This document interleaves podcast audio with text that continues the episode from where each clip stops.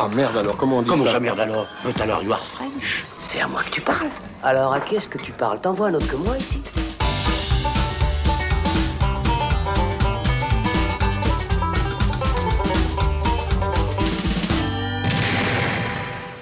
Salut les cinéphiles, bonjour ou bonsoir à tous, je suis très heureux de vous retrouver dans le saloon et j'espère que vous avez passé un bel été. Nous revoilà donc avec un nouveau long format carrière sur la filmographie d'un cinéaste, et oui encore un, après Sam Raimi et David Cronenberg ce printemps, voilà un autre auteur cher à notre cœur qui revient en salle avec un nouveau film. Après le carton critique et populaire de Mad Max Fury Road et juste avant son spin-off sur le personnage de Furiosa, George Miller s'offre une parenthèse inattendue avec 3000 ans à t'attendre, présenté cette année à Cannes et sorti le 24 août dans nos salles de cinéma. Et même si on ne vous parlera pas de ce dernier film dans ce numéro, eh bien on peut vous dire qu'il y a à nouveau question de contes, de mythologie, d'héroïsme, d'analyse méta sur la narration et le pouvoir des histoires, de confrontation entre un réel rationnel et une fiction empreinte de foi et de transcendance. En bref, un pur film du cinéaste australien aujourd'hui âgé de 77 ans et qui a marqué toute une génération avec la saga culte des Mad Max et enchanté petits et grands avec les films familiaux et non moins spectaculaires Babe et Happy Feet. Et puisqu'on est des grands malades, eh bien on va retracer toute la carrière et tous les films, oui vous m'avez bien entendu, tous les films de ce bon vieux George Miller en six coups, puisque nous sommes trois autour de cette table. Aujourd'hui avec notre grand enfant fan de manchots et de petits cochons, Thibaut Ducret. Salut Et bonsoir Alex. Ça va? Mais ça va bien Tu vas nous parler de ta passion euh, irrationnelle des- pour les manchots aujourd'hui? Absolument, parce qu'effectivement j'adore ça. D'accord. Et celui qui préférera toujours s'émouvoir devant un drame que s'enflammer sur des grosses courses-poursuites de bagnole, quoique on sait pas trop, Florian Pouplin. Salut. Salut Alex. Ouais, tu choisis quoi C'était pas terrible ton intro, mais Ouais, euh, bah écoute, merci j'ai fait ce que je pouvais. voilà. Bon, en tout cas, ça fait plaisir de, vous- de- bah, qu'on se retrouve tous les trois, Oui. déjà, pour parler de ce cinéaste cher à notre cœur et surtout à celui de notre cher Thibaut. Je pense qu'on aura l'occasion de. Ah bah écoute, De- moi j'ai participé au lancement de ce podcast uniquement dans l'idée de faire un jour un long format sur George Miller. Ça y est, ce temps est Voilà. venu. Enfin, on y Magnifique. est. Bon, et ben si vous êtes prêts, George Miller en six coups, eh bien c'est parti. Tu sais, quand les types de 130 kilos disent certaines choses, ceux de 60 kilos les écoutent. Avant de débuter cet épisode, je voulais vous rappeler déjà que nous avons des timecodes en description pour pouvoir vous balader dans l'épisode de film en film, écouter les parties qui vous intéressent. Si vous n'avez pas le courage d'écouter l'intégralité de ce podcast, ce serait dommage, mais bon, vous faites comme bon vous semble après tout. J'en profite aussi pour vous annoncer que le Saloon va changer de formule à partir de septembre. Alors ne vous inquiétez pas, les épisodes hors série comme les longs formats carrière comme celui-ci et euh, les numéros flashback vont continuer de manière occasionnelle comme on l'a toujours fait jusqu'à présent, selon nos envies et la disponibilité des chroniqueurs. Mais les débats hebdomadaires du Saloon, qui n'étaient plus hebdomadaires depuis un moment d'ailleurs, je pense que vous l'avez remarqué, vont disparaître, tout comme les shots, pour laisser place à une nouvelle émission mensuelle qui traite des films qui font l'actu. Bref, on vous explique tout dans un petit épisode déjà publié dans notre feed. Voilà, place donc à George Miller et à ses neuf films en tant que réalisateur, euh, 10 tiens si on compte un documentaire d'ailleurs, euh, que nous allons regrouper à chaque fois en saga, soit la première trilogie Mad Max, les deux Babe et les deux Happy Feet euh, seront à chaque fois traités en un coup. Commençons donc par le commencement et tradition oblige. Comme à chaque épisode, on pose la question mais qui qui c'est George Miller? Et c'est notre poseur de contexte national Thibaut Ducré qui s'en charge. Bah, qui qui c'est George Miller? Ben Déjà oui. à la base, ça n'est pas George Miller, mais Yorgos Miliotis de son vrai nom, euh, puisqu'il est né euh, le 3 mars 1945 à Chinchilla ou Chinchilla, je ne sais jamais comment ça se dit. Voilà, euh, dans le Queensland en Australie, dans une famille d'immigrants grecs, d'où son nom originel. Il a un frère jumeau qui s'appelle John et deux autres frères, Chris et Bill. Et euh, au départ, euh, niveau carrière, il est parti plutôt pour être médecin, donc absolument rien à voir avec le cinéma. Et il se lance euh, au départ avec son frère jumeau John justement dans des études de médecine, mais il sera assez vite en fait peu appliqué et peu intéressé par, par ce domaine-là. En fait, son, son frère se révélera bien meilleur dans le domaine médical et Georges de son côté, il est plus intéressé déjà à l'époque à aller au cinéma. Ils avaient une petite, un petit arrangement, c'est-à-dire que Georges séchait les cours du matin, son frère prenait des notes et il venait qu'au cours de l'après-midi. Euh, et pendant ce temps-là, du coup, Georges allait au cinéma. Et donc, il est assez rapidement obsédé par l'image en général, puisque euh, il l'apprendra plus tard, euh, mais il s'avère, euh, il s'avère être dyslexique, comme un certain Steven Spielberg. Et comme un certain Steven Spielberg, on peut expliquer que du coup, il ait une certaine compréhension un peu plus intuitive du langage visuel, du fait de sa dyslexie. Et donc, très rapidement, il va, il va pas mal dessiner et peindre. et le cinéma, ça deviendra une évidence que bien plus tard, puisqu'en 1970, 71, pendant sa dernière année d'études de médecine, puisqu'il a quand même euh, insisté assez, assez longtemps dans ce domaine-là, il va aider son frère cadet, Chris, à réaliser un court métrage muet pour son école. Il y a un petit concours qui est organisé par son école, et ils vont remporter avec ce court métrage un prix. Et le gagnant de ce prix est invité à participer à un atelier de cinéma universitaire à Melbourne. Et alors Chris, de son côté, euh, alors c'est sa classe qui a lancé le truc, mais il n'est pas très intéressé à poursuivre dans le cinéma. Il préfère rester à Sydney. Il n'a pas très envie de déménager à Melbourne. Alors que George, oui. Et donc, George, qui vient de terminer la fac, justement, il a trois mois de vacances avant d'entamer euh, un internat, il décide bah, de saisir l'occasion et d'aller lui-même à, Melbourne euh, suivre cet atelier. Et là, ce sera vraiment la révélation pour lui. Dès qu'il a touché une caméra, il dit que, voilà, à ce moment-là, j'ai su que je voulais faire plus que du cinéma. Et... Il n'a pas exercé du tout en tant que médecin, en fait. Donc, il a fini les études, mais il a Alors, pas il a fait un certain nombre de stages et d'internats, justement, mais, mais en soi, il ne il s'est pas vraiment lancé dans le métier. Euh, euh, à, long terme. Il n'avait pas son cabinet, Docteur Miller. Non, c'est ça. Et, cet atelier, ce sera une vraie révélation. À l'époque, euh, justement, un des cours dans cet atelier, il est animé par un tout jeune Philip Noyce, donc un cinéaste euh, qui réalisera plus tard Calme Blanc, que produira Spielberg. Spielberg. Miller? Ça commence, révélateur. Bah, révélateur. Que, produira Miller. Et, et, donc Philip Noyce anime cet atelier et, et, voit, enfin découvre justement un tout jeune George Miller et il dira qu'il voyait déjà à l'époque le génie du cinéma que c'était, il disait qu'il avait l'impression de voir un enfant qui pourrait déjà parler le latin. Donc voilà, ça pose un petit peu la compréhension du langage visuel de, de Miller. Et c'est aussi au cours de cet atelier que George Miller va rencontrer un certain Byron Kennedy, qui est lui aussi arrivé de manière assez absurde dans cet atelier, puisqu'il s'est fait passer pour un étudiant de la Royal Melbourne School of Technology pour participer alors qu'il ne suivait aucun cours dans cette école. Et euh, ce Byron Kennedy, il a un parcours assez semblable à, à George Miller, puisque là aussi, il n'était pas assez concentré pour suivre vraiment des études euh, de manière euh, assidue. Il veut faire du cinéma assez rapidement et il réalisait déjà avant cet atelier des films en 8 mm avec un ami notamment euh, un film qu'il a réalisé pour un concours organisé dans un festival et qui filmait une course de caisse à savon et dans lequel on voyait apparemment, d'après ceux qui l'ont vu, euh, déjà une volonté de, mise en scène assez dynamique. Et, des courses-poursuites, ça préfigure déjà un petit peu euh, Mad Max euh, des décennies avant ça.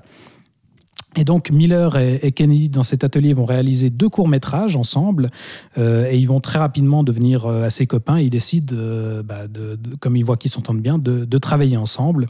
À la fin de cet atelier, Miller, il doit finalement retourner à Sydney pour démarrer son internat de médecine de deux ans. Et donc, il fait des heures sup chaque week-end pendant six mois au service de traumatologie des urgences pour financer leurs premières activités cinématographiques. Et euh, bah, durant, cette durant ces, euh, ce travail au service traumatologie, euh, il est confronté chaque jour à des victimes des accidents de voiture. il, est, voilà, il découvre la réalité brutale des routes australiennes et il dit que ça, ça a été une grosse influence, cette expérience-là, dans, la, dans ce que va devenir Mad Max. Il va c'est ça qui va lui donner l'idée de, du scénario de Mad Max. C'est ça, il y aura plusieurs hein. choses, mais ça, ce sera une grosse influence. Il va ensuite travailler comme médecin stagiaire en psychiatrie là c'est une expérience qui va lui inspirer un court métrage puisque à l'époque c'est euh, voilà un, moment où, il y a beaucoup de discussions autour du problème de la violence au cinéma. C'est l'époque de Orange Mécanique de, des films de Sam Peckinpah donc euh, voilà des, films qui montrent une violence assez exacerbée et tout ça va donner euh, une idée à, Miller. Il va contacter euh, Kennedy pour lui proposer euh, une idée de, court métrage et ça va donner le court métrage Violence in the Cinema Part 1 qui voit un professeur monologuer sur justement la violence au cinéma.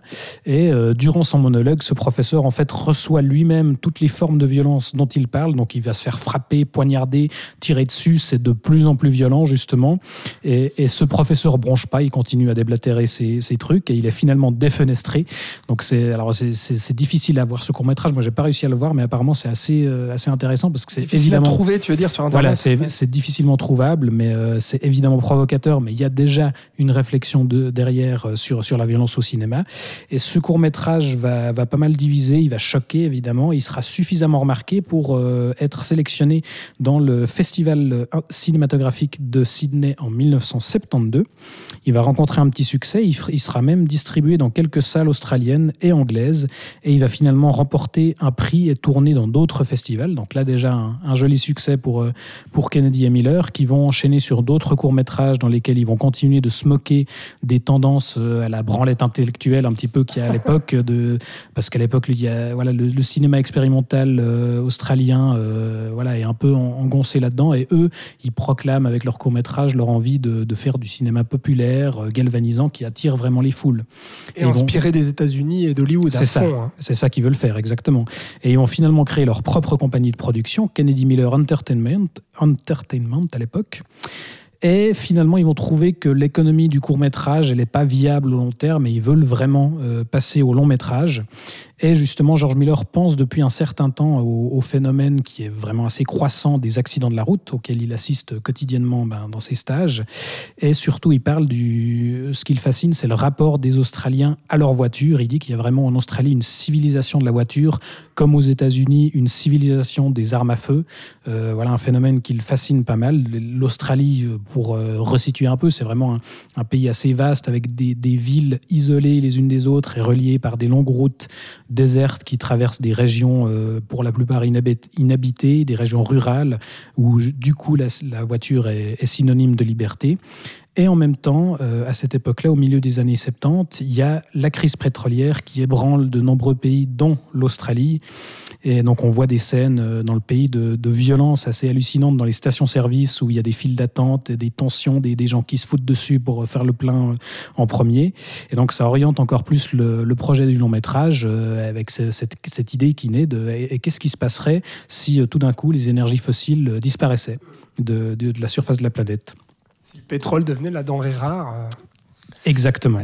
Et euh, bah, ils vont arriver avec un, projet euh, voilà, assez particulier dans le paysage du cinéma australien, puisque jusqu'au milieu des années 70, le cinéma australien est encore assez balbutiement, il peine à s'exporter, il est un peu tiraillé entre deux tendances euh, assez euh, euh, à l'inverse. quoi. On a d'un côté des, comédies un petit peu polissonnes, hyper régressives, qui, qui cartonnent auprès du grand public, et bah, comme je le disais, des, des films d'étudiants un petit peu arty qui là du coup n'attirent absolument personne. Euh, et on, a au milieu des années 70 l'apparition de la Australian Film Commission, euh, qui a pour mission de développer le cinéma national et qui va s'orienter sur du film d'époque, qui explore un petit peu l'histoire du pays. Et Mad Max, euh, le projet, ça correspond absolument pas à ce que recherche euh, cette AFC, euh, qui veut du coup promouvoir les singularités nationales de l'Australie. Mais comme tu le disais, Alex, bah, Kennedy et Miller, ils ont toujours voulu faire une super production à l'américaine qui puisse du coup plaire au monde entier. Et donc, ils vont quand même envoyer le premier jet de leur scénario à l'AFC, mais il sera assez violemment refusé. Et donc, ils vont s'orienter finalement vers des financements privés. Ils vont aller voir leurs familles, leurs amis, les amis d'amis. Et ils vont finalement euh, pouvoir constituer un budget de 350 000 dollars australiens grâce à une trentaine de contributeurs privés. Du coup, c'est un des plus gros financements privés de l'histoire du cinéma australien. Et tout ça aboutit en 1979 avec la sortie du premier Mad Max qui vient bouleverser pour de bon le cinéma australien et le cinéma tout court, on va en discuter, et qui lance pour de bon la carrière de George Miller. Ouais, qui Voilà. devient bah, un énorme succès. On, on va justement en parler et puis euh, voir euh, en quoi ça a été un énorme succès ce Mad Max, euh, et notamment dans le cinéma australien. Je vais juste euh, rajouter une chose, c'est que ce que tu disais sur euh, le fait que Kennedy et Miller, ils voulaient faire un film américain, c'est vrai qu'ils étaient regardés un peu comme les vilains petits canards, quoi, de, de dire mais euh, pourquoi on va faire un film euh, à l'américaine en Australie alors que justement on peut produire euh, un cinéma national, euh, euh, comment dire, qui a la, la singularité du pays. Et en fait, ça me fait un peu penser aussi à la France finalement, et c'est encore le cas aujourd'hui quand on voit des cinéastes euh, s'intéresser à des films de genre ou à des, je sais pas, des, des thrillers ou des policiers qui pourraient être emprunts d'un cinéma hollywoodien. Bah, toutes ces dernières années, ces cinéastes français ont Il y a- été regardés. suite une méfiance. bah ouais. un- voilà. de dire non, tu, tu- vous faites pas du cinéma français là, vous faites du cinéma à l'américaine. Qu'est-ce que c'est que cette histoire? Euh, Je, je trouve qu'une différence entre la France et l'Australie, c'est que la France a quand même un énorme passé Oui, bien- bien cinématographique. Euh, mais moi, ce que je trouve fou dans ce que tu disais, c'est que finalement, Mad Max, c'est, ça doit être euh, l'image d'épinal du film au- australien, Mhm. puisqu'il est très australien, puisque, tu, puisque c'est un désert immense et les voitures et tout ça. Ouais, et et il y a quelques précurseurs à l'époque de films de motards qui précèdent Ouais, ouais. un petit peu, mais là, ça va vraiment installer cette image-là. c'est ça. C'est, d'autant plus étonnant qu'ils aient dit non, parce que c'est très australien. C'est pas si américain que ça, peut-être dans la production, en effet, mais enfin ça, on va en parler. Bah, je vais pas, euh, je vais c'est- pas griller mes cartouches Non, maintenant. non, mais t'as raison de le Mais dire. Ça s'inspire du euh, cinéma hollywoodien euh, pour faire une sorte de western. On va, on va en parler, mais euh, un western à l'australienne, quoi.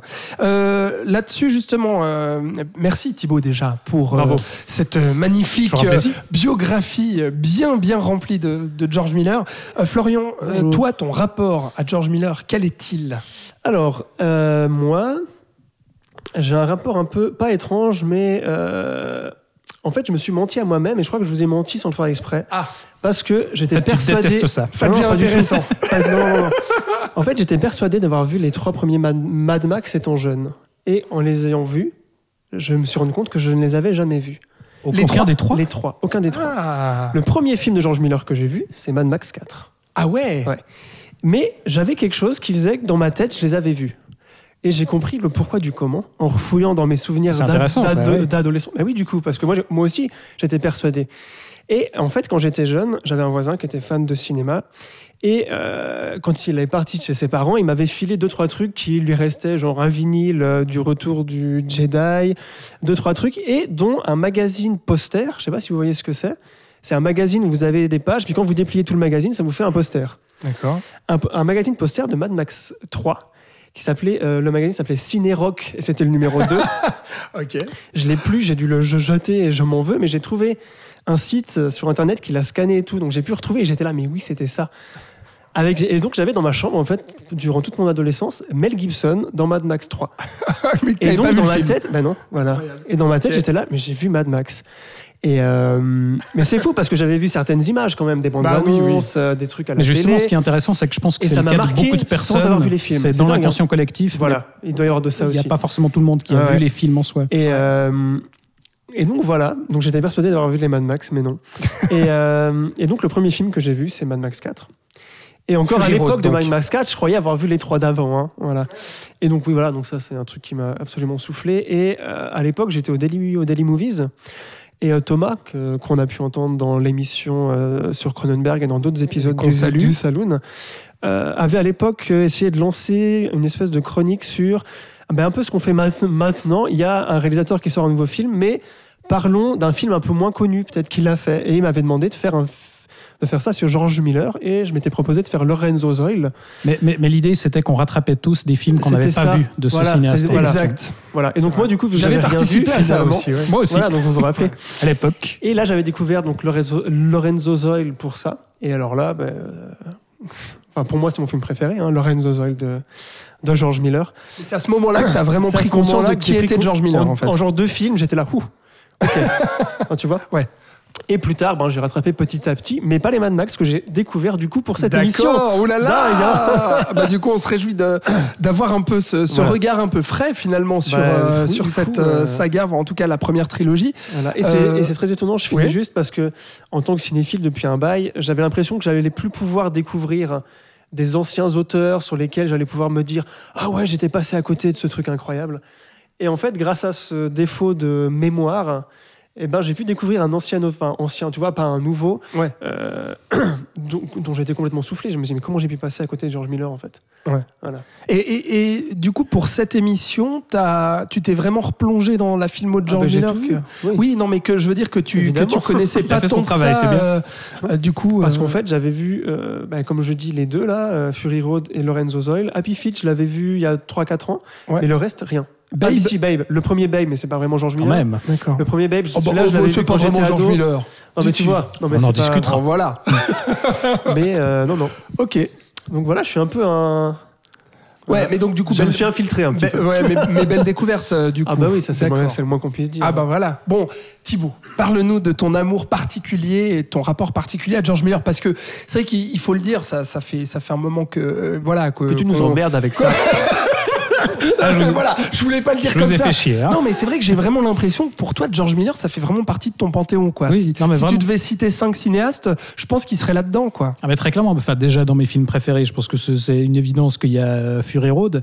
Et en fait, euh, oui, mon, mon rapport à George Miller, il est, il est, il est assez ancien, puisque, alors euh, évidemment que je l'ai dé- découvert plus tard, mais euh, ma première rencontre, par un biais un petit peu détourné, mais avec George Miller, c'est euh, le premier Babe que j'avais découvert à la Lanterne Magique à l'époque, n'est-ce pas, le club de cinéma pour enfants auquel je participais la boucle est étant enfant, oui, puisque j'y travaille aujourd'hui. Euh, et euh, bah, à une séance, il y avait euh, du coup la projection du premier Babe. Alors, il ne l'a pas réalisé, on détaillera tout ça plus tard, mais on est déjà un peu dans l'univers de George Miller et ça avait été un, un choc pour moi, gamin, de découvrir ce, ce film, euh, voilà, ce conte pour enfants à la fois assez osé sur certains points, assez cruel, assez, voilà, assez formateur sur, sur plein d'aspects. Et euh, évidemment qu'à l'époque, je ne savais pas euh, qui était George Miller et même que George Miller euh, était impliqué dans, dans la boucle. Et finalement, c'est un peu plus tard, quand euh, je commençais vraiment à m'intéresser en profondeur au, au cinéma et à construire ma, ma cinéphilie, que j'avais fini par euh, visionner euh, Mad Max 2, puisque là aussi Mad Max, c'était un petit peu euh, voilà, un, un truc assez mythique euh, dont j'entendais parler un peu partout et dont j'avais certaines images en tête, mais sans, sans avoir vu les films. Et j'ai- commencé euh, à rencontrer vraiment ce cinéaste avec le deuxième Mad Max. Et là aussi, ça a été un, un choc absolu. Pourquoi pas le premier? Mais pa- parce qu'en fait, je, pense que d'une manière générale, alors non, on pourra en discuter, mais je pense que d'une manière générale, le premier Mad Max a un peu tendance malheureusement à passer à la trappe, parce qu'à l'époque de sa sortie, ça a été un choc, mais euh, voilà, maintenant quand on dit Mad Max, on a plus en tête deux. le Mm. deuxième, voilà, Mm. cet univers post-apo avec euh, les, les, les, les vestes en cuir et tout ça Les masques. les masques et tout. Et, et voilà, j'avais découvert, euh, j'ai commencé par le deuxième Mad Max, et Mm. là c'était une évidence que George Miller, ça allait être euh, ouais, quelqu'un qui allait beaucoup compter pour moi. D'accord. Et ben moi je crois que. Et toi, Alex? Ben oui. Alors euh, moi, moi je pense que j'ai vu les deux premiers Babe étant gamin. Euh, le premier, c'est sûr. Le deuxième, là, en le, en le revoyant du coup pour cette émission, je me suis dit, ah, mais en fait, je pensais pas l'avoir vu. Puis finalement, euh, les chimpanzés, tout ça, je me suis dit, ah oui, oui, je crois que j'avais vu ça. qui sont euh, remontés un et peu. ouais, ouais. Étant gamin, j'avais dû voir ça à la télé. Mais c'est à peu près tout. Donc, c'est-à-dire que je, je, n'avais- je ne savais pas que c'était George Miller, forcément, j'étais gamin et tout. Et c'est à la sortie de Mad Max Fury Road que là, du coup, bah, ce film sortant en salle, je me suis dit, ah, ben, il faudrait que je me fasse les Mad Max. Alors, je m'étais fait le 1 et le 2, je m'étais pas fait le 3 à l'époque parce que tout le monde me disait que c'était nul. Donc, je m'étais dit, bon, bah, j'ai pas tant de temps que ça, je vais voir les deux premiers, puis le 3, on verra si je me le fais un jour. Je me le suis fait finalement pour cette émission. Euh, mais donc, j'ai vraiment découvert George Miller à la sortie de Mad Max euh, Fury Road. Et à ce moment-là, bah, j'ai vu les. euh, quelques années après, je pense, les Happy Feet. Et puis pour cette émission, euh, rattraper notamment Lorenzo ou Les Sorcières d'Eastwick. Euh, moi, c'est vrai que c'est pas un cinéaste qui a spécialement compté dans ma dans ma dans la construction de ma cinéphilie ou autre. Euh, mais euh, aujourd'hui, c'est vrai que je vois à quel point c'est un cinéaste euh, vraiment singulier et hyper important pour plein de raisons qu'on va détailler là. Mais ce que je voulais dire aussi, c'est que j'ai l'impression que George Miller, alors ok, il y a eu Mad Max, d'accord, ça a été un carton dans les années 80, le premier, le deuxième, etc. Ça a posé une saga qui est devenue culte avec le temps. Mais j'ai quand même l'impression que George Miller, au fil des ans, euh, la réputation en tout cas, enfin le nom de George Miller, j'ai l'impression qu'il était un peu passé aux oubliettes et que c'était plus un nom qui comptait parmi les grands cinéastes, même les cinéastes de, de, de, de divertissement populaire, etc. Que c'était pas euh, un mec qu'on citait comme ça. Enfin, je pense qu'il a fallu attendre Fury Road pour qu'on redise Ah et voilà, j'ai vraiment l'impression que, ouais. Que tout était déjà là. Oui, bien sûr. Dans les Babes et dans la Mais tu vois, les Babes, les Happy Feet, j'ai l'impression que la, la critique internationale, etc. Tout monde fait, Miller est oh, bien plus est bien plus intelligent et bien plus subtil que. Enfin moi c'est comme ça en découvrant tout ça. C'est ça qui m'a estomaqué, c'est que il est capable de faire des trucs incroyables, mais dans des genres qui qui ne- qui n'attendent pas ça. Bien sûr. Et que les critiques et que même le public des fois est passé mais totalement à côté et encore aujourd'hui il passe à côté. Bah oui, parce que c'était, il fait des Et films pour enfants, que, euh, les. Babes, les Happy Feet, bon, finalement, c'est des films pour enfants, pas spécialement de, de, signifier le fait que ce soit un cinéaste Et je, derrière. je suis quoi. pas d'accord avec ce que tu dis sur le fait que les cinéastes d'aujourd'hui. Moi, je trouve que c'est un des cinéastes qui est peut-être qui est peut-être pas super réputé et tout auprès du public, mais auprès des, des réalisateurs. Oui. Je crois que c'est un, des- un des réalisateurs les plus séminaux en tout cas dans l'industrie et dans l'influence qu'il a eu C'est grâce vrai. à sa mise en scène. euh, Bah, à la sortie de Fury Road, t'as je ne sais pas combien de cinéastes euh, qui Oui, ont qui retweeté ou qui ont dit du euh, tous quoi. enterrés, Ok, il nous a tous Ouais. renvoyé au bac à sable, Voilà, c'est ça, ouais. des, des Del Toro, des, des Mhm. Jackson, euh, voilà. Bah oui. Non, c'est clair. C'est vrai en fait. à partir de Ferry Road, j'ai vraiment l'impression que la réputation de Miller est revenue vraiment sur le devant de la scène. Parce qu'il a et enfin notamment- pu faire le film qu'il voulait faire. Alors ça c'est clair, et Tu puis qu'il a fait, je Personne pense, ne l'a emmerdé. son chef-d'œuvre, voilà, ça c'est dit, mais Tu à ce qu'il aurait pu moment-là... faire ça déjà en 79 Oui, non mais, c'est vrai. non mais tu vois, il y, a- il y a eu à ce moment-là euh, présentation du film à Cannes. L'année d'après, il compétition était parce qu'ils n'ont pas les couilles à Cannes. oui, bien sûr, mais il était président du jury au Festival de Cannes l'année d'après. Enfin, progressivement, il y a eu les Oscars aussi avec Mad mais Max Fury Road. J'ai l'impression que depuis 2015, George Miller s'est redevenu un nom, quoi. Chose qui, était- qui avait un peu disparu depuis les premiers Mad Mais Max. le j'ai milieu n'avait pas le choix en fait. Devant, devant un succès aussi colossal, parce qu'il a eu un succès commercial euh, Mais énormissime. pas- alors, Il pouvait plus ignorer George Miller après mais- Mad Max 4. en Non, fait. mais disons Ouais, que c'était plus facile quand il était justement sur sa phase happy de se dire Oui, euh, oui, oui, c'est des films mais- d'animation pour enfants, on peut Mais- oublier que c'est un grand auteur. Quoi. exactement. Anecdote, tu parlais de Oui. J'avais, on- parce qu'on on s'était croisé à Cannes en 2016. Oui, Et était président du jury Oui. et je l'avais croisé, George Miller. Moi aussi, je l'ai même pris en photo. Et voilà. Florian. On était content de l'avoir vu en vrai. Mananaire. T'es jaloux, Thibaut? Absolument. Bon. Il, il était pas très très grand. Non, hein, il est petit. Voilà, un petit grec. Bon, et ben très bien. Alors, sans plus attendre, on va passer à ces films, donc à ce cherche George Miller. Et puis, comme tu l'as très bien introduit, on va parler de ce premier Mad Max, donc, qui est sorti en 1979.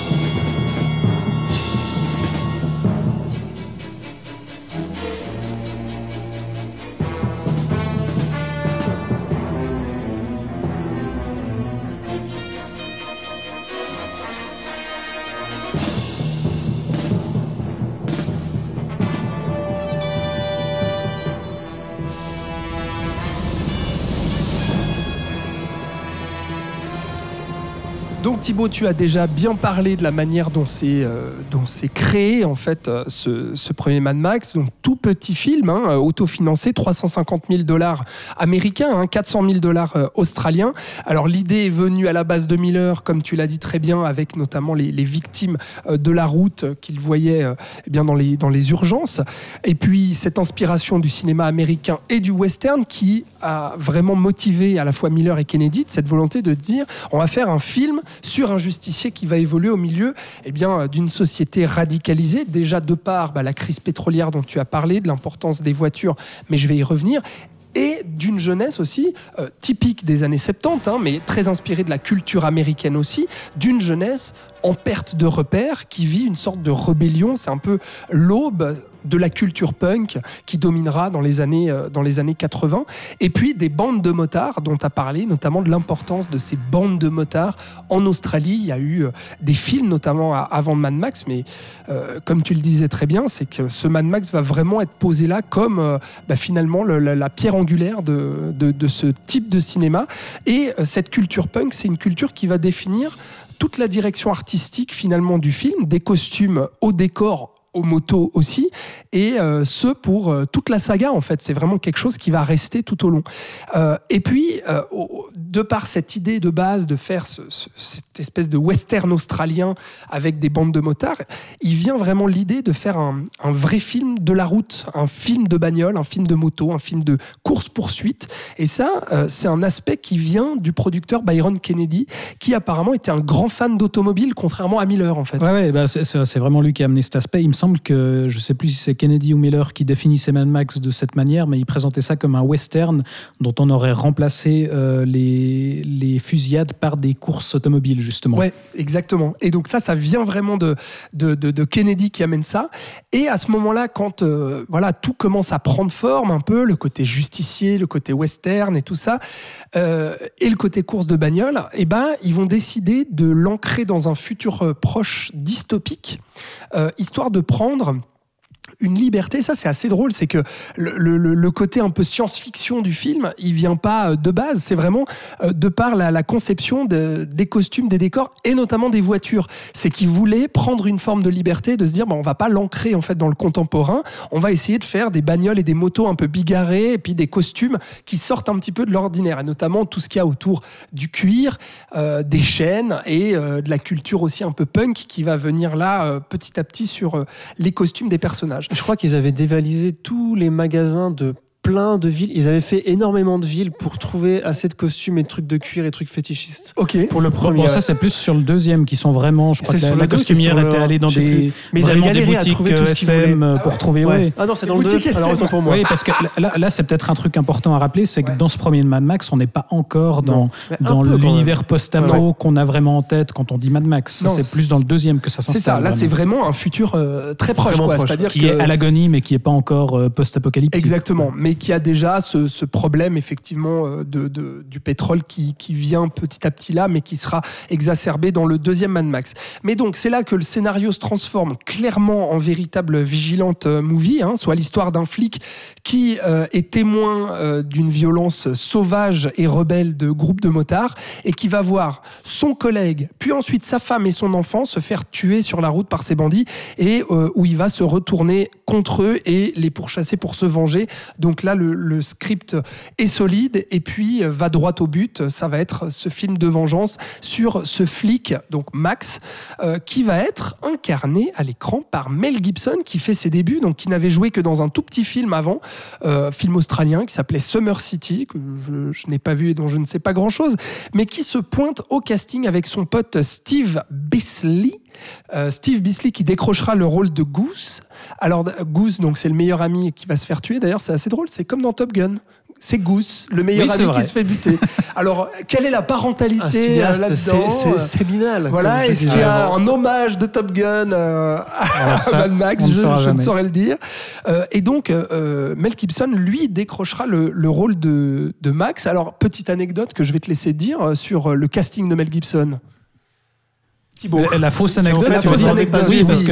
On raconte en général que Mel Gibson s'est présenté à l'audition avec le visage tuméfié parce qu'il s'était bagarré dans un bar euh, la veille et que euh, en voyant justement ce, ce jeune type débarquer avec la gueule fracassée, ils se sont dit c'est notre Mad Max, c'est lui qu'il nous faut. Et en fait cette anecdote est fausse, mais c'est rigolo parce que Mel Gibson lui-même entretient cette légende euh, en disant oui oui je m'étais fighté la veille dans un bar et du coup j'avais la gueule cassée et ils se sont dit que j'étais le type qu'il leur fallait. Et en fait c'est complètement faux. Enfin, le- la directrice de casting et Miller lui-même disent que non, en fait, il a juste fait une très bonne audition et c'est pour ça qu'on l'a choisi. Quoi. Et d'ailleurs, puisqu'on parle de ça, Mel Gibson, au fil des ans, euh, vraiment crachera à la gueule de cette Il aime saga. pas du tout cette franchise. ouais. Il aime pas Mad Max. Quoi. Ouais. Pour lui, il renie ça parce que pour lui, c'est une. Comment dire pour lui, c'est des films d'exploitation, alors que Mel Gibson, à cette époque-là, années 80, 90, euh, eh ben, il a euh, des ambitions de cinéma bien autres euh, et beaucoup plus shakespeariennes que euh, un simple vigilante movie sur la route avec des motards. Et, Oui, mais et- c'est drôle parce que c'est vraiment la, la saga qu'il a installée en tant que star, mais, mais il a vraiment un rapport très négatif à, à- à ces films-là. Après, assez faut bizarre, pas, hein. il faut pas oublier que c'est pas le seul à avoir considéré ces, enfin, à l'époque comme de- Mad Max comme un film d'exploitation. Parce que même euh, Byron Kennedy et George Miller, euh, ça m'a rappelé un peu euh, Sam, euh, Sam Raimi qui a fait un film d'horreur parce qu'il savait que c'était le genre qui allait lui rapporter du pognon pour pouvoir continuer à faire des films. Ouais. Et il y avait aussi cette envie de cinéma de pouvoir en faire et de se dire euh, on va aussi faire un film fun avec des bagarres, avec des courses poursuites en parallèle de tout ce que tu as raconté sur le western, sur faire du méta, et- etc. C'est eux aussi avaient en tête de faire un film d'exploitation. Effectivement. C'était pas non plus des euh, Non, non, non, voilà, cla- mais clairement. Alors, eux, c'est clair, mais apparemment, Mel Gibson, Gibson. Gibson euh, s'en voilà. est parmi apparemment, lui Pas il est trop. resté à ce niveau-là. Mais il l'avait choisi donc apparemment pour son, pour son charisme en fait, parce qu'il disait ouais euh, c'est un gars qui a l'air justement d'une gueule cassée, alors que bon c'est pour ça aussi qu'il a entretenu cette légende-là au casting. Mais c'est vrai qu'il avait l'air de cette euh, gueule cassée très virile. hein. Je crois que c'est vraiment ce que George Miller disait quoi. C'est on voulait ce mec-là très viril, mais qui en même temps euh, Cachait aurait un cœur voilà, brisé, hein. mais oui, cacher une forme de sensibilité, chose qu'ils retrouveront d'ailleurs avec euh, Tom Hardy, qui sera une, des raisons pour laquelle Tom Hardy sera choisi pour euh, euh, prendre le rôle de Max dans, dans Mad Max Fury Road, mais j'en reparlerai. Et bref, donc pour- donner un peu ce que, mon avis sur ce, sur ce premier Mad Max, pour, pour moi c'est vraiment un, un petit miracle parce que ça fait partie un peu de ces films fauchés euh, totalement euh, et qui sont euh, qui, ont, qui ont la gueule d'une série B mais qui en fait ont une forme d'énergie de brutalité de colère et un côté très brut de décoffrage aussi que je trouve personnellement hyper hyper galvanisant. Il y a, il y a vraiment une ambiance moi qui m'emporte totalement dans ce film là qui est très simple, hein, très droit, droit au but, sans fioriture, sans passer par mille et une sous-intrigues, mais avec cette ambiance assez glauque et assez suffocante aussi justement de ce côté un peu euh, désert euh, euh, australien euh, où on voit très peu de personnages où on voit des, des jeunes errer et pas savoir quoi faire à part faire rouler leur moto et puis aller emmerder les gens. Euh, mais il réussit à créer dès le premier Mad Max je trouve même si c'est vraiment les prémices de l'univers qu'il va imposer après mais quand même à créer déjà un univers très cohérent. Je trouve que ce côté un peu dystopique et futuriste mais pas trop fonctionne du tonnerre. Et puis surtout, pour moi, il y a ce personnage avec le drame qu'il vit et sa soif de vengeance euh, euh, qui, moi, me capte euh, totalement, quoi, parce qu'il y a une, une telle brutalité dans le drame qu'il qu'il, euh, qu'il subit, qui, moi, m'attache instantanément à ce personnage, en fait. Et ce qui est intéressant, c'est que c'est pas non plus un basculement complet. Enfin, quand on le découvre au début du film, il est déjà euh, sur le point de, de basculer du, du côté obscur, euh, d'une Ouais. certaine manière. C'est pas le, le flic euh, droit et, et absolument sans reproche qui va virer du côté obscur à cause du drame. Euh, On, on le découvre au début du film, la, la séquence d'introduction, la, la, la poursuite avec le Oui. Knight Rider. Ouais. Euh, justement, on le pose, on le découvre que par petits éléments. Il est iconisé, justement. On voit juste euh, voilà, c'est des, des bouts de lui-même avant de le découvrir complètement. Il est désa- déjà désa- déshumanisé Ouais. d'une certaine manière, au Mhm. contraire de son compère, justement, Jim Goose, où lui, euh, il est Ouais. très humain, il, il- il blague, il, il tombe par terre. Enfin voilà. Mad Max, enfin Max, dès le départ, voilà, quelqu'un d'a- d'assez borderline, effectivement, qui, qui, cherche un petit peu Mhm. justement l'adrénaline et, et- et les courses, et le, qui flirte un petit peu avec la mort, et qui va, euh, voilà, il, il manque juste un, une petite étape pour qu'il qu'il vire complètement. Et ce retournement, moi, je le trouve, euh, je le trouve super. Il y a notamment une scène avec le chef de la police. Alors, euh, désolé, j'ai plus le nom ni le, le nom de, de cet acteur, mais le chef de la police, au moment où justement Max lui dit bon bah je me casse parce que Goose est mort.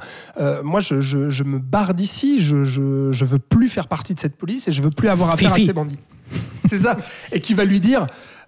Non mais Max, euh, déconne pas, je sais très bien que je sais très bien que tu vas y prendre goût et que tu vas revenir en fait parce les que gens ont besoin d'un héros. Ouais, les gens ont besoin d'un héros. T'as ça dans le sang, t'as ça dans la peau, et puis euh, bah, finalement tu vas, tu es destiné à te, à te battre en fait et à mener justice. Donc là aussi, bah voilà, on voit le western, on voit le film euh, euh, américain ici. Et puis bref, moi je trouve qu'il y a aussi euh, déjà Mel Gibson qui est ultra charismatique euh, dans le film, quoi, instantanément aussi. Euh, la musique de Brian May. Alors je précise quand même, même si euh, voilà, que, que, que ce n'est pas euh, le Brian May de Queen, n'est-ce pas, mais que c'est un compositeur australien qui fera donc les bandes originales des Mad Max De la même notamment. manière que George Miller a un homonyme aussi, ce n'est pas ce même George Miller Ah. qui a réalisé l'histoire sans fin 2. C'est bien Voilà. de le préciser maintenant, effectivement. Et puis, dès ce premier Mad Max, moi je trouve qu'il y a la mise en scène de Miller qui est hallucinante sur les courses-poursuites. Dans le montage, la caméra euh, euh, euh, euh, au ras de la route, pardon, ces courses-poursuites, avec ce montage effréné quand il y a des collisions notamment, euh, ce montage ultra cut qui va passer sur les visages euh, qui vont exploser en fait des, des- des personnages, où on a une seconde comme ça, mais qui est terrifiante, où on voit les yeux sortir Ouais, des la, la orbites. mort du euh, Knight Rider, t'as ce plan Ah ouais. subliminal sur les yeux exorbités. ouais. Exactement. Et euh, cette violence hors champ qui, qui moi, euh, bah, m'a vraiment énormément marqué. Euh, c'est vrai qu'il y a.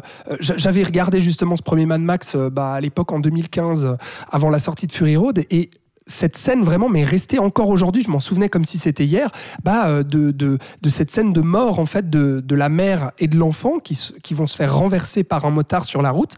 Et c'est totalement hors champ, on ne voit pas les corps, on voit rien. Il y a juste les objets, je crois que c'est euh, bah, le, le hochet du Une gamin. chaussure ou, et un ballon. Ah voilà, une chaussure et un ballon, merci. Et, euh, mais qui, qui, qui sont glaçantes, quoi. Mais, mais ce qui est intéressant, justement, c'est- enfin, c'est c'est là que tu vois, euh, dès, dès ce premier film, la, la compréhension totale du, du découpage de, de Miller. Enfin, voilà, de- la, la simple, l'impact de l'enchaînement de deux plans. Euh, simplement bien pensés. Euh, enfin, voilà, il le dit lui-même dans, dans le documentaire euh, dont on parlera peut-être, euh, 40,000 Years of Dreaming, où il conçoit le, le langage visuel comme, comme de la musique, comme des, les films, comme des morceaux de musique. Et il dit le, le premier Mad Max, c'est une pièce de rock'n'roll euh, visuel.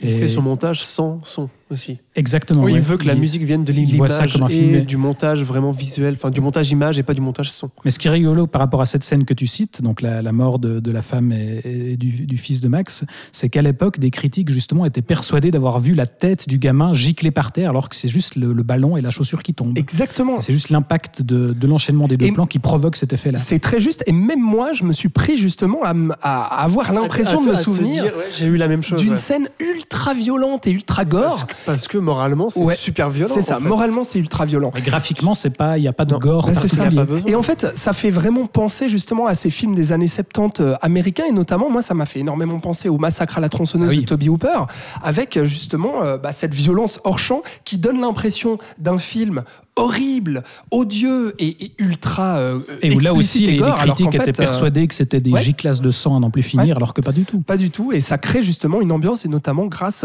bah, au montage et au savoir-faire de Miller, alors que c'est son premier film. Et moi, rien que pour ça, je trouve ça euh, hallucinant. Et je rajouterai, avant de vous euh, donner un petit peu la, la parole, euh, que justement cette violence pourtant hors champ, lui vaudra une censure absolument injustifiée euh, parce que donc il faut rappeler que Mad Max à l'époque euh, c'était une toute petite sortie en, en- en Amérique du Nord, euh, mais vraiment euh, sortie comment on appelle ça euh, Limité. Ouais, enfin, limitée. ultra ultra limité. Genre Et dans puis les grandes villes ce- pendant juste une Sortie semaine. technique. c'est ça, sortie technique. Sortie merci, technique, merci monsieur. Mais qui sera censuré dans énormément de pays et notamment en France, euh, puisque bah, c'est le, le pays juste à côté de chez nous où le film sera classé X comme les films porno, c'est-à-dire interdit au moins de 18 ans, donc impossible de sortir bah, en fait dans les salles classiques, quoi. Euh, ce qui fera que le film ne sera pas distribué à cette époque-là et la France devra attendre 1982 et la sortie de Mad Max 2 pour avoir la ressortie de Mad Max 1 en salle et pouvoir enfin découvrir euh, ce film-là, quoi. Et Après, ça, je trouve ça euh, En, en France, il y a peut-être une raison, c'est que la loi X venait de passer quelques années avant et que tous ceux qui voulaient faire de la censure avant, avant qu'il y ait cette loi, dès qu'elle a été mise en place, ils s'en sont donnés à cœur joie. Et donc il y a plein de films qui méritaient pas le X, typiquement Mad Max 1, bah, qui est passé sous leur couperet en fait. Ouais. Et donc il y a peut-être aussi ça qui peut expliquer que. Mais je trouve dingue de se dire ça quand on voit le film aujourd'hui. On se dit, mais en fait, euh, la, violence graphique, elle est où, quoi? Qu'est- Qu'est-ce qui, a, qu'est-ce qui a mérité une censure euh, à cette époque-là? Enfin bref, voilà, moi, euh, dès le premier Mad Max, c'est, vraiment euh, un film que j'adore personnellement pour, pour euh, toutes ces raisons-là. Mais, Mais ce n'est pas le cas de tout mais le ce monde. n'est pas le cas de tout le monde. Voilà, Florian qui est Attends, en train je suis de. en train d'éternuer. voilà, qui est en train d'éternuer et de reprendre gentiment son Alors, souffle. Oui, Mad Max 1. toi qui l'as donc découvert c'est vrai pour que cette émission. Voilà, et c'est vrai que j'ai été déçu. Euh, Peut-être parce que j'avais cette fausse image en tête d'un film que je n'avais jamais vu et que je m'attendais à autre chose. Euh, je crois qu'il y a eu de ça en fait, du, du mythe Mad Max et que je pensais que c'était à partir du 1 que ça avait, que c'était le chef-d'œuvre ultime et tout, alors que je me suis rendu compte plus tard que c'était le 2 qui était quand même, euh, avant le 4, hein, je dis, euh, qui était quand même considéré comme le meilleur Mad Max. Et euh, donc je crois qu'il y a eu cette attente qui a été un peu déçue de ma part. Et il y a surtout une nette rupture en termes d'univers. En Enfin, ça n'a rien alors- à voir ouais. avec les trois suivants. Oui, oui, oui. Et je crois que je me suis euh, arrêté à un peu ce genre de truc. J'ai quand même trouvé que c'était un film un petit peu fauché, que ça se voyait. Euh, notamment dans le choix des décors, des endroits où ils ont tourné. Tu sentais que. euh, en, plus, le choix de faire un truc désertique qui devait tourner dans des endroits qui, paraît- qui paraissaient civilisés avant, mais qui devaient être plus ou moins abandonnés maintenant. Je pense qu'il y a des plans dans une forêt. Je crois pas qu'ils voulaient faire ça dans une forêt, mais ils se sont dit qu'ils allaient être tranquilles là. Le poste de police, je ne trouve pas qu'il fasse cré- crédible. Enfin voilà. Il y a pas mal de trucs comme ça qui m'ont un peu freiné. Et, euh, le scénario, euh, moi, n'a pas beaucoup fonctionné sur moi. Euh, le fait que la vengeance arrive si tard, En fait, j'ai l'impression qu'il y a deux films en un. J'ai l'impression qu'il y a la première partie avec son ami, donc Goose qui se fait tuer, et ce qui s'ensuit. Ça, ça, par contre, je trouve c'est une superbe idée. Le fait que le personnage de Max quitte la police finalement, quand même. Et là, tu es au milieu du film, et là, tu suis pas le truc habituel, parce que normalement, au milieu du film, tu as un événement important qui va faire que. euh, gna. et là, tu as une pause. Et ça, c'est très inattendu. Et ça, je trouve que ça ne rejoint pas du tout le cinéma américain. Ça, ça c'est un truc que j'ai trouvé vraiment bien. Mais du coup, après, quand ça repart dans la vengeance, j'ai trouvé ça dommage, en fait. Pour moi, le fait que Max réussisse à sortir de cette, euh, de cette haine ou de son côté borderline ou, ou que sais-je, euh, suffisait en soi. Et je trouve que sur la fin, tout va très très très vite. La mort de, la mort de sa femme et de son enfant, euh, il pète un cap d'un coup. Euh, je trouve qu'on ressent pas assez avant qu'il est borderline. Euh, je trouve qu'on il, s'occupe il plutôt le de ses lui-même, collègues plutôt tout, que ce- lui. tout ce qui le sépare de, de ses truands, enfin de, de ses gangs, c'est justement sa plaque de police. Il le dit, mais moi, j'ai pas ressenti ça dans le script ou dans la, ou dans la mise en scène ou dans le jeu, en tout cas. J'ai eu l'impression que le film commence une fois qu'il vraiment qu'il qu'il tombe dans le côté obscur, comme tu disais avant. Et donc j'ai il se trouvé. fait buter sa femme et son gosse, hein, mais quand même. hein. mais ça vient tard. J'ai trouvé qu'il y avait un déséquilibre entre les deux parties qui m'a un peu fait décrocher et que. euh, Et voilà, mais je reconnais, à part ça, euh, que pour un premier film, la mise en scène, je suis complètement d'accord. Ça, c'est. Ça, j'ai. euh, voilà, j'étais Ça m'a fait penser euh, au duel de Spielberg, en fait. Tu vois, Ouais, si, dans, bah oui, dans ça, ce montage des, euh, sur la route et tout. des parallèles avec ça. Euh, voilà, c'est pas un film que je déteste, mais je crois que je m'en étais fait une image encore une fois et que j'ai été déçu de ce fantasme de Mad Max que j'avais en tête. Voilà. Mais Thibaut, par contre, euh, t'es comme moi, toi. Moi, moi, il m'a fallu du temps pour l'apprécier, je pense, à sa juste valeur. C'est qu'effectivement, la première vision, bah, comme je l'ai dit, j'avais découvert Mad Max 2 en premier. Euh, je sais plus si j'avais vu le 3 d'abord, mais oui, le, ce premier Mad Max, c'est un des derniers que j'ai découvert. Et très clairement, enfin, il y a un décalage entre, le, bah, voilà, comme je le dis, l'image de la franchise qu'on a et ce qu'est vraiment ce premier film. Et, et en fait, euh, voilà, après. Après l'avoir vu maintenant, je pense, une dizaine de fois, euh, je, je trouve que c'est un film assez, assez dingue. Je, je trouve intéressant qu'on ait mentionné euh, Sam Raimi tout à l'heure, parce que moi, ça me fait vraiment penser au premier Evil Dead, où, euh, euh, voilà, comme ce premier Evil Dead, et même peut-être plus encore, le tournage, ça a été un cauchemar. Mais dès le premier plan, en fait, dès le premier plan qui devait tourner, il y a le, le chef cascadeur qui devait amener l'actrice qui devait interpréter la, la femme de Max sur le lieu du tournage. Ils ont eu un accident avec un camion, les deux ont fini avec la jambe cassée, ça a bouleversé tout le, planning de production, finalement, ils ont dû recaster une autre, actrice. Et donc, ça a tout perturbé. Et, voilà, c'était une, équipe. Alors, Kennedy et Miller avaient fait en sorte de prendre au poste important des gens un peu expérimentés qui venaient de la télé. Mais sinon, c'était une grande partie de l'équipe euh, des gens euh, inexpérimentés. Et du coup, ça a été. il y a eu des tensions pas possibles entre Miller et l'équipe technique. Enfin, ça a été vraiment compliqué. Et, je trouve que ça se ressent au final qu'ils qu'ils en ont chié dans ce film-là, comme le premier Evil Dead. Euh, au- aussi les acteurs qui faisaient n'importe quoi. Enfin, l'équipe de motards qui est, qui est menée par euh, l'acteur Hugh Kisburn, euh, qui joue le Toe Cutter et qui reviendra dans Fury Road pour jouer Immortan Joe. Là aussi, eux, ils se sont plongés dans leur rôle, mais jusqu'à un point euh, complètement absurde où ils leur ont envoyé les motos euh, à, à Sydney pour qu'ils viennent euh, jusqu'à Melbourne en moto et qu'ils construisent du coup déjà leur, perso- leur personnage. Et visiblement, ils faisaient n'importe quoi. Ils se prenaient vraiment pour, pour Pour- un gang pour de rebelles, motards ouais. et ils faisaient chier toute l'équipe pendant tout le tournage.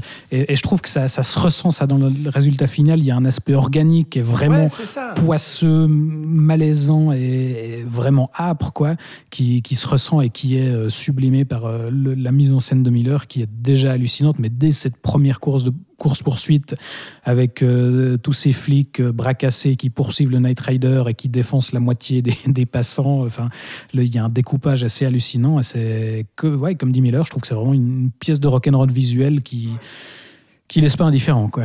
Mais comme tu dis, je pense que c'est ce côté, euh, cette galère euh, du tournage, elle se ressent, euh, voilà, à l'écran, le côté, il y a une énergie, une envie, quoi, de, faire ce film-là, mais on sent que, voilà, derrière, il y a presque une équipe amatrice, en fait, si on veut. hein. Et moi, c'est aussi ça qui me, qui me plaît beaucoup. Et donc, malgré ce, tout petit budget, je le rappelle, 350 000 dollars américains, équivalent américain, pour produire ce film-là, et ben, ce sera un succès, mais hallucinant à l'international et malgré justement la censure et la toute petite sortie technique euh, aux États-Unis, euh, est-ce que le, film aurait bénéficié du buzz sur la censure, justement, le côté waouh, film ultra violent, immontrable, etc. Peut-être que ça a participé à ce succès, je, ne sais pas.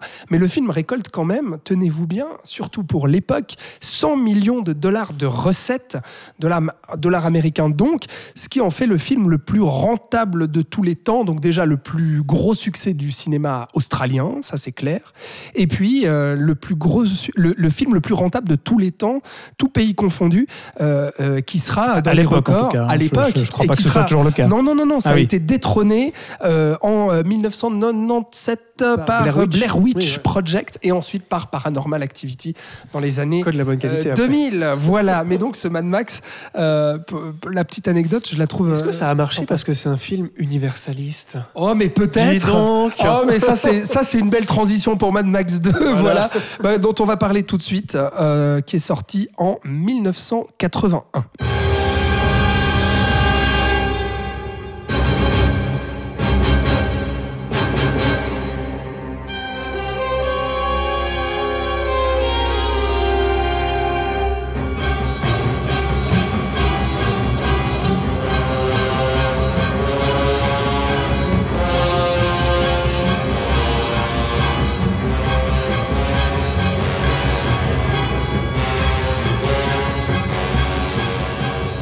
Donc pour ce deuxième Mad Max, bah, vu le succès du premier, le budget sera multiplié par 10, soit 3,5 millions de dollars américains, euh, ce qui fait qu'à l'époque, c'est le film le plus cher produit en Australie, donc par la société euh, Kennedy Miller.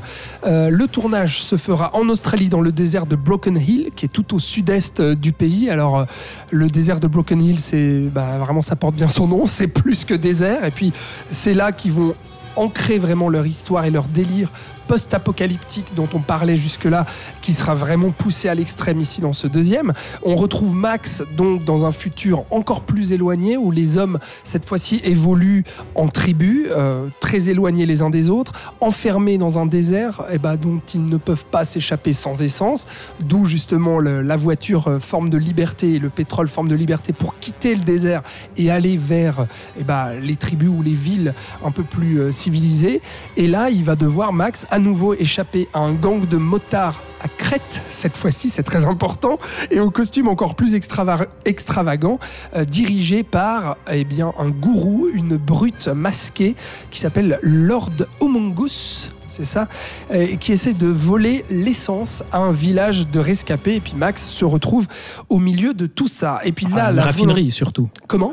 L'intérêt, c'est qu'ils ont Oui. une raffinerie dans ce, Effectivement. dans ce fort. C'est ça, de pétrole. Et donc le but, c'est d'aller euh, chercher eh bien la source de pétrole et de euh, la prendre via euh, un camion, etc. Bref, euh, mais la- le- ce qui est très important sur ce Mad Max 2, eh bien, c'est que euh, George Miller va adapter le héros de Joseph Campbell dans ce film-là. Et j'aimerais bien euh, t'entendre, toi. J'ai mes petites notes, hein, mais je suis sûr que tu peux nous le faire Ah, comme, ça, de tu tête. me refiles le travail. Oui, nous rappeler que, eh bah oui, exactement, pour que ce soit pas que moi qui parle durant cette trilogie Mad Max.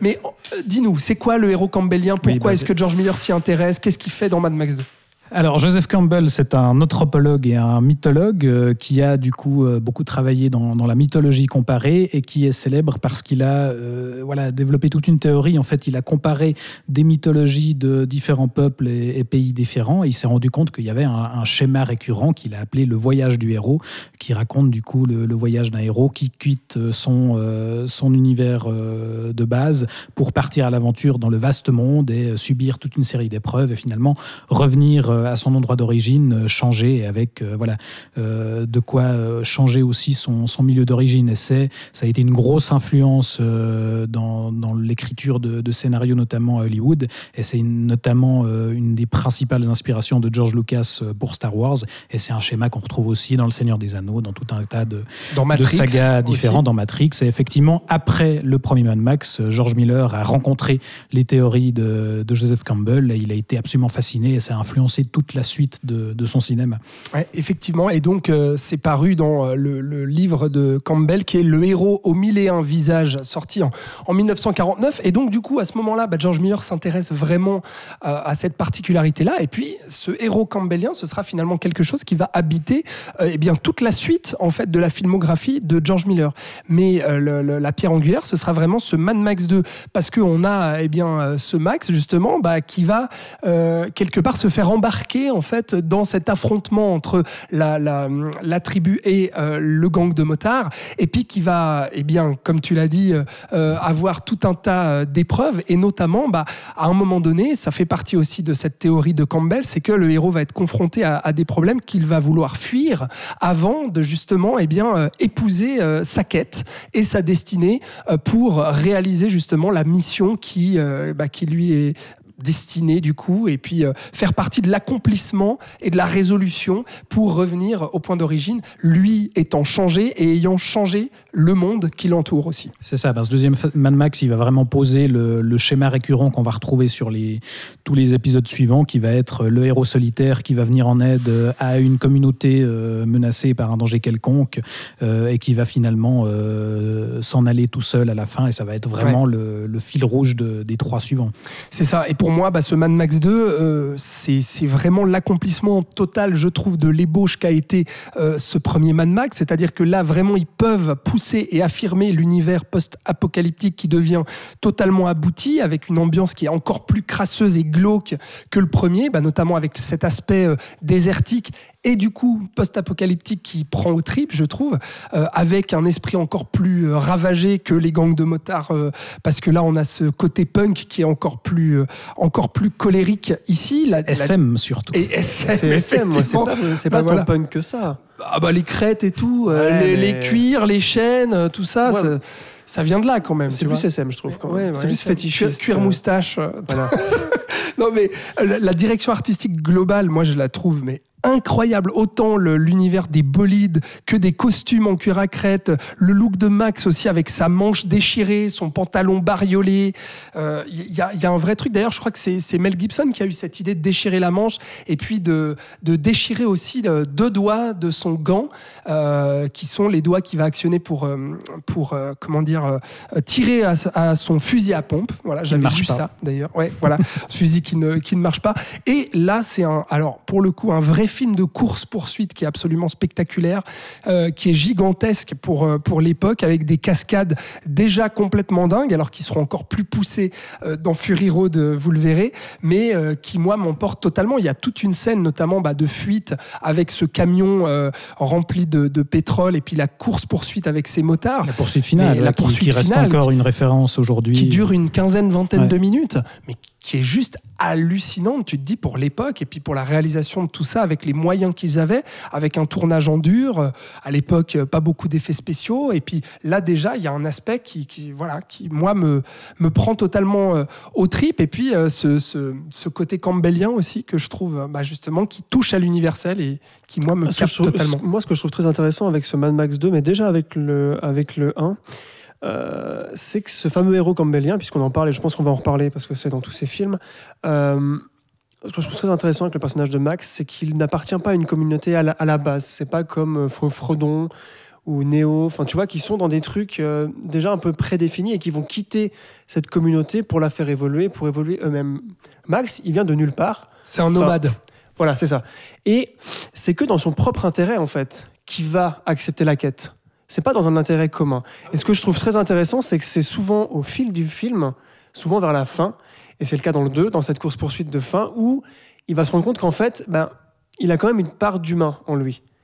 Et, qui va, euh, que cette part d'humanité va arriver et on va comprendre qu'en fait, même s'il y allait à reculons et qu'on se dit, ouais, mais c'est un égoïste, il a quand même une part de, voilà, de genre solidarité en lui et on retrouve ça dans le 4 aussi. Euh, et ça, c'est quelque chose qu'on retrouve pas forcément dans tous les voyages du héros. Et je trouve que c'est une particularité vraiment euh, à la saga Mad Max qu'on voit beaucoup dans ce film-là. Et d'autant plus que Miller arrive à faire ça dans une course-poursuite. Il fera pareil dans le 4 avec la baston entre euh, Fu- Furiosa et puis Max. Et là, il le fait déjà. Et je trouve ça incroyable de faire de l'évolution de personnage, donc de l'évolution psychologique, dans une scène d'action. Et ça, c'est un des rares qui arrive à faire ça. Je trouve ça hallucinant.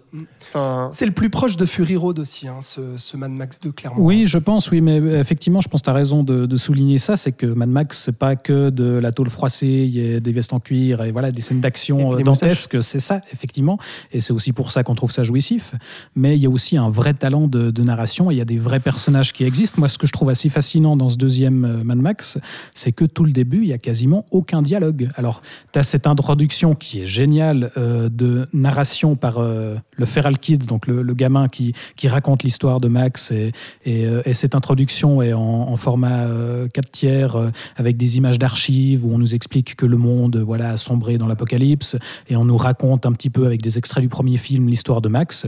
Et cette transition, ce changement de format qui est génial, où on a, on a l'écran noir et la caméra dézoome de l'intérieur du moteur de, de l'Interceptor, donc la voiture de Mad Max, et tout d'un coup on est en format, euh, en format large.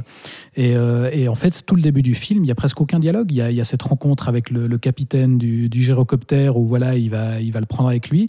Mais euh, tout le début, ils vont observer à distance justement ce, fort qui est assailli par, par le gang de Mungus. Et, c'est que de l'observation. Et tout le début, justement, Max, c'est comme nous, spectateurs, en fait. Et finalement, il va décider de s'impliquer dans l'histoire. Et, là, ça, ça va vraiment démarrer.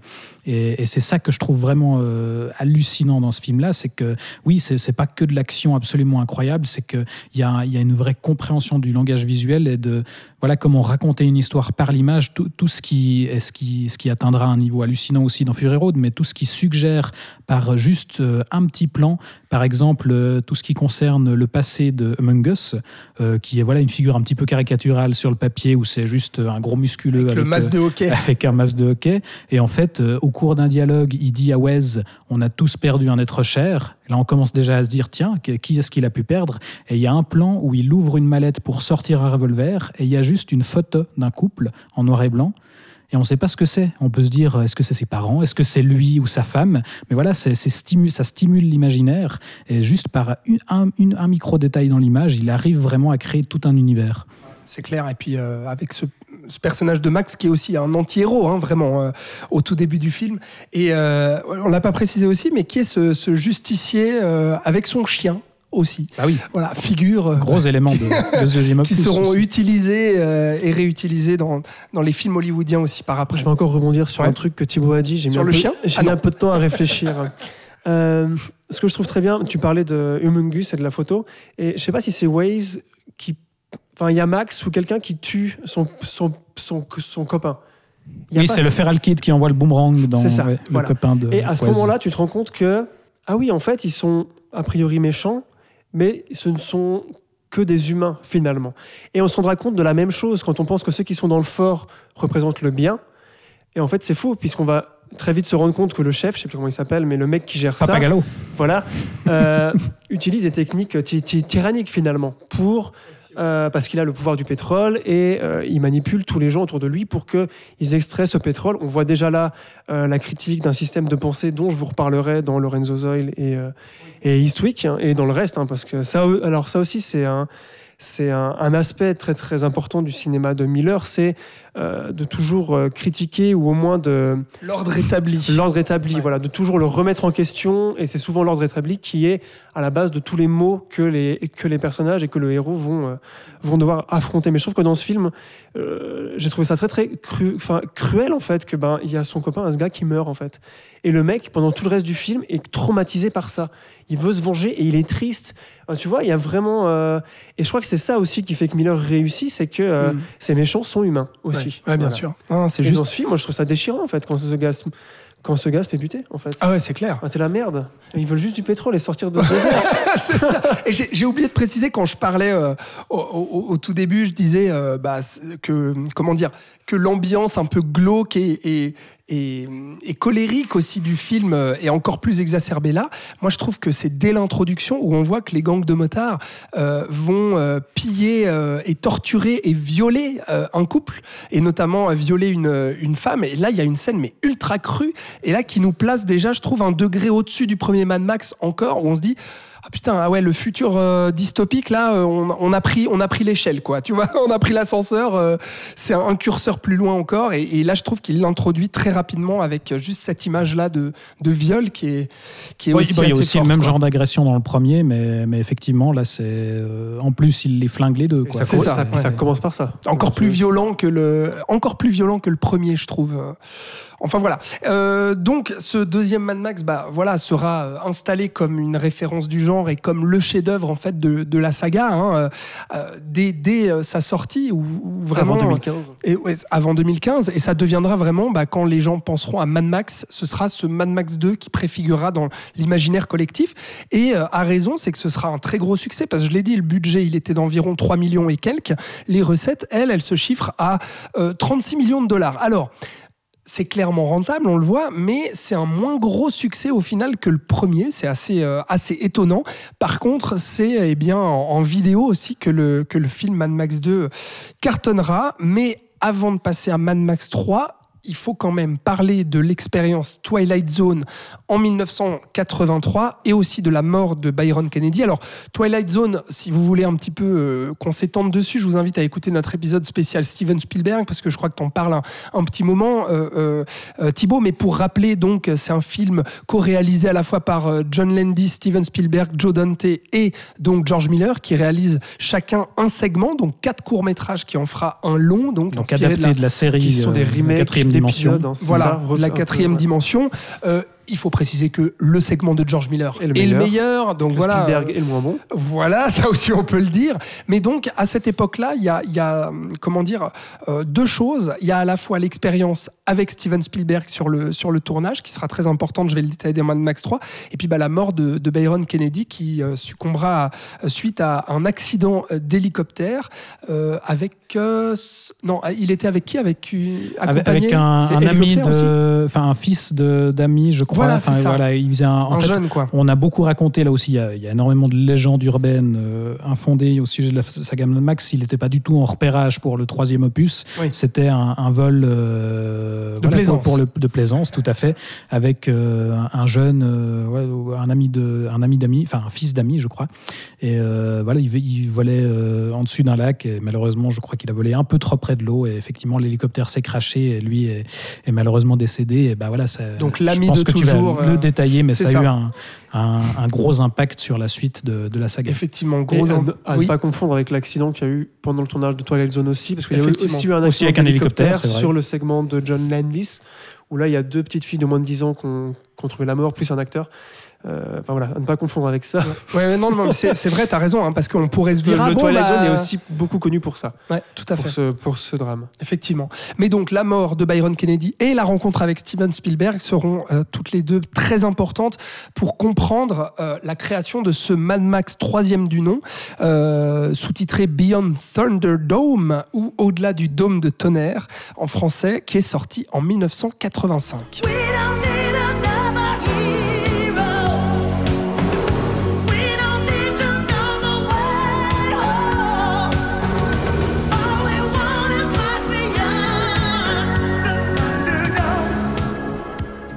Donc euh, Mad Max 3 en 85. Alors à la base, George Miller, c'est vrai, il voulait pas spécialement euh, faire de suite de Mad Max, mais c'est vrai que la mort de Byron Kennedy euh, lui a finalement bah, donné envie de poursuivre la saga et de lui rendre hommage. Mais je crois que le, le projet était déjà C'était pas déjà mal, lancé euh, avant lancé, le décès hein. de Kennedy. Mais il traînait la patte. Hein, Bah, en fait, hein. dès le deuxième Mad Max, il n'avait pas envie de faire de suite. Ouais. Il a jamais eu envie de faire de, de, de- de saga. Ouais, c'était Kennedy qui, qui poussait derrière, non? Non, c'était juste que voilà, ça s'est présenté, le, succès de chaque opus a entraîné le suivant, mais euh, en soi, il n'y a aucune suite qui a jamais été prévue. Alors en tout cas, le développement s'est fait avec euh, George Ogilvy. Euh, qui co-réalisera du coup ce Mad Max 3, euh, avec qui George Miller avait travaillé bah, euh, entre Mad Max 2 et Mad Max 3 sur euh, une série télé d'ailleurs les, les années qui précèdent. C'était quoi le nom de cette série? Je me sais plus, mais ils ont fait pas mal de productions à la Oui, télé, hein, effectivement, et des ça. séries, des téléfilms. Et puis il sort d'où George Ogilvy? Je crois que justement il. Il n'a pas fait grand-chose de notable Bah, avant ni après ça. Bah non, parce qu'il était surtout à la télévision, quoi.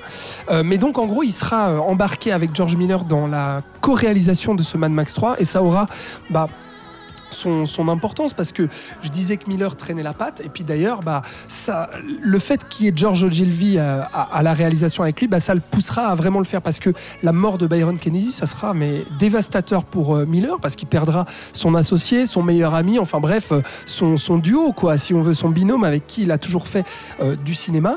Et puis bah le fait qu'il ne soit pas tout seul sur le projet et tout seul à porter le film notamment en tant que réalisateur bah ça réussira à le convaincre d'aller faire cette suite euh, de Mad Max avec un budget encore supérieur aux deux précédents, un budget de 10 millions de dollars, euh, avec notamment au casting Tina Turner, la chanteuse de Soul, avec cette volonté bah, clairement définie de viser le marché américain et de devenir non plus un gros film euh, australien, mais bel et bien un blockbuster hollywoodien qui peut concurrencer euh, les euh, blockbusters de l'époque, euh, avec du coup ce film-là qui détonne par rapport aux deux premiers. Euh, c'est vrai, alors on, en parlait euh, Le- hors Le micro. premier, il détonne, enfin le 2 détonne Oui, du bien aussi. Je veux dire, c'est un peu un, Oui, un, un leitmotiv. Oui, mais là, clairement, on a. Alors, c'est vrai que souvent, on dira que ce sera le retour du Jedi de la saga euh, Mad Max, c'est-à-dire qu'on pourra comparer la manière dont se sont faits les films.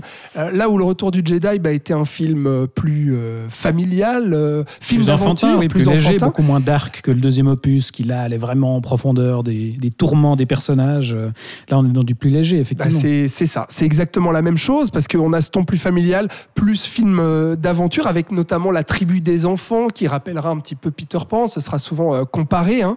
Euh, la musique aussi qui fera davantage, on a l'impression de se retrouver dans- avec du Williams hein, par Maurice moment, Jarre. euh, oui, c'est ça, Maurice Jarre à la musique, mais on a vraiment l'impression de se retrouver dans ces films des années 80, un peu films d'aventure de l'époque. Enfin bref, on dirait presque Un film produit par Lucas et Spielberg, n'est-ce pas? Voilà, parce que du coup, c'est pas anodin. Pourquoi? Parce que Miller, à l'époque, donc il rencontrera Steven Spielberg et il collaborera avec lui bah, sur le projet Twilight Zone. Et euh, Miller aura dit en interview. Non seulement qu'il sera énormément à partir de là influencé par Spielberg, déjà la manière dont, dont Spielberg aborde son cinéma, alors ça ce sera déjà depuis le choc Les Dents de la Mer hein, qui, euh, qui justement marquera énormément euh, Miller, mais aussi sur Twilight Zone, bah là il le verra travailler. Et c'est ça qui va vraiment influencer Miller, c'est que non seulement il, il admirait Steven Spielberg euh, de- par la qualité de ses films, mais là il l'admirera en tant que réalisateur, Il faut en tant que Il producteur. faut juste rappeler voilà, qu'il est producteur sur Twilight Zone. Je sais pas si on l'avait dit ça. Non, on c'est un dit. projet Oui. Spielberg a chapeauté de A à Z. Voilà. C'est juste. Il n'est pas que le réalisateur du plus mauvais segment. C'est ça. Et oui. Mais du coup, il le verra travailler. Il verra la manière dont Spielberg, dont Spielberg travaille aussi euh, avec ses équipes, équipes très fidèles qui comprennent Spielberg bah, en un claquement de doigts. Et ça, Miller, il trouvera ça génial, l'air de dire mais il faut moi aussi que j'ai une équipe comme ça ultra fidèle qui comprenne mon univers, qui comprenne ma façon de faire et euh, que ce soit un, un film collectif en fait. Et ça influencera la manière de, de, de faire ce Mad Max 3. Euh, il va s'inspirer un petit peu de, de tout ça pour livrer, je trouve, alors, un bon film d'aventure, généreux, divertissant, qui Drôle. remplit les cases, drôle aussi par moments, mais euh, qui souffrira de pas mal de problèmes. Et notamment, je trouve que la manière dont il détonne avec les deux premiers, ça fait que ça sera un film un peu déceptif. Et d'ailleurs, ce sera le vilain petit canard de la saga qui sera souvent mal aimé. Moi, je trouve à tort parce que si on le compare avec les deux premiers Mad Max, c'est clair qu'il y a ce côté, bah voilà, à la manière du retour du Jedi qui détonne un petit peu et où on se dit, merde, après, euh, après les deux chefs-d'œuvre qui ont, précédé, se retrouver face à ça, c'est un peu dommage. Il y en avait plus sous le pied, il y avait plus de, possibilités. Mais au final, je trouve que ça remplit quand même pas mal de, voilà, de, de choses, même si quand même, je trouve déjà qu'il y a, il y a des problèmes au niveau du scénario. Je trouve qu'il y a beaucoup trop, quoi. C'est-à-dire qu'on va déjà euh, euh, euh, être immergé dans cet univers avec euh, dans cette nouvelle tribu avec Tina Turner qui serait la chef euh, où on a des affrontements presque de gladiateurs dans des cages et ce genre de choses pour ensuite passer dans un autre univers avec cette tribu des enfants pour terminer par une course poursuite un peu à la Mad Max 2 et je trouve qu'il y a un peu un déséquilibre entre On sent tout qu'il y a un peu plusieurs films en un, oui. c'est ça. Mhm. Et, et moi, ça m'a un petit peu gêné. Euh, Tina Turner, autant le dire, moi, je trouve ça très bof. euh, son interprétation. Moi, j'ai un peu de mal avec ça. Et surtout, Mel Gibson, quoi. On sent qu'il en a rien à foutre, quoi. Mais vraiment, on le sent complètement détaché euh, par rapport aux deux premiers projets, quoi. On, on sent qu'il a vraiment fait ça pour le cachet, euh, et, et je trouve ça dommage. Et aussi, mine de rien, en termes de mise en scène, je trouve Miller très absent en fait. Euh, on- On a l'impression que le film n'est pas incarné comme il y avait cette énergie punk, rebelle et colérique des deux premiers, euh, ce découpage au cordeau et tout.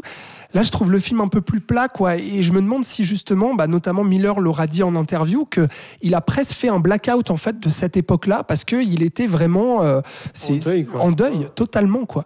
Et, et lui dira que bah, ce Mad Max 3, il le renie pas, hein, mais que il, il était, euh, c'est vrai, un peu dans le zef, quoi, pendant le tournage. Et je trouve que ça se ressent pas mal quand on voit le, quand on voit le film aujourd'hui, non? Oui, je suis assez d'accord. Euh, moi, j'ai beaucoup apprécié. Ce qui est assez souvent critiqué dans ce film-là, c'est les fameux enfants per- perdus. Moi, je trouve que justement, c'est une des forces du film. Bon, en dehors du fait qu'il se soit extrêmement mal inséré, puis qu'il y ait une coupure de ton euh, phénoménale entre la ville et le- et le- l'endroit où se trouve la tribu. Mais je trouve que c'est un espèce de une touche assez optimiste comparé aux deux premiers Mad Max et au début du 3 qui sont quand même euh, toujours assez sombres. Enfin, je veux dire, c'est l'humanité dans son euh, retranché euh, dans ses coins les plus euh, les plus pessimistes et tout. Et je trouve que les enfants, même s'ils sont manipulés par un système de croyance, encore une fois, réussissent eux aussi à avoir un parcours du héros. Et euh, je trouve qu'avoir ces enfants donne de, l'espoir dans un certain futur, en tout cas. Et ça, je m'attendais pas à voir ça dans un Mad Max, un truc un peu positif comme ça. Euh, quant à Gibson, je voulais rebondir sur ce que tu disais sur son incarnation. Euh, vu l'évolution du personnage, Mad Max étant devenant de plus en plus un héros qui a très peu de motivation et qui est en fait une espèce d'image du héros qui est très peu personnifié, qui est un espèce de symbole héroïque, euh, sauf dans le 1 où là il y a toute sa motivation avec sa femme et tout, bref. Et là je trouve que dans le 3, il arrive à une espèce d'épuration. Euh, alors est-ce que Mel Gibson s'en foutait ou pas, ça c'est autre chose, mais je trouve que ça colle avec ce personnage complètement... euh, pff, je, je, il s'en fout en fait. Qui se fait embarquer dans les là, aventures malgré lui, embarquer, quoi. Puis ça lui arrive, puis ben, tant mieux. Ben, alors là, je peux, là, je vais peut-être pouvoir aider. Donc il aide parce qu'il est quand même humain. C'est ce que je disais encore avant sur le 2. Mais je trouve que le jeu de Mel Gibson euh, va avec cette évolution du personnage, en tout cas. Qu'il l'ait fait exprès ou pas, ça, je veux bien croire que Gibson, au bout d'un moment, on n'ait eu rien à foutre de ce film-là. Euh, voilà, mais moi je m'attendais aussi, ayant entendu que c'était le vilain petit canard, comme tu disais, je m'attendais à un truc horrible, évidemment. Ouais, ouais. Et non, ça va. Ouais, moi je suis, si je suis Et d'accord. cette ouais. scène de baston dans le Thunderdome, je la trouve Ah, elle est cool, cool, bien ouais, faite. ouais, Génial cette idée où ils sont suspendus euh, par des oui. élastiques, Bah des ouais. armes à En plus, récupérer ça a au plafond. influencé euh, un superbe clip de Tupac et Dr. Dre que j'ai vu quand j'étais ado, que tout le monde a Ah vu, ouais je pense. Bah, Cali- Cali- California Love Ouais. est un hommage plus direct à ce cette scène-là, où ils sont dans un dôme et ils Ouais. rappent dans le dôme et tout. Ils se battent dans le dôme. Je me souviens plus de ce clip. revo- revoyez ce clip. et, euh, et aussi, c'est là où on voit la première fois, peut-être de manière un peu trop caricaturale et trop claire, euh, qui dépeint le système cap- capitaliste dans cette fameuse ville où Tina Turner est donc celle qui gère la ville, mais qu'en dessous la ville, il y a euh, ben, la classe des prolos en fait. L'industrie, quoi. Enfin, à, la, L'industrie. à la surface, c'est le troc, le commerce, et C'est en ça. bas, c'est euh, ceux qui travaillent. Et les uns sont interdépendants. Et il y a une espèce de, de volonté de rébellion et de révolte dans ce film aussi à ce niveau-là, avec ce personnage que je trouve incroyable euh, du nain qui s'appelle comment Master, ça Master Blaster, enfin, Voilà. c'est un géant, Ça, euh, un géant génial, qui porte un nain. euh, euh, mentalement euh, retardé. Ce côté fric un peu, qui et qu'on retrouvera dans Mad Max 4. Exactement. C'est super ça. Et euh, moi, cette, cette partie-là, je la trouve super bien faite et très très millerienne en fait. Ouais, tout Ouais. à fait. Mais c'est, c'est- ouais, bah finalement cette deuxième partie qui pose un peu plus de problème, mais c'est vrai que globalement, je- je Mais tout est millorien en fait. Enfin, moi, Oui, moi, je trouve que la, la- la- la comparaison avec le retour du Jedi est hyper pertinente. C'est qu'on a un troisième opus qui est qui effectivement tranche radicalement d'avec le, le- le précédent où on est tout d'un coup dans, dans quelque chose de beaucoup plus léger, beaucoup plus optimiste et tout ce qu'on veut et ça peut être un peu déceptif et il y a des choses ratées mais moi je, je le trouve hyper intéressant ce troisième opus. Il y a, et je trouve que la, toute la partie euh, jusqu'au Thunderdome est assez exemplaire. Je trouve qu'il y a vraiment aucun bout de gras tout fonctionne très bien la découverte de cette ville etc le, le personnage de Max.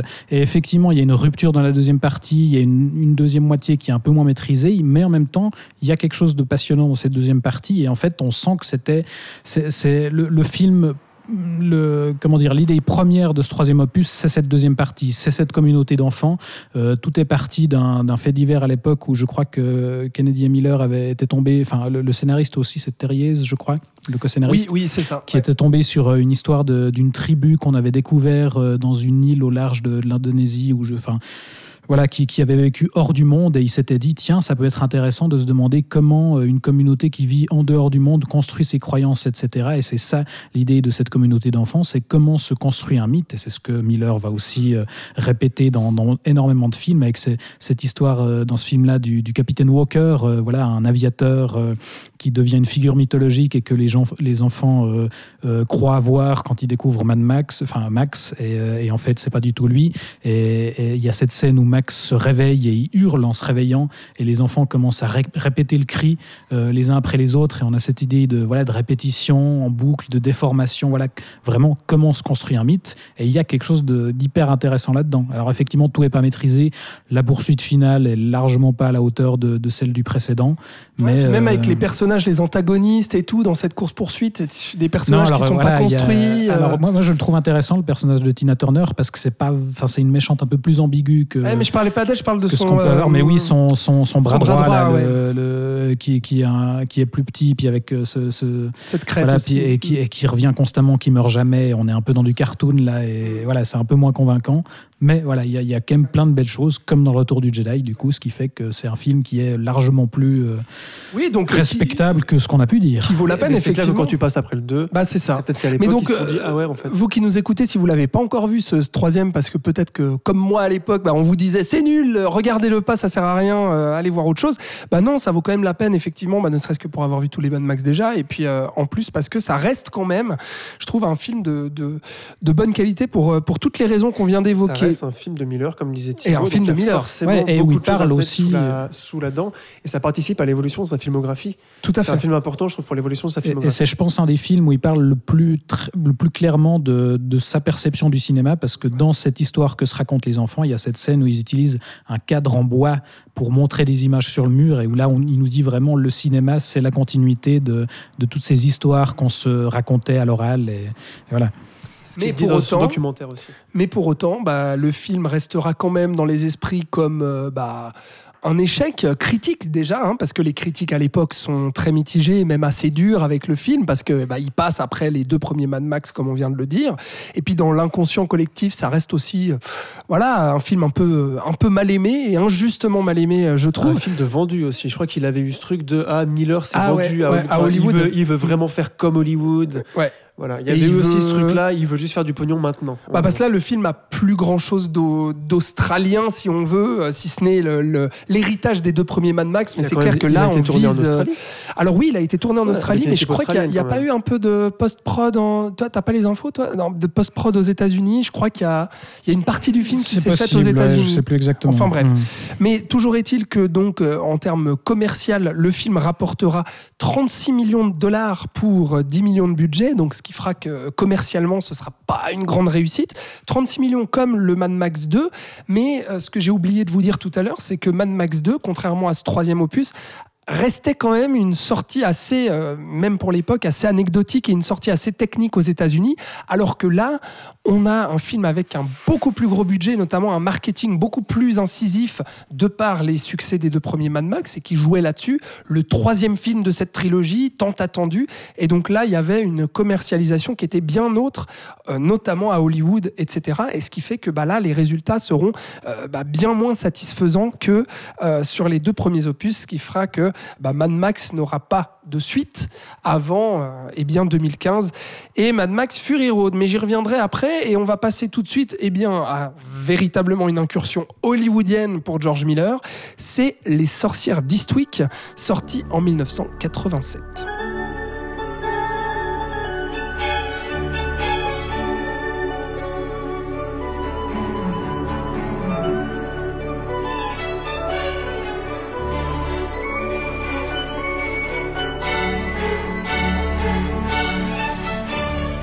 C'est toi, Florian, du coup, qui va nous parler de ces sorcières d'Eastwick Oui. avec notre cher Jack Nicholson et puis euh, un casting féminin. Il y a Cher, il y a Suzanne Sarandon Michel et Michel Pfeiffer. Donc gros casting pour un film donc produit à Hollywood par Warner Bros. Qui avait déjà distribué les trois premiers Mad Max. C'est ça. Qui avait déjà un lien avec George Miller. George qui Miller. déjà un peu sous le coude, entre guillemets. C'est ça, mais c'est un pro- c'est le premier film de commande Euh, Oui. pour Miller. Et Ça, c'est très fait important. vraiment aux États-Unis, dans euh, la machine hollywoodienne, dans les studios, enfin dans tout ce que tu veux. Quoi. Euh, et donc oui, donc c'est un film de commande qui est euh, l'adaptation d'un roman de John Updike, faut quand même le dire, qui est un gros morceau. C'est un mec qui a gagné euh, deux fois le Pulitzer et qui est considéré comme un des plus, grands écrivains américains euh, du XXe siècle. Et c'est aussi la première fois pour Miller que c'est une commande d'un point de vue production, mais c'est ça que je voulais dire, d'un point de vue scénario surtout. C'est-à-dire que là, euh, c'est pas lui qui a écrit, c'est pas lui qui est à la base du projet, mais j'y reviendrai plus tard, il va trouver quand même dans cette histoire des choses qui le rattachent à ses thématiques. euh, à ses thématiques préférées. Euh, je vais commencer par parler de la production puisque c'est, euh, ça va marquer un peu une rupture euh, dans sa filmographie puisque ça va très mal se passer cette, euh, cette première arrivée à Hollywood euh, puisqu'il va avoir sur le dos euh, un producteur qui s'appelle John Peters euh, qui, Le va fameux. qui va l'emmerder, qu'on a emmerdé plusieurs, mais euh, voilà. Hein là, là, là, je vais que parler de ça.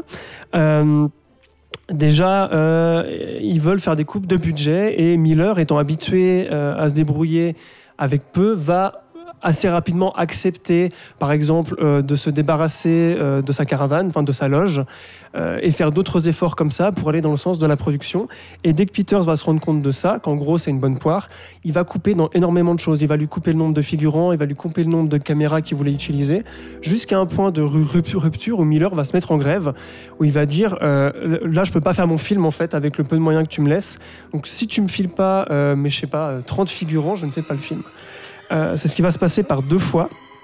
Il y a une des deux fois où il va carrément rentrer en Australie tellement il en peut plus, tellement il est à bout. Et c'est Nicholson qui va, euh, qui va le repêcher et qui va lui dire, enfin qui va le remotiver et qui va lui apprendre à manipuler les producteurs hollywoodiens. Et ça, je trouve ça c'est assez cool en fait. Enfin, ça fait vraiment l'image du mec qui vient de la campagne et t'as ce bon vieux Nicholson, le, le bon roublard, tu vois, puis tu vois comment il est. euh, Hey George, ouais, enfin, tu vois. Mais donc, je- ça, effectivement, Nicholson, je crois qu'il aura énormément poussé Oui, euh, parce et que, fait bah- pression sur les producteurs parce qu'il pesait énormément Ouais, à l'époque, oui, oui. Nicholson. Bah, les années, euh, c'était 87, Ouais. c'était après Shining, Ah oui. après Vol au-dessus d'un nid de coucou. Oui. Après Batman. Après, bah, ouais, euh, Non, c'est avant 8, Batman. c'est 89 Batman. Ah oui, autant pour moi. Mais bref, c'était Nicholson, il était là, quoi. Ouais. Et, La superstar, quoi. Autres anecdotes, John Peters, après le succès de Alien, vous avez peut-être lu, ça, voulait foutre un alien dans le film, mais ils s'en foutaient complètement. Vous voulez de- pas mettre d'araignée géante dans celui-ci? Enfin, C'était sa marotte à l'époque. mais- Putain, non mais voilà, c'était ce genre de gars. Euh, c'est lui aussi qui avait imposé Cher, euh, donc l'actrice, enfin l'actrice et chanteuse Cher, à George Miller, alors que lui ne la voulait absolument pas. Il y a même des rumeurs qui après auraient dit qu'il l'avait appelé pour l'insulter et que sur le tournage, il était donc Miller, hein, pas Peters, euh, que Miller était infâme avec euh, avec Cher parce qu'il la voulait pas et que donc c'était pour lui en fait l'image de ce qu'on lui imposait, c'était Cher et il pouvait s'en prendre à elle. Après, est-ce que c'est vrai, est-ce que c'est pas vrai? Euh, voilà. Do you believe voilà, bon, c'était avant ça, hein. Voilà. Comme ça, les Cher gens était- savent qui est cher. Cher, Cher, enfin Cher à l'époque était une très bonne actrice. hein. Elle avait reçu un ou deux Oscars, je crois. Ah. Oui, oui, oui, elle était déjà reconnue comme étant une bonne actrice. Et d'ailleurs, dans le film, Mais Elle est bien dans le tout le monde Elle joue bien, bien. ouais. Il n'y a pas de problème. Voilà. Enfin, tout le monde joue bien. Ouais, on y reviendra. Moi aussi, moi, je trouve que tout le monde joue Oui, bien. oui, vas-y, vas-y. Euh, voilà. Et donc, tout, évidemment, quand tu as une production comme ça, ça se ressent dans le film. Et euh, personnellement, je trouve que c'est son film le plus faible à George Miller de toute sa carrière. Euh, le film est très inégal. Il y a pas mal de scènes qui scénaristiquement ne servent à rien, qui ne font pas inventer, qui ne font pas av- avancer l'histoire ou développer les personnages, qui sont juste là parce qu'elles ont l'air d'être fun. Typiquement la scène du tennis, qui est, qui est assez drôle. Moi qui j'aime est bien la scène du tennis. Mais voilà, elle est cool, mais enfin, elle sert juste Mais à oui, rien. ouais. Et elle arrive là comme un cheveu sur la soupe. Il y a d'autres exemples, mais je vais pas tous euh, les énumérer. Et globalement, je C'est trouve qu'il y a beaucoup de discussions dans des pièces aussi. Ouais. euh, hein. Et pour du Miller, ça c'est assez étonnant. hein. Euh, Il y a un manque de tenue générale et un manque de cohérence, je trouve assez, euh, assez flagrant. Et notamment la dernière partie qui a été énormément critiquée à l'époque, où ça part dans le fantastique absurde, euh, rien à voir et d'un seul coup, vraiment. Ce qui peut être sympa, en fait, ça reste sympa, mais c'est vrai que comparé au reste du film, on est là, mais. Enfin, ça part aux fraises direct et puis on sait pas trop pourquoi ni comment. Ouais, c'est euh, pas assez bien introduit. la- T'as vraiment l'impression qu'il en ouais. pouvait plus en fait, puis il a dit je veux juste finir ce putain de film, laissez-moi tranquille. Donc euh, machin va se transformer en truc, euh, puis ils vont le buter, puis voilà. Enfin, Il va cracher les plumes et puis voilà. voilà putain. Bref. Il faut aussi savoir que euh, la Warner avait fait énormément de screen tests parce que la fin ne plaisait pas. Les premières fins que Miller voulait faire ne plaisaient pas et que donc c'est après des concessions euh, infinies qui sont tombées sur cette fin-là, euh, qui apparemment euh, plaisait au public. Alors, le public de l'époque euh, n'est pas le même qu'aujourd'hui. Enfin, Mais ça reste pas détestable comme non, film. c'est pas détestable. Mais quand tu compares, euh, quand tu Bah, compares avec y les films dont avant on et ce vient de parler, après, ouais. voilà, hein. C'est vrai. Non, puis on peut surtout le relier euh, vraiment à Miller arrive à Hollywood. T'as vraiment, moi, je trouve vraiment que c'est un film assez symptomatique de ça et qui est assez symptomatique de, enfin, qui peut être lié à beaucoup d'autres ré- réalisateurs. La première fois où ils arrivent à Hollywood, ils se prennent une grosse baffe et souvent ils font leur plus mauvais film. Et aujourd'hui encore, ça Oh, reste son oh, film ouais. euh, le moins connu déjà, Connu déjà. de Miller Ouais. et le moins réputé. peut-être pas le moins connu. Ah bah si. Non, non. Oh, les sorcières d'Eastwick, euh, je Non, non, pense je que Lorenzo est plus, est moins plus confidentiel que Il y a quand même les Même sorcières d'Eastwick. Ouais, C'est ouais. grâce, au casting. Pour le grand public, en tout cas. euh, Ouais. Heureusement, il y a quand même de quoi picorer. hein. C'est un film de George Miller, c'est ce que je disais aussi. C'est-à-dire qu'au niveau de sa mise en scène, il essaye, quand bien même, d'utiliser son fameux montage musical et d'utiliser le moins possible euh, tout ce qui est dialogue pour faire avancer. Euh, voilà, on, sent que dès qu'il y a une scène qui dans le script est visuelle, là il y va à fond. Il se dit putain là c'est mon moment, j'ai genre 5 minutes sur une demi-heure où il y a personne qui parle, où genre je vais lui faire cracher des putains de noyaux de cerise à cette connasse. C'est parti. Enfin, tu vois, il y a vraiment des scènes comme ça où tu as des envolées d'un coup au niveau mise en scène où c'est autre chose que du chant contre chant. Parce qu'il y a souvent quand même, vu qu'il y a beaucoup de, vu qu'il y a beaucoup de dia- dialogue, Pas tant que ça quand même. C'est souvent des, souvent des plans, enfin des, des travelling latéraux. des trucs comme euh, ça. Ouais, ouais. bon, mais alors ça veut dire que même là, il essaye de se dépatouiller de Ouais. un script assez bavard. Mhm. Euh, et il va, pour la première fois aussi, utiliser, euh, se faire plaisir avec l'aspect fantastique du film. On sent que ça lui, euh, qu'il va expérimenter sur des choses grâce à la magie, puisque c'est l'histoire. Je vais pas parler de l'histoire, mais c'est pas grave. Mais c'est l'histoire de trois femmes qui en fait euh, sont plus ou moins des sorcières. C'est même pas vraiment clair, mais qui ont des pouvoirs malgré elles et qui s'en rendent pas compte et qui vont donc faire des trucs un peu magiques. J'y reviendrai après quand je parlerai des thématiques. Et il y a l'arrivée de Jack Nicholson là-dedans et Voilà. qui vient euh, Mais- bouleverser leur quotidien et leur petit Voilà, village un- américain. Voilà, un petit peu ça. Et euh, on sent aussi une continuité avec Mad Max 3 sur l'humour. Je trouve qu'il y a tout un côté hum- humoristique qui est plus présent ici chez Miller, d'un point de vue visuel, mais aussi d'un point de vue. euh, il y a plus de trucs de situation. Euh, et donc, même dans ce concept de film grand public hollywoodien, Miller arrive à se dépatouiller. Et ça, je trouve que c'est un. Euh, je trouve que c'est une qualité énorme du film parce qu'on voit la patte du réalisateur malgré tous les freins qu'on lui a mis. Euh, on retrouve aussi Miller, bien entendu, d'un point de vue thématique. J'en ai déjà un peu parlé dans ce qu'on disait avant sur les Mad Max. Euh, là, on retrouve encore une fois le système de pensée religieux. Je pense que vous l'avez compris, ça se passe dans un petit village euh, où la religion a une place super importante. Très tout le monde va conservateur. à l'église, Mm. voilà. Euh, avec des valeurs assez obsolètes, etc., des mentalités très rurales, malgré le fait que ce soit un village riche. Enfin voilà, ils sont tous un peu aisés, mais euh, ils ont des mentalités de, ils ont des mentalités de Conservatrice. d'arriérés, voilà. Ouais. Moi j'appelle ça arriéré, D'accord. pas j'appelle pas ça conservateur. Euh, et évidemment aussi du système patriarcal, puisque la base du film sont ces trois personnages, euh, joués par Cher, Michel Pfeiffer et euh, Suzanne Sarandon, qui sont toutes les trois déçues de manière différente par la jante masculine, et qui vont, un soir où elles boivent des coups, s'imaginer l'homme parfait. Et c'est là que leur pouvoir inconscient va créer, Jack Nicholson, une caricature horrible du mal, donc du mal, du diable, mal homme, c'est le diable, voilà exactement. Euh, qui va arriver dans, cette, dans ce petit village, racheter la plus grande maison historique et tout, puis commencer à faire son matu vu de tous les côtés. Et les péchos. Et commencer à les pécho de manière, voilà, de chacun, euh, chacune séduire de l'une manière après différente. l'autre. Voilà. Mais à part ça, voilà. c'est le Jack Nicholson show, hein, ce film aussi. hein. Ah, c'est un peu un problème pour moi. hein, Ouais, aussi, ouais, voilà, moi, je pense qu'on en reparlera. Et là où je trouve aussi, euh, et où on sent euh, la patte de Miller, ou en tout cas euh, l'envie, qui, enfin, ce qu'il a pu l'attirer, c'est que comme je disais pour Mad Max 2, où chaque personnage de chaque camp reste humain malgré tout, qu'il n'y a pas de, de blanc ou de noir, c'est-à-dire qu'on critique l'homme assez facilement et on critique le patriarcat et la religion. Mais euh, les femmes, en fait, s'en prennent aussi pour leur grade, euh, notamment dans le personnage de Veronica Cartwright, si je me rappelais bien de son nom, Ouais. qui joue la femme dévote, qui est vraiment, euh, qui est vraiment elle qui entretient le patriarcat et le conservatisme Mhm. et la religion et tout ça à fond, qui est d'ailleurs excellemment bien joué. Je trouve que c'est un des meilleurs rôles de tout le film. Et également ce pied de nez à l'homme parfait, puisqu'en fait, l'homme parfait serait le diable. C'est ça que le film essaie de nous dire. Et, euh, Parfait, c'est un ogre, ouais. Enfin, c'est voilà. l'apparition de Nicholson, elle est quand même assez. euh, ouais, ouais, non, mais c'est il ronfle au concert. Et, Ouais, c'est génial. ouais. Mais, mais d'ailleurs, je, je voulais juste dire aussi que Oui. malgré cet aspect bavard euh, dont, dont je parlais, euh, voilà, avec euh, que beaucoup, c'est plus beaucoup de dialogues. euh, Max, ça ouais, ouais, ah bah, sacrément. Certes, c'est pas un film d'action. Bah, mais- on est même dans des réflexions un peu euh, philosophiques euh, sur le rapport homme-femme, etc. Dans les, Mhm. Bon, c'est basé les sur un bouquin très très. C'est ça, Tu vois. dans les échanges entre les personnages. Mais je trouve quand même que là-dessus, enfin, par moments, c'est assez intéressant sur euh, justement ce que, ce que questionne. Alors, ça, c'est peut-être dû au livre Mais plutôt. c'est plus du livre. Mais je trouve intéressant le, le- la confrontation entre le rapport homme-femme, la séduction, Mhm. etc., que le film expose. Quoi. Ouais, exactement ce que. Ouais, ouais. Que les femmes, en fait, elles aiment les bad boys. Ah, C'est ça, hein. N'est-ce pas Elles voudraient un mec bien, mais Bah, on, voilà. va, on va pas rentrer dans ce genre de discours. Euh, mais donc voilà, je trouve que malgré euh, tous les défauts qu'il peut avoir, qu'on ressent quand même Miller euh, au niveau du fond et de la forme, je trouve que dans sa filmographie aussi, on ressent plusieurs échos à d'autres de ses films. Je parlais de Mad Max 3 avant pour l'humour. On retrouvera ce concept de sororité dans Mad Max 4, puisque quand même là, enfin voilà, les trois femmes et dans Mad Max 4, euh, on en reparlera après.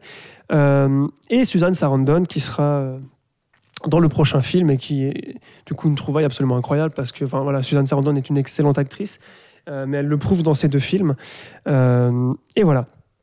Les sorcières de Eastwick est quand même un film, là encore, séminal, hein, comme quoi George Miller a, a installé pas mal de choses, puisque euh, trois productions des années 90, Le Citron comme influence majeure, euh, Hocus Pocus de Walt Disney, qui est assez mauvais selon moi, mais voilà, qui parle de sorcières aussi.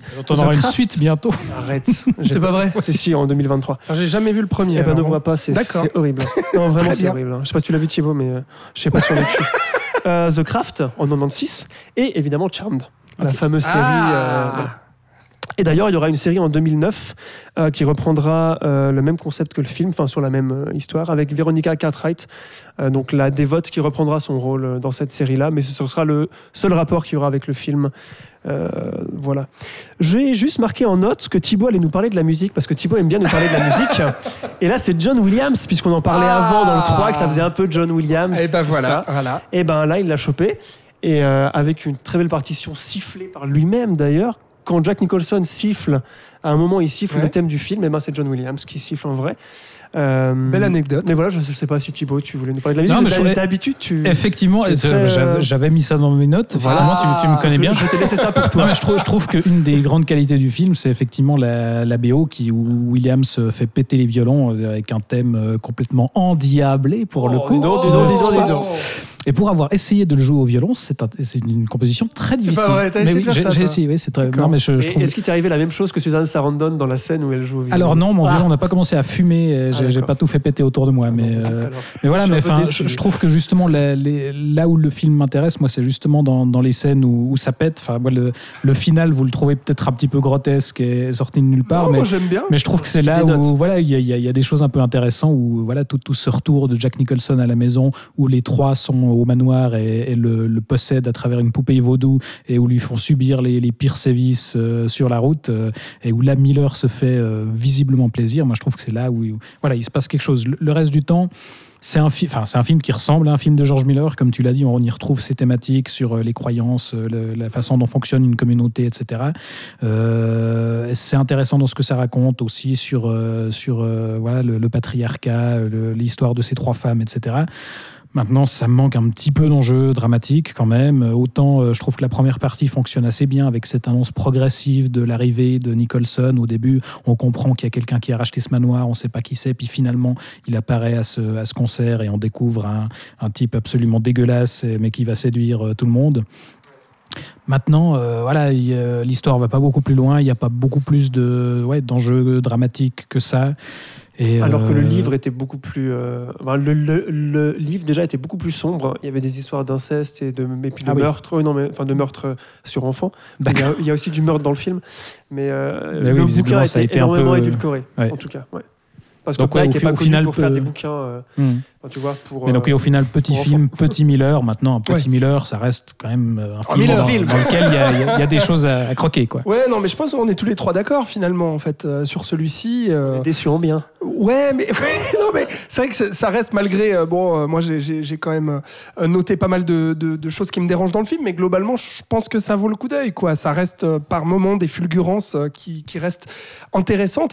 Et pourtant, malgré son budget, qui est le plus gros budget euh, euh, qui sera alloué à un film de George Miller à cette époque-là, de 22 millions de dollars, il en rapportera euh, 68 millions. Donc, euh, ça reste un Honnête, petit, honnête. euh, voilà, un petit succès. euh, et puis critique assez positive quand même à l'époque, malgré le fait qu'aujourd'hui, voilà, comme je l'ai dit, ça semble être un film un peu disparu des radars. euh, et puis malgré, alors, moi c'est ça qui m'a étonné, c'est malgré le casting de dingue, qui reste, j'ai l'impression aujourd'hui un film assez oublié en fait. C'est grâce au casting qui reste pas trop oublié non, non, non plus. ouais, ouais, ouais. Du coup, effectivement. Voilà, en tout cas, pour ces sorcières d'Eastwick, merci Florian. Et puis, euh, tu gardes ce garde micro euh, en main, tu gardes la main pour nous parler euh, du film euh, que tu aimes tant, qui est donc euh, Lorenzo's Oil, qui est sorti. Lorenzo en France. Lorenzo en français, qui est sorti donc en 1992.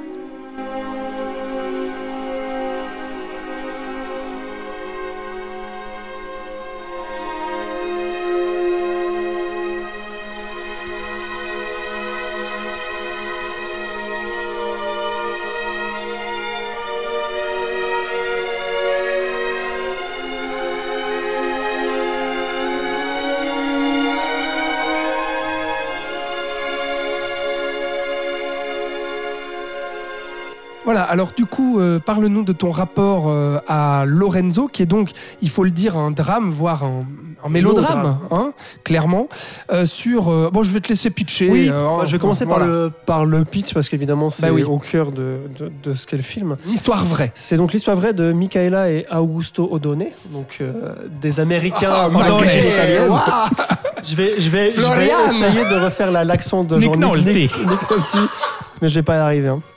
Donc, qui apprennent euh, un jour que leur enfant de 6 ans, Lorenzo, est atteint d'une maladie qui s'appelle ALD, l'adrénoleucodystrophie. Pas mal. Non, mais c'est parce que je l'ai écrit. Oui, oui. Une maladie excessivement rare qui entraîne euh, une dégénérescence cérébrale et donc une mort euh, assez rapide. Dans les deux ans après diagnostic. Voilà, donc là, normalement, à 8 ans, euh, normalement, le, gosse, il est cané.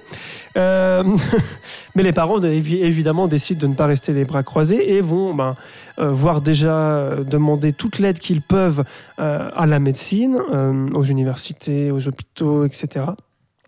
Et vont très rapidement être frustrés par les non-résultats, puisque c'est une maladie extrêmement rare, donc très peu de gens se sont attelés à trouver un remède, et euh, on comprend, ils comprennent assez vite que les médecins ont autre chose à foutre aussi, enfin qu'il y a d'autres maladies qui tuent beaucoup plus de gens et qui n'ont pas encore de résultats. Et donc, face à ça, face à ce mur, ils décident euh, d'apprendre tout par eux-mêmes, donc d'apprendre la médecine, les bases de la médecine par eux-mêmes, euh, en lisant des livres, en machin, et de trouver euh, une solution pour que leur fils ne meure pas. Et ils vont donc mettre au point, euh, après multiples, multiples épreuves, une huile, d'où le titre Lo- Lorenzo's Oil, donc l'huile de Lorenzo, une huile d'olive, enfin voilà, avec des éléments un peu différents à l'intérieur. Je vais pas tout vous expliquer parce que techniquement c'est assez compliqué, qui est donc capable d'enrayer la maladie. Et la preuve, c'est que Lorenzo, le vrai, est mort à 30 ans au lieu de 8 ans. Euh, voilà. Après, c'est euh, quelque chose qui a été, euh, qui a fait beaucoup de scandales et controverses dans le milieu de la médecine et qui n'est pas prouvé Bah, on le voit dans le film, hein, pour d'ailleurs. euh, voilà. Mais c'est encore aujourd'hui, c'est pas, c'est pas un remède miracle en fait. C'est ça que je voulais dire. Euh, Huile d'olive pure qui vient de Grèce, non, d'ailleurs? Non, je Non? crois pas. Non? Ça, je sais je sais plus. Je crois pas Je- qu'ils le disent. Ah ouais? Je Ok. suis pas Bon, sûr. D'accord. En tout cas, ils la mettent dans la salade. Oui. Peut-être qu'elle est grecque, la salade, je ne sais pas. Euh, en tout cas, eux, ils sont italiens, à ne pas confondre. Parce que la mythologie, euh, bref, on va pas commencer. Oh, en fait, vu que les Romains avaient piqué la mythologie aux Grecs, c'est un film de revanche de George Miller. Oh, Aïe, oh, putain, aïe, incroyable. aïe. Stop, arrêtez tout. Il faut que je vois le film maintenant. Qu'est-ce qui, euh, ce- qu'est-ce qui fait que ce film est exceptionnel? Alors, déjà. Et que ce n'est pas un drame médical larmoyant. Ah, déjà, je pense que vous l'auriez compris, puisque Thibault en a parlé en introduction, vu que Miller est- a été médecin, enfin a fait des études et a fait des stages et tout ça, il sait à peu près de quoi il parle, et je trouve que ça se, enfin, ça se voit dans le film, je veux dire d'un point de vue technique et les détails euh, de tout ce qui se passe, en fait, tout nous est expliqué de manière pas du tout, euh, pas du tout chiante, hein. il rend ça très très naturel et très, Comme les parents, on découvre petit à petit. Exactement. Euh, donc on sent déjà qu'il a cette implication de parler de quelque chose qui se passe dans le domaine médical. Euh, Et évidemment, là, on retrouve aussi sa critique d'un milieu hiérarchisé et très protocolaire, puisque la parce que par contre, ça, la vision de la médecine qu'il donne, très, c'est est très sombre, assez Ouais, très, euh, est très, voilà, exactement, acerbe, exactement. D'autant plus qu'il sait de ce qu'il parle, donc on a une authenticité et euh, il est difficilement attaquable sur ce terrain-là.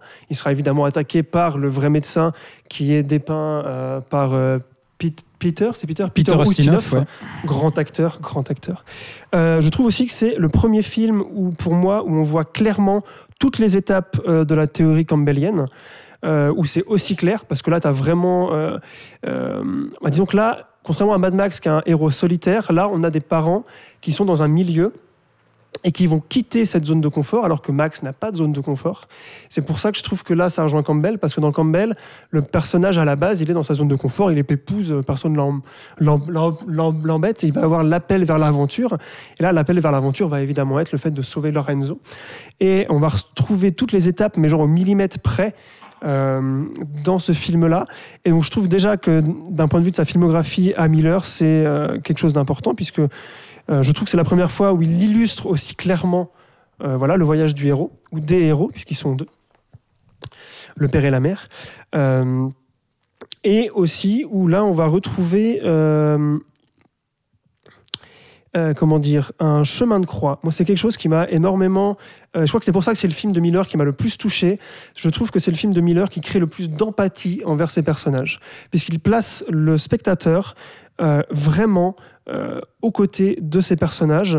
Euh, certes, c'est facile parce qu'ils apprennent tout, donc on apprend en même temps qu'eux, mais énormément de films euh, ont ce procédé narratif, et je trouve que très peu réussissent aussi bien que Lorenzo Zoil à te faire ressentir toute la détresse, toutes les défaites, enfin voilà, c'est vraiment horrible. Moi, c'est un film durant lequel je pleure plusieurs fois.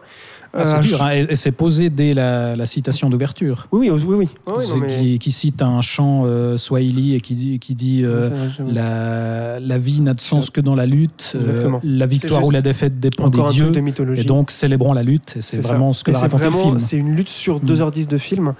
Euh, et Faut le dire, c'est vrai, tu as raison de, de le préciser, c'est un film qui est quand même assez éprouvant. c'est un film très, Euh, très, très, très dur. Même si, j'y reviendrai, mais Ouais. le final laisse quand même la lumière et tout, mais, mais Oui, ça reste quand mais même assez, dire, euh, assez brutal. Ils hein. ont chié pour en arriver là. Putain, et nous Et- aussi, ouais. Miller utilise euh, dans ce fait divers le fait que cette famille soit italienne et qu'elle soit donc, enfin donc, c'est un peu un cliché, mais très catholique et très pratiquante pour euh, faire tout un rapport à la religion, mais cette fois-ci pas forcément d'un côté critique ou négatif, Euh, c'est-à-dire qu'il va utiliser euh, l'imagerie euh, du Christ et du chemin de croix, puisque c'est exactement ce qu'ils vont, ce vont faire, ils vont vivre un véritable chemin de croix christique. Et donc, il va utiliser tous, tous ces rites et toute cette imagerie, ce qui va se retrouver énormément dans sa mise en scène. Il va reprendre de l'imagerie- de l'imagerie religieuse. Il va faire euh, des citations claires à des tableaux italiens euh, et à des événements de la Bible euh, assez fondateurs. Euh, il va utiliser énormément aussi. de musique, exactement. C'est ce que j'allais dire. C'est que de la musique reli- reli- religieuse, beaucoup de musique italienne, mais pas que. Il y a aussi des chants russes, donc euh, religion orthodoxe. Euh, et il y aura du Mozart. Enfin bref, voilà. Tout est religieux, tout est très euh, grave. hein. C'est de la musique de messe, donc euh, tu penses bien que. Voilà. Et également la construction très opératique, donc dans le sens le plus basique, donc l'opéra qui vient d'Italie aussi. Il y a tout un lien avec ça. euh, où chaque acte, ou en tout cas chaque épreuve, est marqué non pas par un carton, ce qui aurait cassé le rythme, mais par un fondu au noir. Je crois que c'est la première fois qu'il utilise du fondu au noir, Miller. Et là, à chaque fois, ça aide à, à digérer ce qui s'est passé. Ça dure qu'une seconde de noir, mais tu as une mini respiration pour repartir et en chier à nouveau.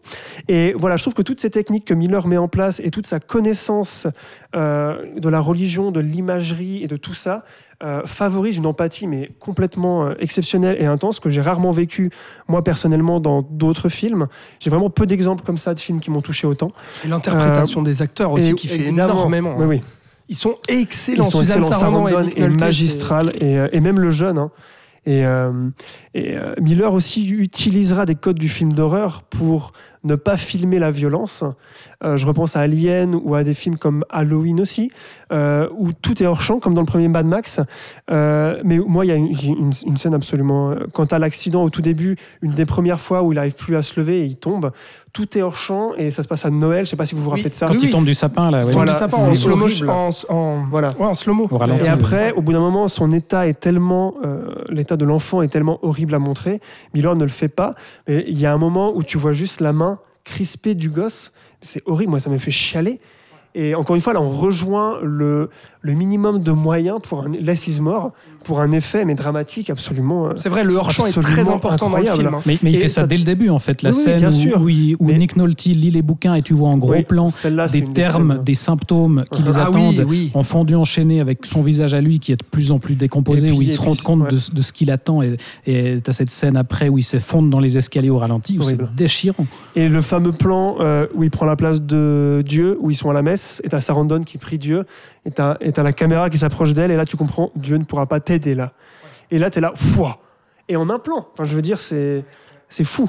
Et pour moi, enfin voilà, et pour moi c'est le film où il l'utilise le mieux, en tout cas vu que c'est un drame où ça marche le mieux, et il ne tombe pas dans le misérabilisme non plus, euh, ni dans le voyeurisme, donc ça va avec ce truc de faire du hors champ. Enfin, c'est d'une pudeur et d'une subtilité euh, que je trouve incroyable. Il utilise aussi d'autres codes que le drame simple, c'est-à-dire que dans sa mise en scène, moi il y a notamment une scène où, euh, où l'enfant va vraiment euh, collapser euh, sur son et puis hurler, tu sais, à la mort sur sur son lit et puis sa mère qui essaie de le calmer. Et là tu as cette caméra avec ce travelling avant qui arrive et où tu vois en fait le le, le, le gamin trembler, on, se croirait dans l'exorciste en fait à ce moment-là. Et il y a vraiment une mise en scène presque horrifique avec vraiment tout, tout cette, toute cette atmosphère noire avec juste cette lampe qui est orientée sur lui et qui euh, presque fout les boules en fait. C'est-à-dire au- au- au-delà Mais d'émouvoir. parce que c'est on se horrible dit, mais quelle horreur N'importe quelle maladie, ouais. c'est horrible. Et c'est aussi une des rares fois où tu t'as pas pitié, t'as pitié de lui, mais t'as plus pitié de lui parce que mon Dieu, ce que ça doit être dur, et pas parce que ça pleure tout le temps. Et c'est ça, et ça, je trouve c'est assez rare. Dans... Enfin, pas là, mais voilà. Et euh, je voulais aussi parler de ça parce que c'est la première fois que ça va arriver. Ça va lui arriver pour Babe et pour Happy Feet. Ce que j'appelle le retournement de genre. C'est-à-dire que Miller va s'inscrire dans le genre du mélodrame, dans même le drame du dimanche après-midi. Aux États-Unis, c'est comme ça que va être vendu le film, parce que il faut savoir que c'est un film inconnu. Enfin, vraiment, il est très peu connu de très peu de gens, alors que c'est, selon moi, avec Mad Max 4, son meilleur film et un des meilleurs drames que j'ai vu de toute ma vie.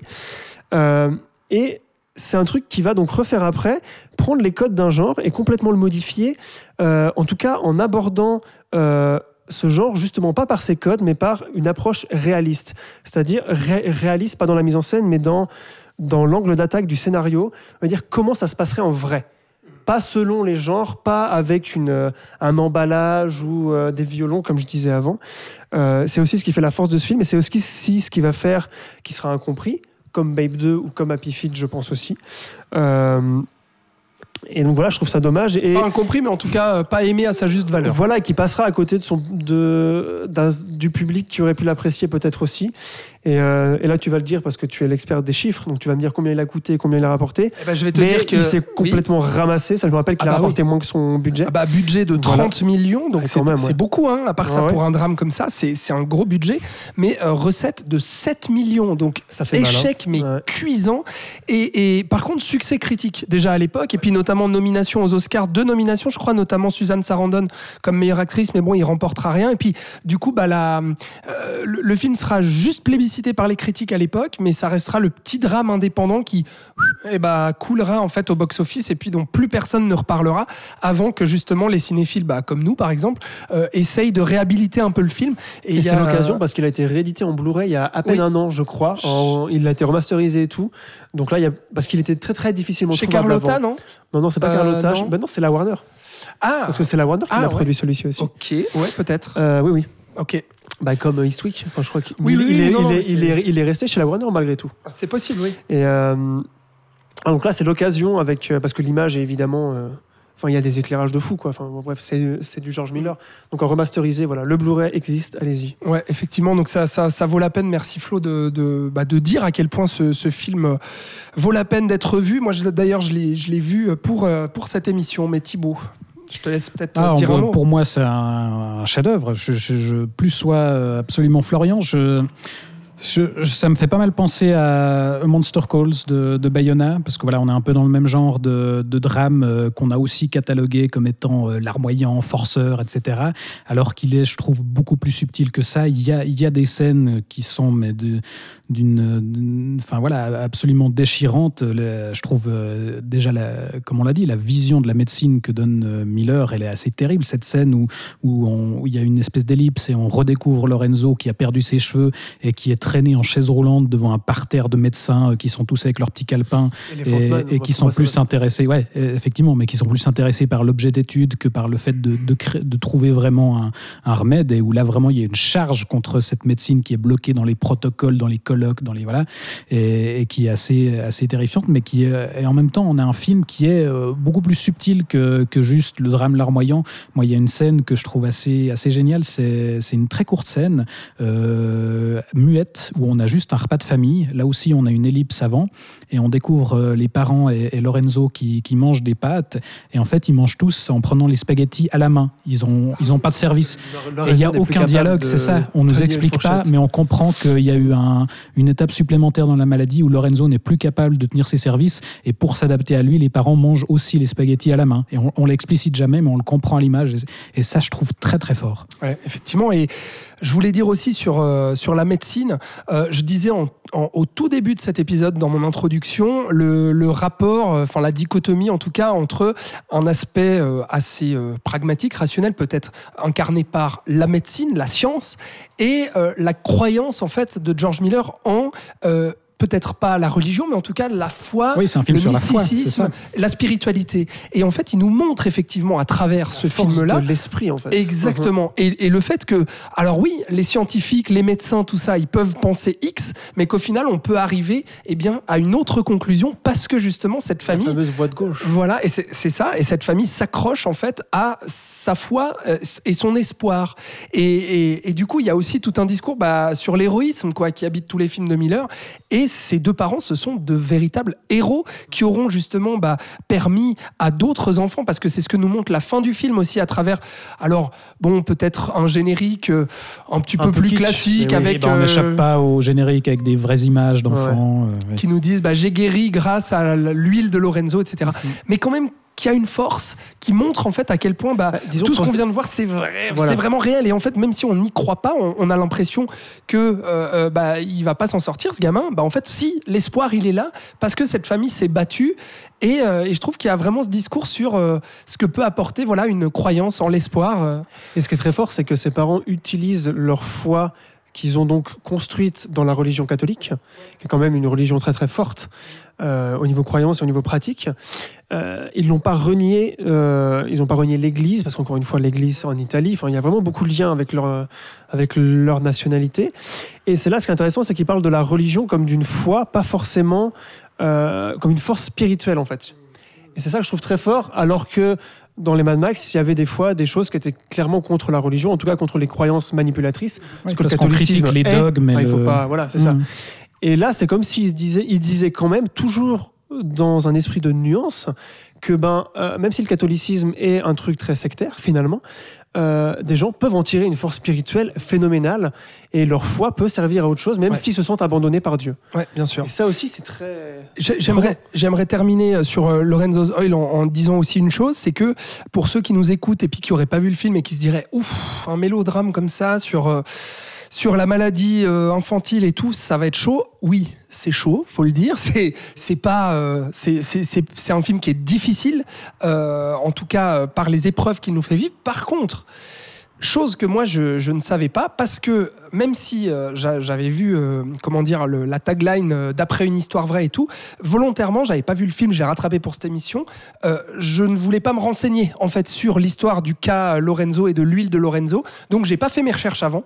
J'ai vraiment lancé le film sans savoir en fait ce que quelle histoire on allait me raconter et quelle allait être l'issue.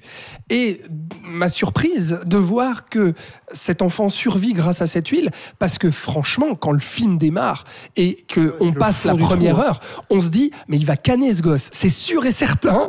L'issue du film, c'est que le gosse il canne à la fin et qu'en fait il y a plus d'espoir. Et quand il y a ce retournement-là et que Miller nous fait comprendre et notamment ça, c'est- lié à la narration vraiment, hein, qui nous part vraiment de l'enfer pour nous, nous faire progresser petit à petit vers ce paradis et cet espoir-là euh, qui n'était plus euh, bah, espéré.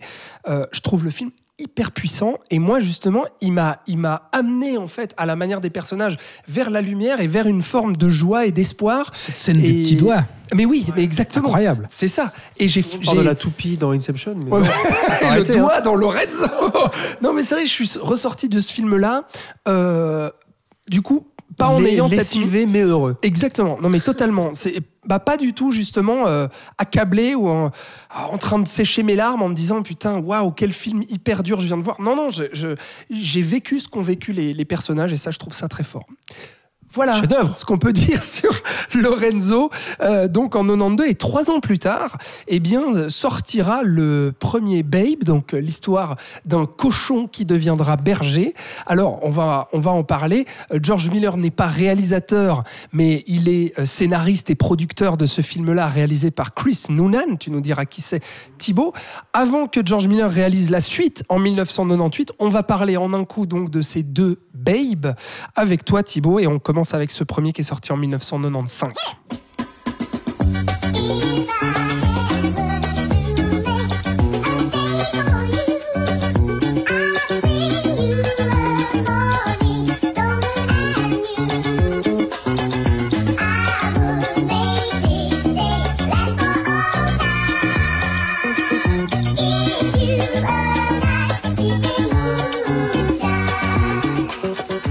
Voilà, donc il aura fallu euh, sept ans de, de développement de ce film-là qui euh, a cette particularité d'être en prise de vue réelle et d'utiliser de véritables animaux ainsi que des animatroniques et puis des effets spéciaux pour modifier les bouches des animaux pour en faire de véritables acteurs de ce film-là. Euh, Babe, donc, euh, Miller ne le réalise pas. Alors, bah, attends, je vais peut-être pas te couper l'herbe sous le pied. Je vais te dire, raconte-nous pourquoi le biscuit. développement de ce film et pourquoi Miller n'est que mais ça, c'est la scénariste. spécialité de Alex. Vas-y Thibaut.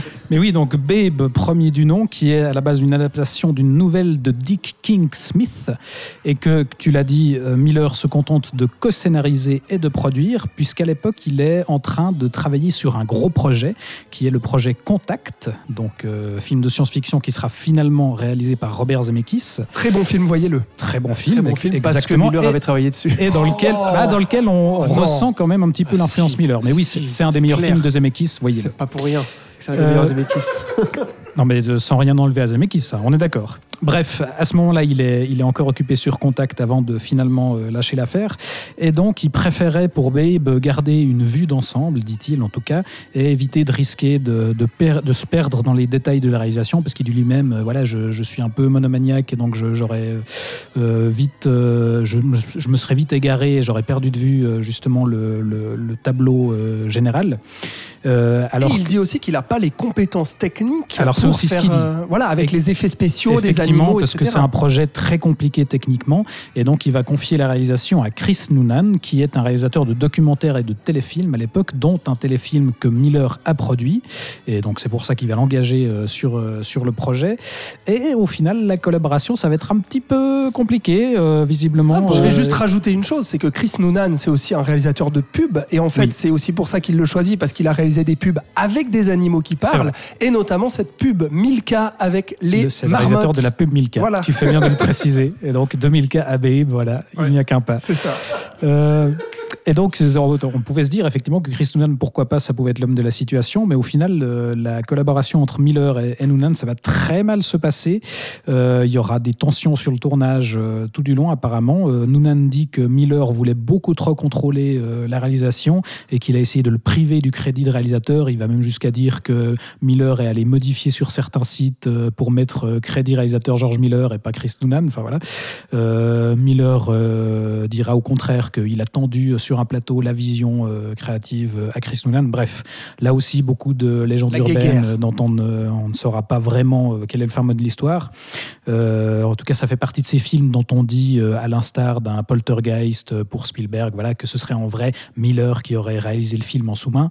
Bref, ce qui est sûr dans tous les cas, c'est que le film porte très clairement la patte de George Miller, puisqu'on a affaire à un conte pour enfants qui raconte le parcours initiatique du cochon Babe, qui est au début du film acheté par un couple de fermiers, les Hoggett, à la base pour être mangé, euh, qui va subir une série d'épreuves dans lesquelles il découvrira la dureté du Ça monde. rappelle quelque chose. Mais il finira par triompher finalement grâce à sa bonté et il réussira à dépasser sa condition en devenant chien de berger. D'où le, d'où le titre, oui, le, le- le- le cochon devenu euh, berger. Euh, Et donc évidemment qu'on retrouve le monomythe de Joseph Campbell. Euh, là aussi, c'est, c'est dit assez clairement dans le fait que l'histoire est racontée par un narrateur en voix-over. Euh, elle est découpée en chapitres à la manière du bouquin. Avec des petites souris qui chantent. Et elle est effectivement super ponctuée par l'intervention de trois souris. Alors visiblement, ça a été rajouté après coup parce qu'ils se sont rendus compte dans les projections tests que les enfants n'arrivaient pas à lire les titres des chapitres et donc ils se sont dit qu'on va, on va rajouter des souris pour lire les titres. Mais finalement, c'est cohérent parce que ça fait un petit peu office de, de coryphée ces trois, ces trois souris, donc de cœurs antiques qui vont un petit peu ponctuer la, la narration. De la Grèce antique. Exactement. Ah, je le savais. Et donc, on a affaire avec ce B ben, un vrai récit mythologique, un vrai conte, donc un- une histoire qui, est, euh, qui, peut, qui peut apparaître assez naïve, mais qui peut être aussi très cruelle, mais en définitive euh, formatrice. Le tout servi par, des- par une prouesse technique, hein, puisque le- bah, les personnages sont principalement des animaux qui parlent. Et donc, tu l'as dit, Alex, euh, on a des vrais animaux dressés. Euh, D'ailleurs, euh, les, les bébés cochons grandissent assez vite, donc ils vont quand même devoir utiliser 46 cochons pour, 46 pour jouer 46 Babe. Babe, en vrai. Voilà. Euh, on mélange le tout avec des animatroniques et Géré par euh, Jim Henson quand même. Enfin, par l'équipe de oui, Jim Henson. hein. absolument. Pas donc, n'importe euh, qui. le créateur des, des Muppets. Ouais. Euh, et euh, ponctué, enfin euh, complété par des effets visuels qui viennent euh, voilà animer les bouches des, des animaux pour les faire parler. Et donc un travail euh, assez fou qui va être récompensé par l'Oscar des meilleurs effets visuels. Le film sera nommé dans six autres catégories, dont meilleur film et meilleur réalisateur. Et donc euh, à côté de ça, ce sera aussi un énorme succès commercial, 254 millions de dollars de recettes dans le monde. Le film fait de James Cromwell qui joue le fermier Hoggett une star définitivement. Ah ouais. Ouais, parce que qu'avant là, c'était un second rôle, voilà, euh, un peu inconnu. Et, et là, vraiment, c'est ce film-là qui va, euh, qui va l'instaurer en tant que star. James Cromwell, qui va d'ailleurs, pour la petite anecdote, devenir gé- végétarien suite Et au, au militant film. surtout. Et militant. Et d'ailleurs, le film aura un vrai impact. euh, Mhm. À il y aura de- une montée du végétarisme chez le public, notamment aux, aux USA apparemment. La vente de porc aura chuté de 20% dans, Ah ouais, dans les, les, les temps qui ont suivi la sortie du film. Donc gros impact euh, voilà, dans, dans tous les sens Un du gros terme. succès familial, hein, vraiment. Gros succès familial, oui. Euh, et ce sera moins le cas de sa suite, puisqu'il y aura finalement euh, une suite euh, qui sera un énorme échec commercial et qui reste encore aujourd'hui assez confidentiel. C'est vrai qu'on on retient le premier Babe, mais on oublie des fois qu'il y a eu un deuxième film. Deuxième film qui est pourtant loin d'être une suite opportuniste qui recyclerait le succès du premier. Au contraire, on a une rupture radicale, comme fera souvent Miller dans sa carrière avec ses suites. Et donc ce coup-ci, George Miller va réaliser le film et comme toujours, il va bah, casser les attentes puisque dès l'introduction, il va écarter euh, la majorité des personnages du premier film, y compris le fermier puisqu'on a un accident dans un puits au début du film qui laisse euh, Monsieur Hoggett hors jeu. On a la banque qui menace de, virer les fermiers euh, de, leur ferme. Et donc, euh, Mrs. Hoggett et Babe euh, vont devoir partir en voyage pour participer à un concours de chiens de berger. Et donc là, on se dit, ah bah voilà, on va avoir une version augmentée du premier film avec un concours de, berger, de chiens de berger qui va occuper ce coup-ci toute l'histoire. Mais là aussi, il faut pas longtemps pour que on change complètement de direction puisque euh, euh, suite à un nouvel incident, Babe et. Hoggett euh, ne peuvent pas rejoindre le concours, ils vont se retrouver bloqués dans une grande ville et ils vont finalement atterrir dans un hôtel assez bizarre qui accueille euh, des animaux de toutes sortes, donc c'est un peu l'hôtel des, des parias. Et euh, ce deuxième film va rejouer là encore le monomythe, mais euh, dans une version encore plus sombre que, l'original. C'est ça qui est assez, intéressant, c'est qu'on subvertit encore plus le, cadre du conte pour enfants, euh, puisque cette exploration du monde extérieur que, voilà, que subit tout héros, là ça va être assez douloureux, puisque les, deux, les deux personnages vont se retrouver dans une ville qui n'existe pas. C'est un, espèce d'agrégat complètement absurde de plusieurs mégapoles du monde. On, on voit que euh, dans un plan qu'on a euh, la Tour Eiffel, l'Opéra de Sydney, la Statue de la Liberté, le panneau de Hollywood. Donc c'est vraiment un mash-up euh, complètement délirant. euh, qui, qui a même un espèce d'aspect un peu fantastique, euh, monstrueux. C'est c'est une ville vraiment absurde. Ça symbolise le pire de, de la société des, des humains. C'est un, ouais, un peu un peu Blade glauque. Hein. je trouve, moi. Oui, c'est ça. quartier où ils sont. Et, et donc là, On on, a en fait euh, bah voilà, cette petite fermière et son cochon qui vont quitter leur campagne pour se retrouver dans un univers urbain hyper hostile, hyper froid, vraiment sans pitié. Le- le- les habitants sont complètement déshumanisés. On a ce plan au début où ils sont dans l'aéroport, où il y a la petite fermière avec sa robe à fleurs très colorée, et tout autour, tout le monde est en gris. euh, voilà, on a, on a effectivement, il y a, il y a presque un aspect un peu, un peu euh, Blade Runner. C'est ça qui a pas plu, hein, je pense, hein, au public. Bah, je- Ce qui n'a pas plu, c'est que c'est un film traumatisant et d'une cruauté sans nom. Ouais, alors ça, aussi, c'est cruel, ouais, cruel, c'est vois, le terme. putain, les gens, ils vont pas hein. avoir, avoir Babe 2. enfin, tu vois. Non, mais tu vois, t'imagines, pour les enfants, pour les familles et tout, c'est vrai que c'est un bah, peu on, a, sombre. Hein. on a d'entrée de jeu une vision assez pessimiste de l'humanité. Et ce qui est assez terrible, c'est que les, les animaux de l'hôtel vont pas être forcément plus accueillants envers Babe et, et sa maîtresse. Euh, D'ailleurs, là aussi, on pousse encore plus dans les choses. La, la prouesse technique du premier, elle atteint encore un niveau, euh, un niveau supérieur dans celui-ci, puisque les animaux sont encore plus nombreux que dans le premier film. Euh, et l'idée pour les, anthropo- pour les anthropomorphiser, on va y arriver, euh, sont encore plus euh, inventives. La, la famille de chimpanzés, par exemple, où on a, ils sont tous habillés, ils fument le cigare, tout ça. Le, Je ce trouve ça plan. hyper malaisant, moi, ça. J'ai vraiment Ouais, du ouais, mal a- avec a- cette famille un- de bah, chimpanzés. justement, ouais, je trouve que ça participe au truc. On a, on a ce plan assez génial aussi du concert de chats euh, qui est assez c'est incroyable. Génial, ça. Ouais, Et il, il arrive à, à- ouais, effectivement à provoquer le malaise, mais en même temps à, à émouvoir, je trouve. Il y a voilà, cette scène où, où ils sont tous réunis dans l'hôtel, euh, tous abandonnés, où ils savent pas ce qui va leur arriver, et ils chantent euh, If I Had Words, euh, qui est donc le, leit- le leitmotiv de, de la série, donc reprise d'une composition de Camille Saint-Saëns, n'est-ce pas? Quand il sauve le chien aussi. quand il, sau- quand il sauve le chien, oui, bah c'est ça. C'est qu'on on retrouve aussi l'immense metteur en scène qu'est qu'est George Miller dans, dans ce film-là. Une Euh, course poursuite. c'est ça, c'est Mad Max pour les enfants où on a euh, voilà, un chien qui, qui course Babe euh, dans la rue. hein, Et, on a une séquence d'action complètement folle, voilà, où ils font tout tomber autour d'eux, et où on retrouve justement ce, ce talent de Miller, je trouve, pour, pour les ruptures de ton. C'est qu'on a une poursuite où il y a un danger qui menace vraiment le héros, et tout d'un coup, on change parce que le, le poursuivant se retrouve en difficulté, et Babe va finalement aller l'aider. Voilà, on retrouve le cochon qui, qui, euh, qui s'en sort dans l'histoire grâce à sa bonté. Et, voilà, un film, euh, ouais, une suite étonnante qui qui se repose pas sur les acquis du premier et qui, qui ose vraiment des choses dans le cadre du, du film pour enfants. Et, je trouve que voilà, ça fait aussi partie de ces films qui sont euh, tristement méconnus, mais qui, qui méritent vraiment la redécouverte. Alors, moi, je trouve aussi que c'est un film très très dur à voir.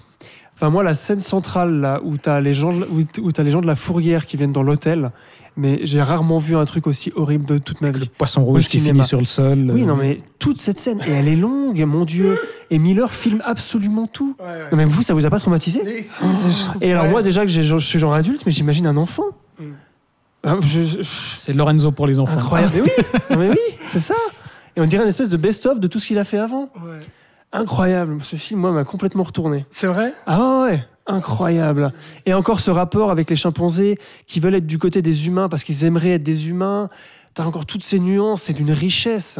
Oh, incroyable. Non mais vraiment, moi je suis complètement. Alors, Alex, Non, mais moi, je suis navré, j'aime un peu moins, moi, le Ah ouais, 2. c'est parce que t'es un connard. Ah bah bravo, hein, bravo les arguments, monsieur. Non, mais moi j'aime beaucoup le premier. À part ça, je le revois toujours avec un grand plaisir. Le 2, je- bah, du coup, je l'avais pas revu depuis gamin, quoi. Alors que le premier, oui. Mais euh, ouais, le premier, en fait, j'a- j'adore cet aspect euh, conte euh, familial.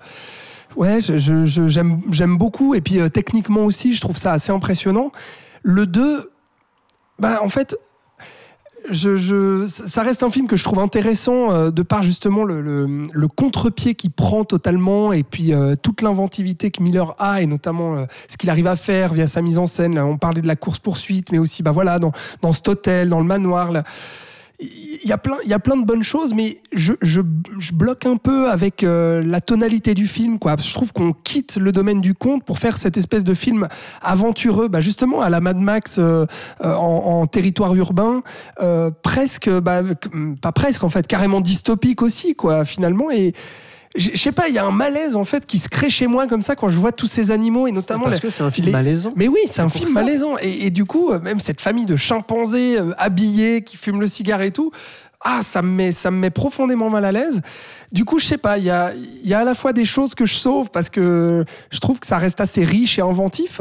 Et d'un autre côté, je trouve que c'est un film euh, pas aimable, quoi. Et, moi, qui, qui me fait pas rêver comme peut me faire rêver le, premier Babe. Et, du coup, qui me laisse un tout petit peu plus froid. Et, notamment aussi, je trouve la, trajectoire justement de Babe, quoi, où on part euh, pour cette idée de. euh, de concours et tout, puis qu'en fait ça dévie et puis que Babe se retrouve un peu comme Max finalement euh, victime et, puis euh, euh, ouais victime en fait de, de, de toutes les aventures qui vont se passer mais malgré lui quoi où il va se retrouver pris dans un engrenage Non, mais là aussi, il va, il va prendre le. Voilà, finalement, réussir à s'affirmer. Bah, il y a le Oui, tournant, c'est dans sûr. cette fameuse scène de poursuite où il mais va ça c'est très beau je gagner le respect ouais. des autres animaux Ouais, et, c'est ça. et peu à peu réussir à ça je s'imposer. trouve effectivement beau mais, c'est mais, vraiment la mais victoire pareil de c'est la malaisant quand sur tu le, sur la- la- Ah bah oui. Sur, sur l'individualisme. ah bah bien sûr Et, euh, mais c'est aussi malaisant quand tu vois ce chien pendu et tout avec Ouais. sa Qui est en train de se noyer, mais de se- ouais mais quelle horreur ça, fait sens, mais ça fait sens avec le premier, parce qu'au final, le premier, je trouvais que la, la cruauté envers les animaux était présente. Déjà, je trouvais le premier assez malaisant. Enfin, malaisant dans le sens, ah, c'est un film pour enfants, mais on leur explique quand même hard déjà, oui. que, que Babe, le cochon principal, il, va, Ouais. il va finir en, il va finir en jambon blanc. Ouais. En fait, s'il oui se passe oui, rien. bien sûr Et le personnage du canard est là pour ça. Non, Ouais. de ou du canard? Ouais, du Canard, Ferdinand. Incroyable, incroyable. Génial Ferdinand euh, super Le comic relief, mais lui, il est là. J'ai pas envie de me faire buter. J'ai pas envie que de finir dans voilà. Donc dans le 1, tu parles déjà de ça dans un cadre très très familial avec une construction très. euh, oui, bon voilà, il va devenir berger. Il échoue ce machin, ce petit cochon. Et en fait, ce que fait le 2, c'est euh, il prend pas tant le contre-pied en fait.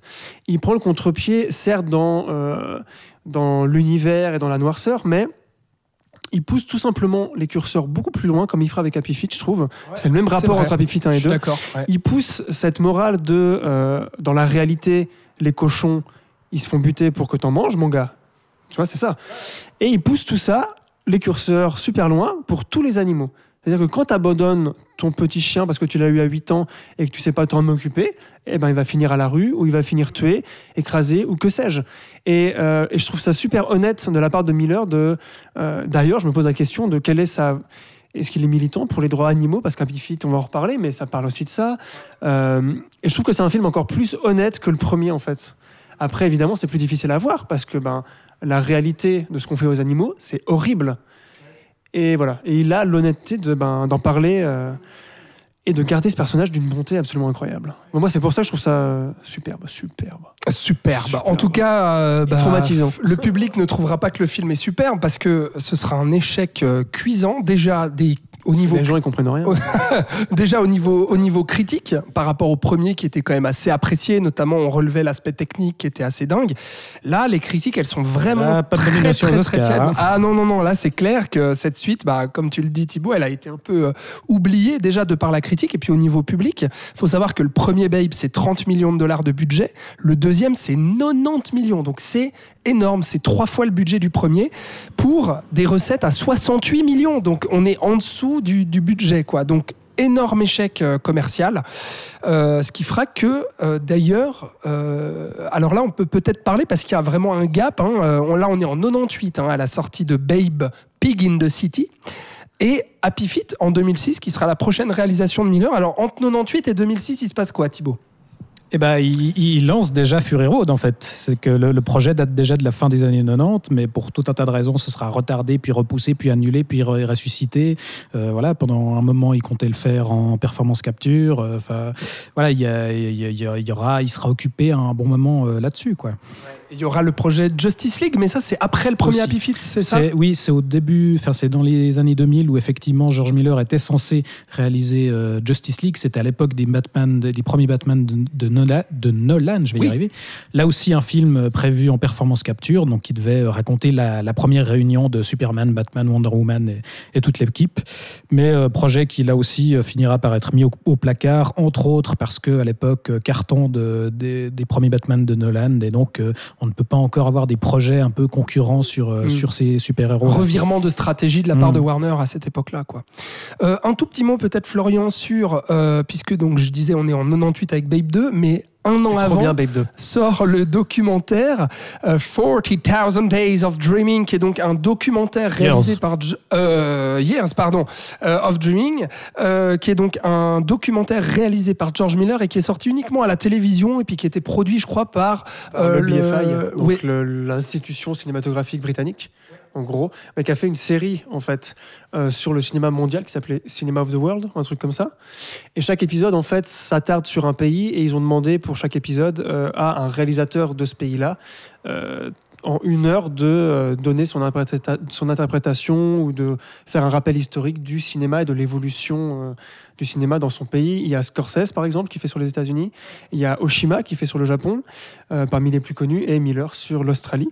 Et donc, où pendant ben, 1h07, je crois exactement, il fait principalement un montage euh, d'extraits de plein de films euh, australiens et on va expliquer l'évolution historique de son pays en rapport avec le cinéma, enfin comment l'un a influencé l'autre, etc. Et, euh, et en préambule, bah, il explique son, rapport au monomythe et, euh, et au fait que, et au fait que ben, le cinéma, pour lui, c'est ce que tu disais Thibaut avant, euh, et euh, le- langage universel. le langage universel contemporain, en fait. Je, je crois que c'est là qu'il raconte justement qu'il y a une tribu aborigène qui Oui, en fait oui. connaissait déjà Mad Max parce qu'il Exactement. racontait la même histoire que leur propre légende. Ouais, ouais. D'autant plus, il explique ouais, qu'en Australie, bah, vu qu'il y, a des- vu qu'il y a des autochtones, enfin voilà, il y a, il y a- il y a tout un rapport à ça. Et euh, c'est un film que j'ai trouvé très intéressant parce que bah, Mhm. le cinéma australien n'est pas très très connu ici. non, À vrai. part Peter Weir, ou Weir, Weir, je sais pas comment on dit. Weir Euh, et Baz Luhrmann. et Baz Luhrmann, oui, ça je l'avais oublié, lui, tiens. Ah ouais. Euh, disons qu'on voit pas trop qu'il est australien dans ce qu'il fait.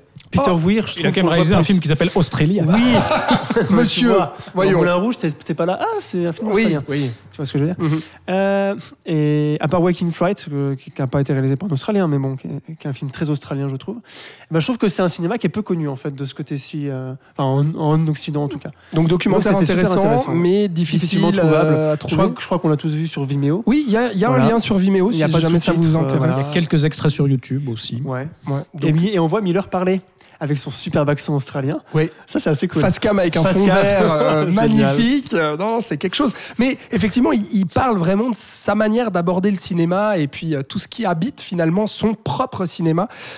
C'est, ça, vaut, ça vaut la peine. Mais donc, Thibaut, en- franchement, entre 98 et 2006, donc, il se passe quoi pour Miller à part le, le Bah, développement le, de Fury le- projet Happy Feet, ça a aussi mis du temps à se Ah ouais. développer. C'est quand même un gros projet. C'est son, son premier passage euh, dans, dans l'animation. Ouais. Et donc voilà, il a fallu Donc un on y moment va. pour. Bah, on y va. Donc, Happy Feet. Lancer la musique. Voilà, sortez en deux- sorti pardon, en 2006.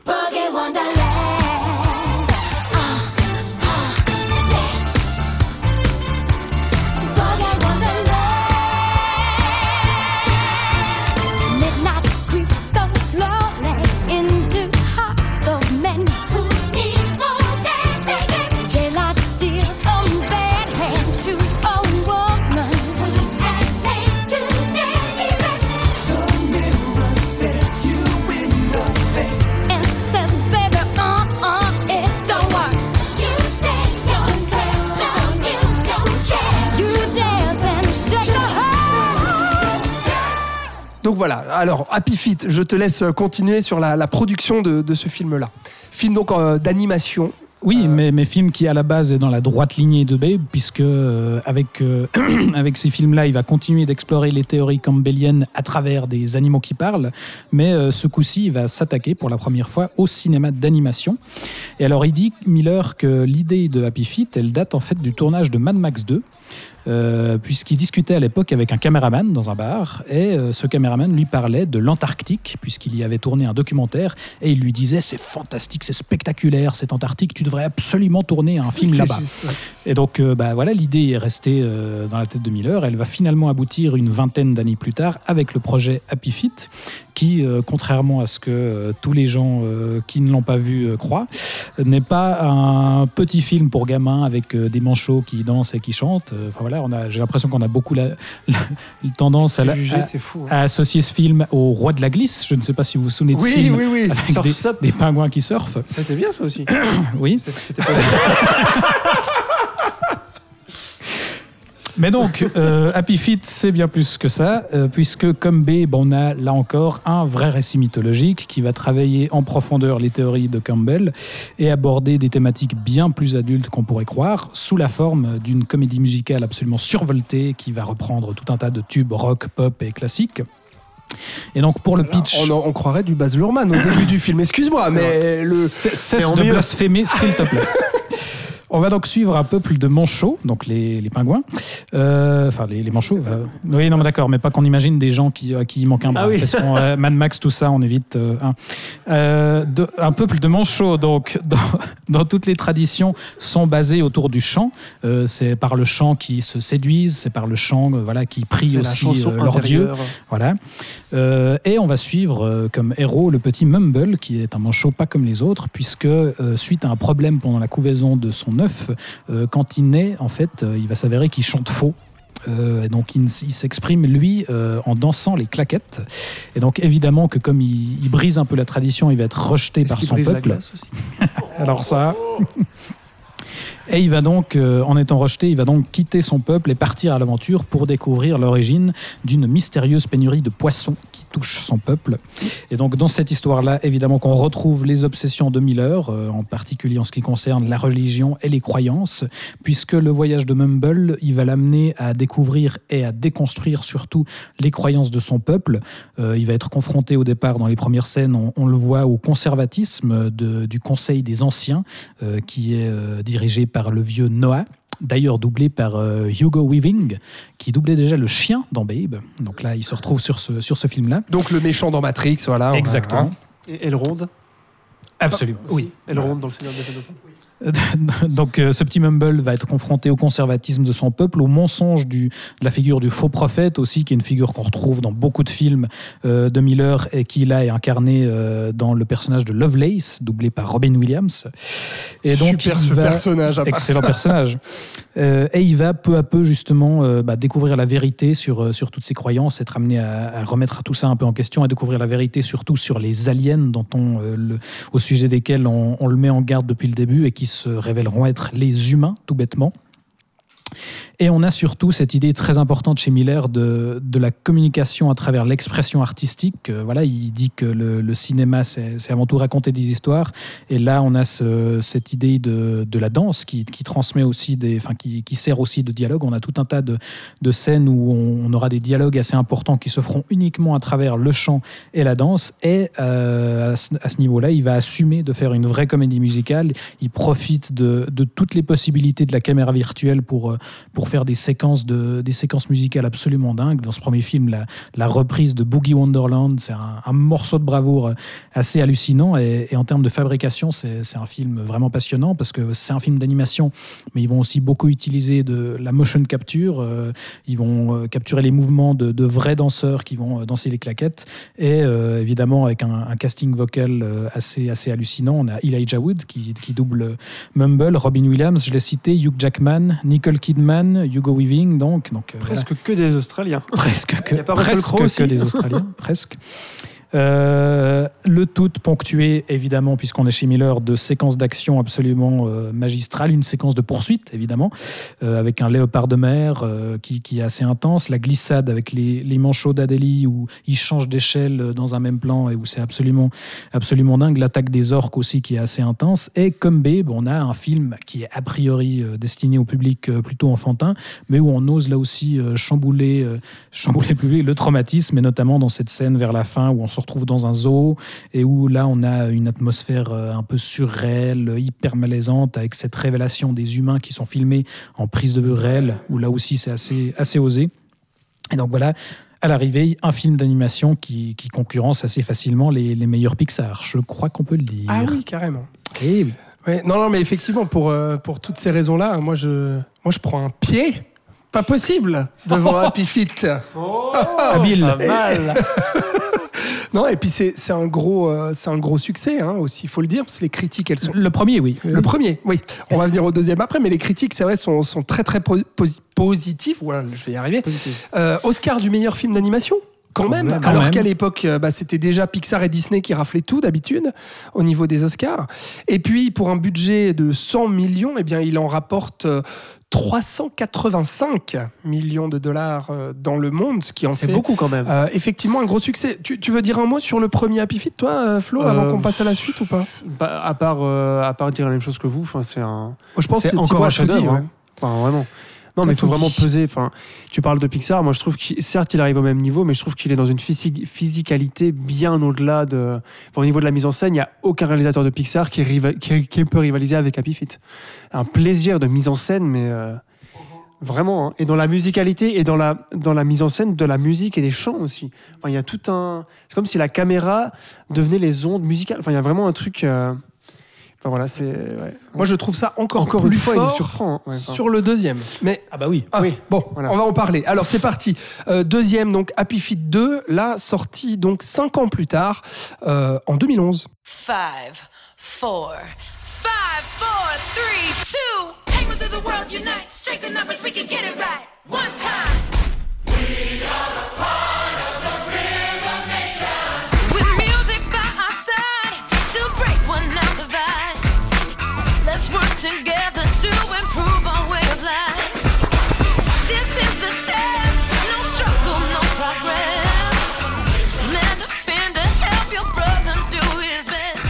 Et donc du coup, bah, succès du premier Happy Feet, euh, Thibaut, le deuxième est en route. Bah oui, et, là en fait on est un peu dans le même cas de figure que, que sur Babe, c'est que c'est une suite qui va aller encore plus loin, mais qui va se planter, elle. Euh, Happy Feet 2 qui, qui va, bah, tout comme Babe finalement, enfin, proposer une, une relecture du premier film, où on a ce coup-ci le fils de Mumble, donc Eric, qui doit à son tour euh, trouver sa place, et lui ce sera sa raison de danser, puisque voilà, il, il chante pas très bien, il danse pas très bien, mais il doit, il doit trouver pourquoi, euh, pourquoi il devrait danser. Et Mumble va à son tour répéter les erreurs de son propre père dans son comportement avec son fils et le faire se sentir exclu. Et ils devront tous les deux partir à l'aventure pour euh, ce coup-ci sauver le peuple manchot de la fente des glaces qui va finir par bloquer euh, toute la communauté manchot. Et à nouveau, donc Miller va explorer euh, les croyances. On a à nouveau un faux prophète, ce coup-ci en la personne de Sven, un manchot volant qui s'avérera être un, un oiseau, évidemment. Encore, super personnage, quelle belle idée. Super personnage, oui. Euh, à nouveau, on a la question du mythe. hein. Là, on a ce, ce- le, le mythe de Sven s'est construit sur euh, l'apparition de l'herbe à cause de la fonte des glaces, évidemment. Mais, mais là, on a cette idée de voilà la- la- c- cette apparition de l'herbe qui est considérée comme un miracle parce qu'on n'a jamais vu euh, de l'herbe justement en Antarctique. Et cette idée de, choses un peu un peu triviales, mais en, réalité euh, un peu dangereuses, qui sont transformées en mythes par, euh, par voilà, une, une croyance qui se forme. C'est quelque chose qu'on retrouvera dans Fury Road. J'imagine qu'on pourra en discuter. Les humains, à nouveau dans ce film-là, sont appelés à l'aide grâce à la musique, mais ce coup-ci, ils viendront pas sauver la mise. Ils seront même carrément inutiles. Ils vont fuir à la première intempérie. Et c'est les animaux qui vont devoir, ce coup-ci, s'en sortir bah, tout seuls, en, en s'unissant. Et, et c'est le vrai propos du, le vrai propos du film puisque dès l'introduction, on nous parle de l'infiniment grand et de l'infiniment petit, et on nous dit que tout est connecté, et ça s'illustre dans deux nouveaux personnages de ce film. Et, et- et quel nouveau personnage Un duo de krill, donc euh, des espèces de petites crevettes, euh, Will et Que Bill, mangent les baleines.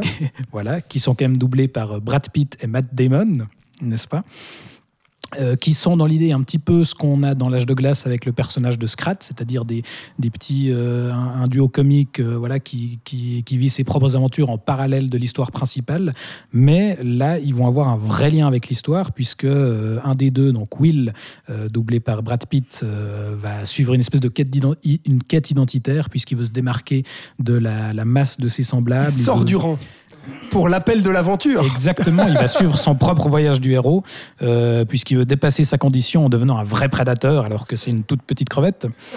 Euh, et tous les deux vont découvrir à la fois l'insignifiance de leur existence et surtout son interconnexion avec euh, toutes celles des autres euh, êtres vivants. Et c'est ce, qui- ce que Miller va raconter par sa mise en scène, puisqu'on on a toute une, euh, toute une suite de séquences d'action avec ces deux personnages où ils doivent échapper à des obstacles toujours plus grands. Il va jouer sur, sur les échelles là aussi de façon assez hallucinante, où ça, on hein. est au plus près des, des deux krills et où on- tout d'un coup on élargit le champ. Et au cours de l'histoire, justement, ces deux personnages seront régulièrement révélés en arrière-plan du, bah, de la narration principale, euh, des enjeux principaux, jusqu'à avoir un vrai rôle dans le final. Final d'ailleurs absolument incroyable où on reprend Under Pressure dans un numéro de, de comédie musicale euh, hallucinant où tout, tout tous les arcs euh, se rejoignent finalement parce que c'est c'est aussi un film qui part un peu dans plein de directions différentes. Et Oui. au début, on peut se demander où est-ce qu'il va. ouais. Voilà, on, on peut, la, la ligne n'est pas très claire au départ et on peut se demander où ça va, mais finalement tout devient cohérent au final. Euh, et, euh, et- et voilà, on a une suite qui, comme Babe 2, va encore plus loin que, que l'opus précédent, prend encore plus de risques, prend encore plus de liberté et euh, procure encore plus d'émotions. Ah ouais, mais alors ça c'est juste parce que déjà moi je trouve la mise en scène de, de Miller complètement folle sur ce deuxième Happy mais vraiment c'est un vrai ride quoi. Autant avec les scènes avec les Krill que euh, les scènes de, de comédie musicale, que euh, les scènes de poursuite avec notamment bah, euh, le merde. Léopard des mers. Merci, le léopard des mers. Et puis à la fin, quand t'as les, les, les manchots qui essaient de devenir, euh, qui essaient de voler en fait, et puis t'as ce personnage de Sven qui se révèle être un oiseau et non pas, euh, eh bien, euh, un pingouin ou un manchot comme il essaie de le prétendre. Euh, et, et donc t'as as toute cette mise en scène déjà qui est complètement dingue dans l'action. Et puis je trouve qu'en termes d'émotion, il y a notamment ce ce, euh, ce personnage euh, du euh, putain, c'est quoi comme euh, animal ça? C'est un éléphant des mers, non? C'est pas ça? Un éléphant de mer. Ouais, L'éléphant de l'éléphant de mer, mer qui va être euh, qui va qui va être coincé finalement euh, sous l'eau et tout ça euh, parce que bah il va pas vouloir laisser passer les manchots et que mais cette scène elle est déchirante Mais- parce que tu le vois être le gros méchant qui va qui va froncer les sourcils et dire vous ne passerez pas et qui va s'écrouler et se révéler protéger ses deux petits quoi. Et ça, là moi cette je suis scène, elle est- tellement ému quoi. Elle, elle est ça géniale justement dans. C'est là qu'on voit le, le talent de Miller pour justement briser les attentes. C'est qu'on a effectivement ce. C'est un passage du premier seuil quoi dans chez Où on a ce, cet ennemi qui est imposant qui bloque le pont et en un plan en fait le pont s'effondre, il tombe et il révèle derrière lui les deux petits qu'on n'avait pas vus jusqu'à présent et qu'il appelle papa et tout d'un coup les enjeux prennent une Ah autre ouais, ouais, dimension. complètement. Et moi je Et trouve le payoff de cette scène est aussi complètement incroyable. Le payoff inversé, Ouais. moi, c'est une scène qui m'a fait chialer aussi. Ah ouais. Avec Eric qui, qui chante. Voilà. Avec Eric qui chante, là. chante, Ah et puis sais, moi, je trouve que c'est- plutôt ça le, le truc final, le déclenchement du, du truc, du truc final. Ouais, moi aussi, je vais suis pas dire ce que c'est exactement, parce que c'est vraiment un moment excessivement fort, je trouve, dans ce film, euh, qui, qui revient à ce que tu disais sur la solidarité, en fait. Qu'il faut peu de choses, finalement, pour que les gens se rassemblent, mais que peu de monde fait ce premier pas. Et là, Eric, il le fait, vu que c'est le rôle principal, et c'est d'une simplicité, puis ça emporte tout. C'est Ouais, c'est vraiment ça ce que infini raconte grand, et le premier infiniment grand, infiniment peu petit, c'est exactement ça. Un petit pas pour le pour le manchot, un grand pas pour la banquise. Ouais, vrai, beau. autant le premier que le deuxième, c'est vrai que c'est c'est cette histoire de solidarité. Et puis aussi, bah, qui aborde frontalement le réchauffement climatique. Euh, dans un film, euh, bah, justement pour enfants aussi, euh, je trouve que, sans mauvais jeu de mots, c'est à la aussi un mode peu aussi, hein. glaçant. Avant que ce soit à la mode. Hein. Oui, Parce qu'on est en oui. 2011. Hein. Ouais, Enfin, c'est ça, c'est juste. Euh, effectivement, enfin. Moi, j'ai un peu de mal à comprendre l'échec du film parce que les critiques seront vraiment très mitigées sur euh, l'accueil sera vraiment très très tiède au niveau de la critique et au niveau euh, commercial aussi parce que là on est sur un budget euh, supérieur au premier, on est à 135 millions de budget, ce qui est énorme hein, pour un film d'animation à cette époque-là. Les recettes, elles seront seulement de 150 millions. Donc bon, si on compte les investissements marketing et tout ça, en gros, le film c'est un échec commercial. Autant pour Babe 2, j'arrivais à comprendre. Alors c'est peut-être personnel, mais bon, j'arrive aussi à, tu vois, à me dire bon bah c'est clair que ça détonne complètement et tout pour les enfants, c'est peut-être un peu trop radical. Là, je comprends pas pourquoi ce deuxième n'a pas plu en fait. Enfin, qu'est-ce qui s'est passé? Je pense qu'il a aussi été très marketé. Enfin, le- les, deux, je pense que c'était assez difficile de les, de les vendre au public parce qu'on n'a pas, euh, bah, comme pour chez Pixar, une marque installée. Et voilà, le nouveau film de Pixar.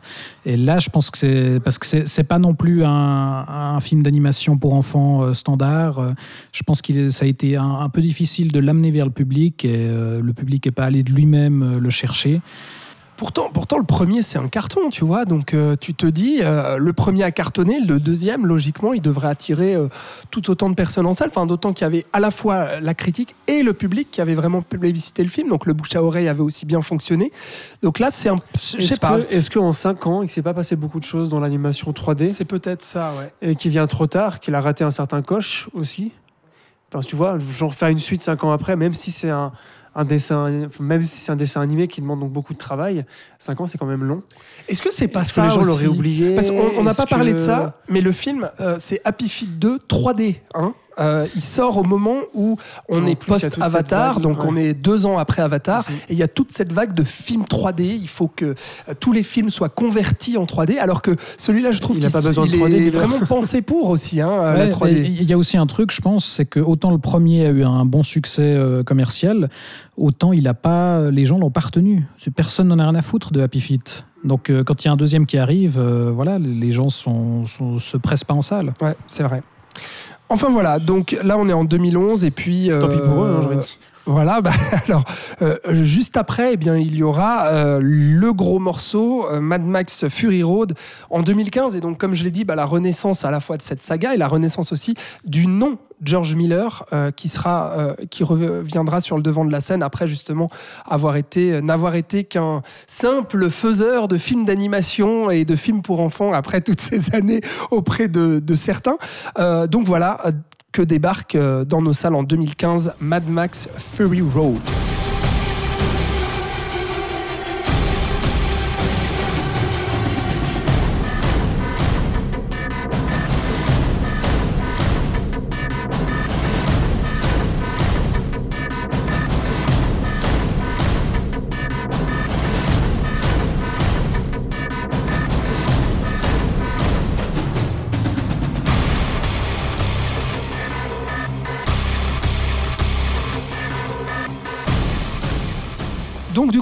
Je vais euh, vais pas répéter tous les aléas de production. Tu, tu euh, l'as quand même dit, euh, Thibaut, que c'est un film qui a été longtemps désiré. Euh, George Miller l'a pensé depuis 1997 avec l'écriture d'un scénario très long à produire parce que bon bah il y a plusieurs aléas effectivement, euh, notamment en termes de comment dire de calendrier des studios, de, production. Il faut dire aussi que c'était un film que George Miller, euh, avait- il avait énormément d'ambition, donc le film devait être très coûteux, donc peut-être que les producteurs étaient un peu frileux à l'idée de se lancer là-dedans, avec un tournage qui devait se faire. Déjà à l'époque, ils avaient repéré euh, la Namibie, donc en Afrique, avec un désert, bah, plus désert que ça, tu meurs. Et puis Mel Gibson qui voulait pas refaire partie du film, donc du coup on imagine aussi que pour euh, lancer la production sans avoir un acteur prédéfini, avec Mel Gibson qui veut pas rejouer Max, bon bah c'est peut-être un peu compliqué. Et à l'époque c'est pas encore la mode, comme ça le sera dans les années 2010, euh, à relancer les franchises à succès des années 80. Donc, à partir de 2010, bah, c'est là qu'on voit euh, toute cette mode un peu nostalgique euh, de reboot, de franchise. Donc, j'imagine, je dis ça un peu en spéculant, hein, mais que c'est à ce moment-là que ça y est, le projet arrive véritablement à démarrer parce que c'est propice à relancer cette, cette franchise-là. Et donc, du coup, George Miller propulse Max encore plus loin dans le futur, cette fois-ci dans ce désert ultra sec et sans rien à la ronde, sans une euh, espèce de verdure, euh, avec à nouveau euh, une citadelle. hein, merde, je perds mes mots, pardon. contrôlée par un gourou nommé Immortan Joe qui a créé sa propre, sa propre ville où il détient à la fois le pétrole et l'eau cette fois-ci, ce qui est aussi très important, et euh, qui fait produire des Warboys, soit euh, des humains nés de ces cinq femmes pondeuses, prêtes à tout pour défendre le chef et la tribu, du coup, euh, eh qui est en proie à certains gangs rebelles qui veulent à nouveau eh le pétrole et l'eau, du coup, pour pouvoir s'échapper de ce désert et surtout y survivre. Euh, donc, Mel Gibson n'y est pas, mais ce sera Tom Hardy qui le remplacera pour euh, les raisons que je vous avais citées plus tôt. Euh, et puis, pour jouer Immortan Joe, ce sera Hugh Keys Byrne. Comment on dit Byrne Byrne Kiss Burn, Ouais, ouais. Berne, ok, très bien. Euh, qui sera malheureusement euh, décédé en 2020 d'ailleurs, et qui incarnait déjà, tu l'as dit Thibaut, le chef des motards dans le premier Mad Max, et qui incarne à mon avis à merveille cet Immortan Joe qui est euh, vraiment un méchant que je trouve absolument iconique de par déjà la direction artistique du, du gaillard. Non, mais on va y revenir là-dessus, c'est incroyable. Et on a au centre de l'intrigue, surtout, Charlize Theron, qui incarne Furiosa, qui est une rebelle qui détourne un camion pour enlever justement les femmes pondeuses et surtout pour les libérer de leurs conditions et atteindre la terre promise, la terre verte. euh, qui est contrôlée par ces femmes euh, qui l'auraient élevée étant petite. Je dois vous avouer quelque chose, les amis, c'est que au cinéma, quand j'ai vu la première fois ce Mad Max Fury T'as Road, trouvé ça nul à j'ai chier. Pas aimé. Ouais. Pas de scénario. Ah ouais, hein. je vous jure. Oh, c'est juste vous- l'histoire d'un aller-retour. et puis Max, il est au second plan. Oui, Euh, mais à part ça, tu rigoles. Mais je tenais un peu ce discours. J'avais, c'est vrai. monde, euh, hein. bon là, je vais parler un peu d'un truc un peu personnel, mais c'est vrai qu'en 2015, à cette époque-là, je pense que j'avais peut-être un rapport qui était un peu plus différent. euh, au cinéma et je pense que je mettais on va dire euh, énormément d'importance sur euh, le scénario, l'intrigue, les rebondissements. Et pour moi un bon film devait être un film à multiples rebondissements et un scénario bien touffu et bien surprenant. Alors je vois pas ce qui te manquait du bah, coup. on a non mais il faut il faut le dire quand même c'est que on a une proposition ultra radicale. C'est-à-dire qu'on a un vrai film d'action qui va se dérouler sur la route tout le long du film et qui va faire effectivement, tu le disais avec euh, dérision, mais c'est vrai, un aller-retour. Alors oui, cohérence avec euh, le mythe campbellien, etc. Ouais, mais épurer le mythe campbellien. euh, Exactement. au- à fond, quoi. tout max. à fait. Il a Max. épuré, oh joli, il a épuré effectivement au maximum le mythe campbellien pour arriver vraiment à la, à la racine, à la souche en fait euh, de- du monomythe quoi finalement, qui sera davantage incarné par Furiosa ici et le personnage aussi de Nux qui est incarné par Nicolas Hoult, qui sera donc un warboy qui lui va trouver une forme de rédemption et qui va sortir aussi du rang à la manière de Super Furiosa. personnage. ça. Super Le personnage. fanatique qui va euh, être amené à remettre en question ses croyances. Et... C'est la Exactement. première fois qu'on voit ça dans un Miller. hein. Non, Et puis, euh, je mais- crois, hein, un personnage comme ça. Ouais, effectivement. Et on a, c'est vrai, il faut le dire, un Max qui est quand même relégué davantage au second plan par rapport aux trois premiers films. Même si on retrouve quand même un Max qui devient un peu euh, victime, comme je le disais, des aventures et des péripéties, qui va se retrouver pris dans un engrenage malgré lui, parce que là, c'est vraiment le départ de ce film-là. hein. Lui, tout ce qu'il veut, c'est euh, venir choper du pétrole et de l'eau et puis se casser de Comme là d'habitude. hein. comme d'habitude, voilà, et puis il va se retrouver mais pris dans cet engrenage malade. Donc cette, cette radicalité pardon, dans la proposition, ça m'avait un peu dérouté, je dirais, à l'époque. Euh, notamment bah, par le fait que Furiosa prenait aussi le dessus par rapport au personnage de Max, par ce changement d'acteur aussi. En fait, je venais de me bouffer les deux premiers Mad Max que j'avais vraiment beaucoup aimé. Et là, je, je, je sais pas, d'un coup, en fait, me retrouver avec une proposition radicalement différente, euh, un Max euh, au second plan incarné par Tom Hardy. J'étais un peu déboussolé Bah, par peu la un, un proposition. film de, de passage de flambeau d'une certaine manière. C'est pas pour rien que son prochain film c'est Furiosa, euh, où, où on risque peut-être de voir un peu de Max, mais c'est pas sûr. Mais d'après les photos de tournage, visiblement, il y a un intercepteur en tout cas dans Ouais. le film. Exact.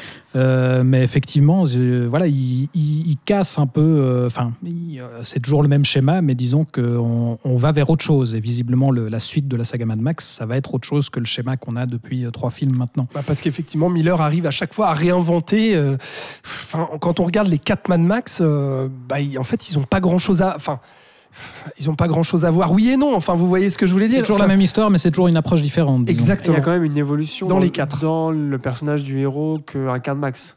Aussi. On est dans un, il arrive de plus en plus, il s'efface de plus en plus en fait. Sa Ouais. personnalité disparaît Mhm. et arrive au Max joué par Tom Hardy qui n'est finalement qu'un compagnon, enfin, qui joue plus le C'est rôle vrai. du héros, euh, mais euh, du compagnon, même du mentor un peu. Enfin, Mhm. Et il, m'aura fallu, alors, euh, parce que du coup, tout le monde autour de moi, euh, et vous présentement, euh, mes amis, euh, crier au chef-d'œuvre euh, en sortant de ce film-là. Certains l'auront vu combien? Quatre fois en salle, c'est ça, mon Absolument. D'accord. Euh, du coup, je, je- je me, je me sentais un peu euh, Con. con. Je me disais, mais qu'est-ce que j'ai- raison. qu'est-ce que j'ai raté? Qu'est-ce que qu'est-ce que j'ai pas compris? Qu'est-ce qui qu'est-ce qui va pas chez moi quoi? Pourquoi j'ai pas aimé ce film que tout le monde euh, plébiscitait comme étant le chef-d'œuvre incroyable tant euh, attendu, euh, inespéré et aussi on a vu des taglines dans certains magazines meilleur film du 21e siècle, meilleur film des Bah années oui. 2010. Enfin, on avait vu vraiment des, des, des- non mais des dithyrambes énormes. Donc là, je me sentais un peu con. Je me disais mais qu'est-ce qui s'est passé? Bon, puis il aura fallu passer un petit peu de temps pour que je le revoie euh, à la sortie en Blu-ray. Et je pense que mon, euh, mon, mon rapport au cinéma avait un petit peu changé, mon rapport à l'image et à la mise en scène aussi. Et là, j'ai compris. J'ai pris ma j'ai pris ma baffe et puis ensuite en le revoyant euh, toutes ces années et ben à chaque fois je suis époustouflé euh, par la proposition euh, artistique déjà parce que la direction artistique je, je la trouve incroyable que ce soit cette cette photographie dans les euh, jaunes et bleus euh, très contrastés dans ces costumes et ces voitures les décors de la citadelle qui sont impressionnants euh, les costumes et, et- et les voitures qui sont encore encore différent de ce qu'il avait pu faire dans Mad Max 2 ou 3. Euh, des personnages iconiques, là, qui ont tous une évolution à, travers leur voyage, que ce soit Nux, Nux pardon, Furiosa ou euh, Max.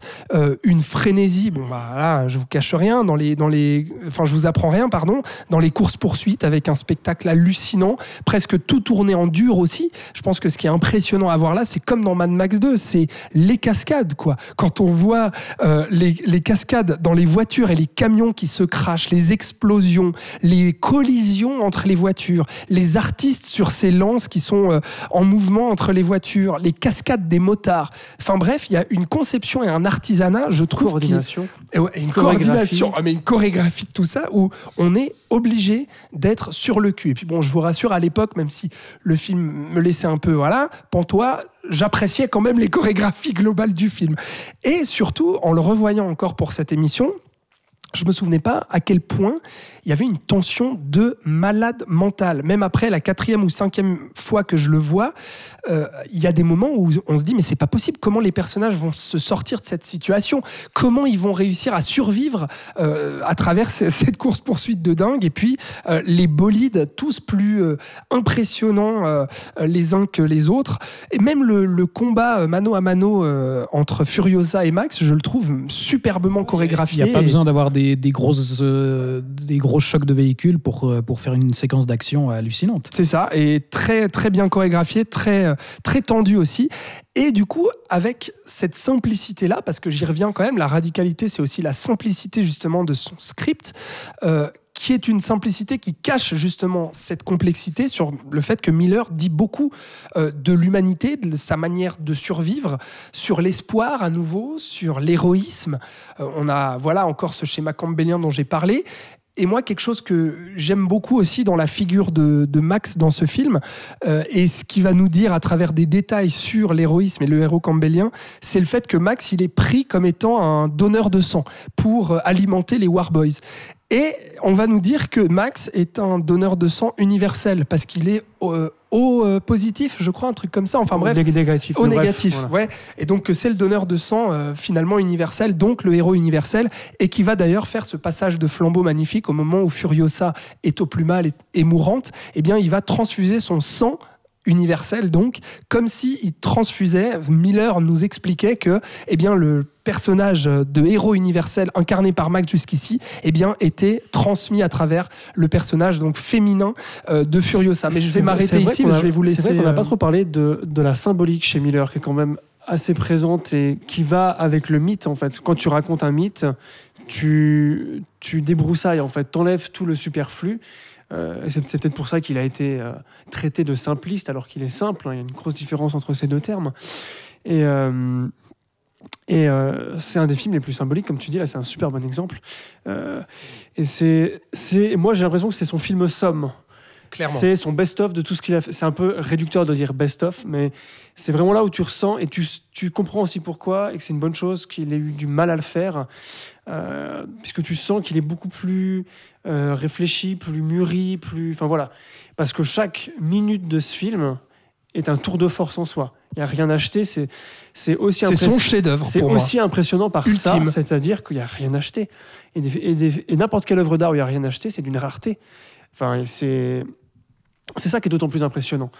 Et notamment dans un truc tout le temps en mouvement. Enfin, c'est moi, je- vu que c'est un film que j'aime énormément, comme vous tous, j'ai beaucoup de mal à en parler, à part dire que voilà, aux gens qui me disent mais pourquoi t'es maintenant Mais oui, mais parce qu'aussi c'est un voir, film qui se ressent physiquement aussi, tu vois. oui. C'est un vrai ride cinéma. qui ne s'arrête pas. C'est un vrai film de cinéma. C'est con à dire parce que c'est une expression un peu conne. Ça, c'est un vrai film de cinéma. Non, mais- Woody Allen, c'est du cinéma aussi. Oui, mais là, il y a du langage cinématographique qui se perd de plus en plus aujourd'hui. D'autant plus qu'il arrive quand c'est l'avènement du MCU et de toutes ces merdes qui sont d'une pauvreté visuelle sans nom. Miller arrive et il propose du, du, du- du cinéma muet, en fait.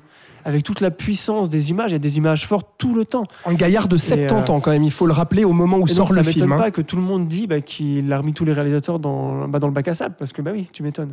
Il revient aux fondamentaux, à la puissance même, à l'instinct euh, primaire et animal de ce qu'est le cinéma à la base.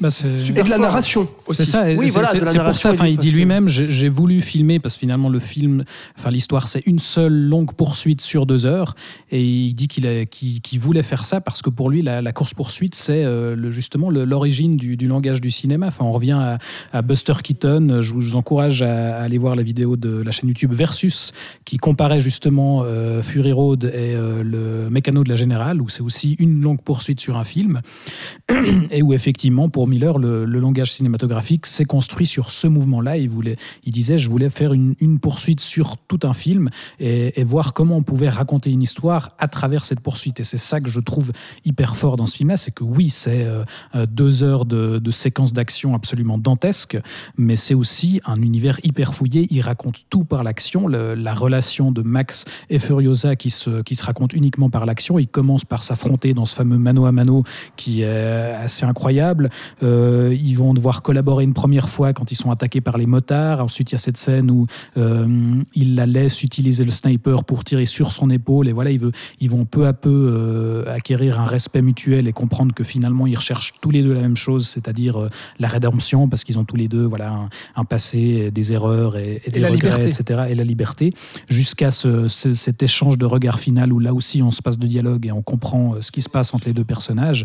Et, et dès le début, enfin, c'est- c'est pas juste une histoire d'un aller-retour, c'est pas juste quelques personnages, la façon dont il construit son univers dès euh, le discours de début de d'Immortan Joe, où on, on voit que l'univers ah, post-apocalyptique, c'est compliqué, a atteint encore un, un nouveau niveau où euh, voilà, on a une, euh, le, le monde est définitivement mort et la société La c'est n'existe même plus, quoi. c'est ça, et le- la société est revenue à un stade archaïque et se reconstruit sur des nouveaux codes. Le langage a évolué, le travail sur la, la langue dans ce film-là, elle est hallucinante. Et justement, on a tout qui est posé des, des discours euh, d'Immortan Joe où on comprend qu'il a le contrôle de l'Aquacola, comme il, comme il parle, euh, voilà, et des Mother's Milk, euh, il promet le Valhalla à ses Warboys, donc là on a toute une mythologie qui s'est refaite, et on voit, sans qu'on insiste dessus, qu'il y a de la verdure sur, euh, sur les collines, et on comprend que là aussi c'est lui qui contrôle ça.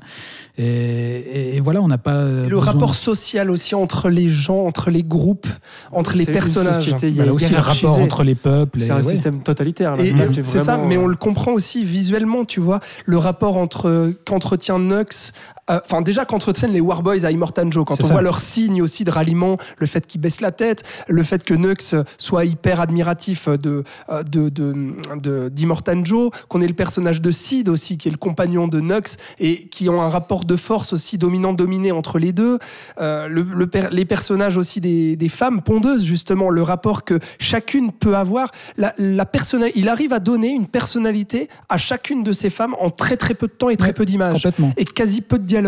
Et on comprend à la fois euh, quelle identité elles ont, parce qu'il y en a une à un moment donné qui veut abandonner la quête de liberté, Oui, c'est vrai qui que veut les, les retourner en épouses, elles arrière. ont tous un- une caractérisation spécifique. Le personnage de Zoé Kravitz, euh, il a son propre caractère. Euh, Tu, tu les retiens, quoi, ces personnages. Et, et tout, a, tout est détaillé, tout a une raison mythologique aussi. Même ce guitariste lance-flamme Oh, qui oui, paraît j'ai complètement absurde parler, sur le hein, bah, papier, bien mais c'est c'est un barde du Moyen-Âge. Enfin, ça, ça a une vraie raison d'être, quoi. Puis ça, ça aussi, je trouve que c- cet aspect-là du, du guitariste, c'est con, mais en fait, c'est la petite touche d'humour aussi dans le film et le, le petit décalage qui montre aussi que Miller nous dit. eh, on est là aussi pour s'amuser, tu vois. On est là pour prendre un pied pas possible dans cet univers euh, dystopique euh, euh, et ce ride de deux heures. Mais c'est aussi le joueur de tambour dans Les Galères. C'est qui ça. donne le Oui, parce qu'il est accompagné par des percussionnistes. des euh, oui. Ouais. Cette euh, guitare à double manche qui crache du feu quand même.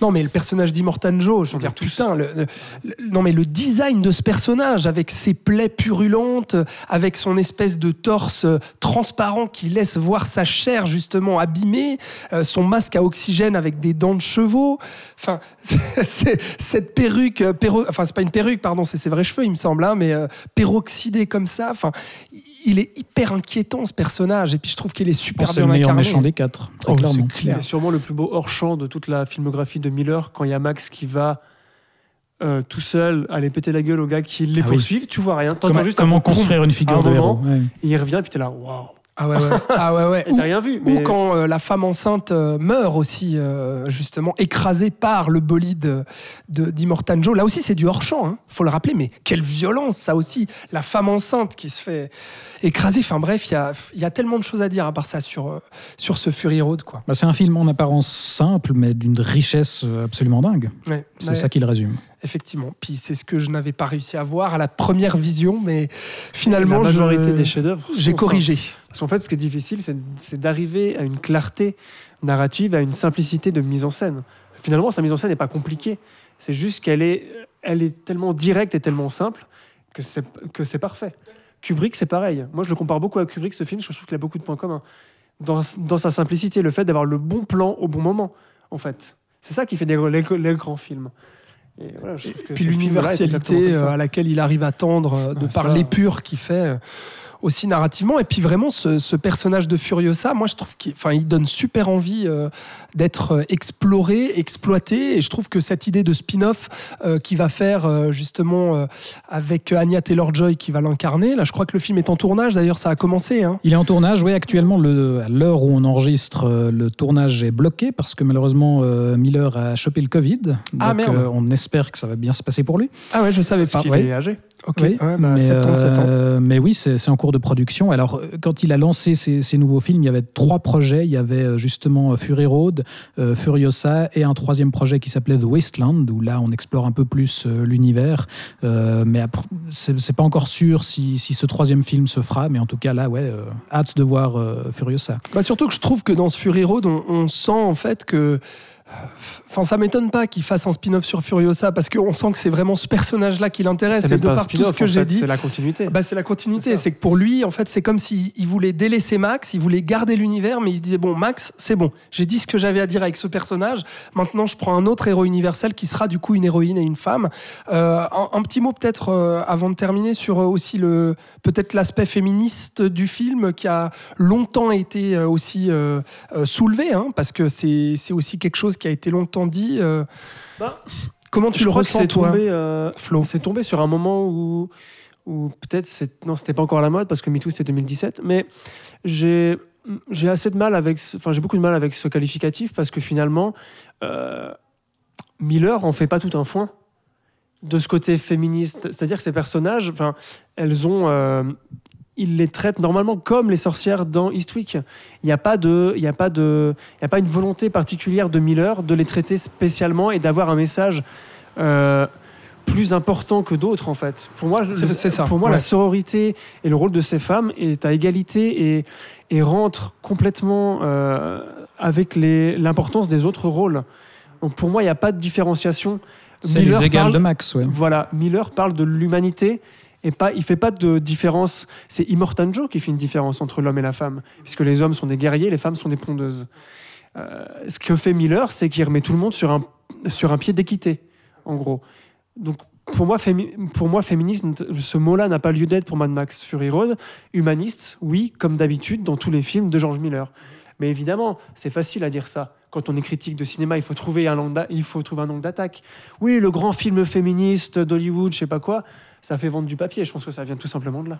Mais c'est pareil, en fait, je trouve hyper intéressant que le, le- fait que le personnage de Furiosa ait un bras en moins, euh, c'est jamais abordé.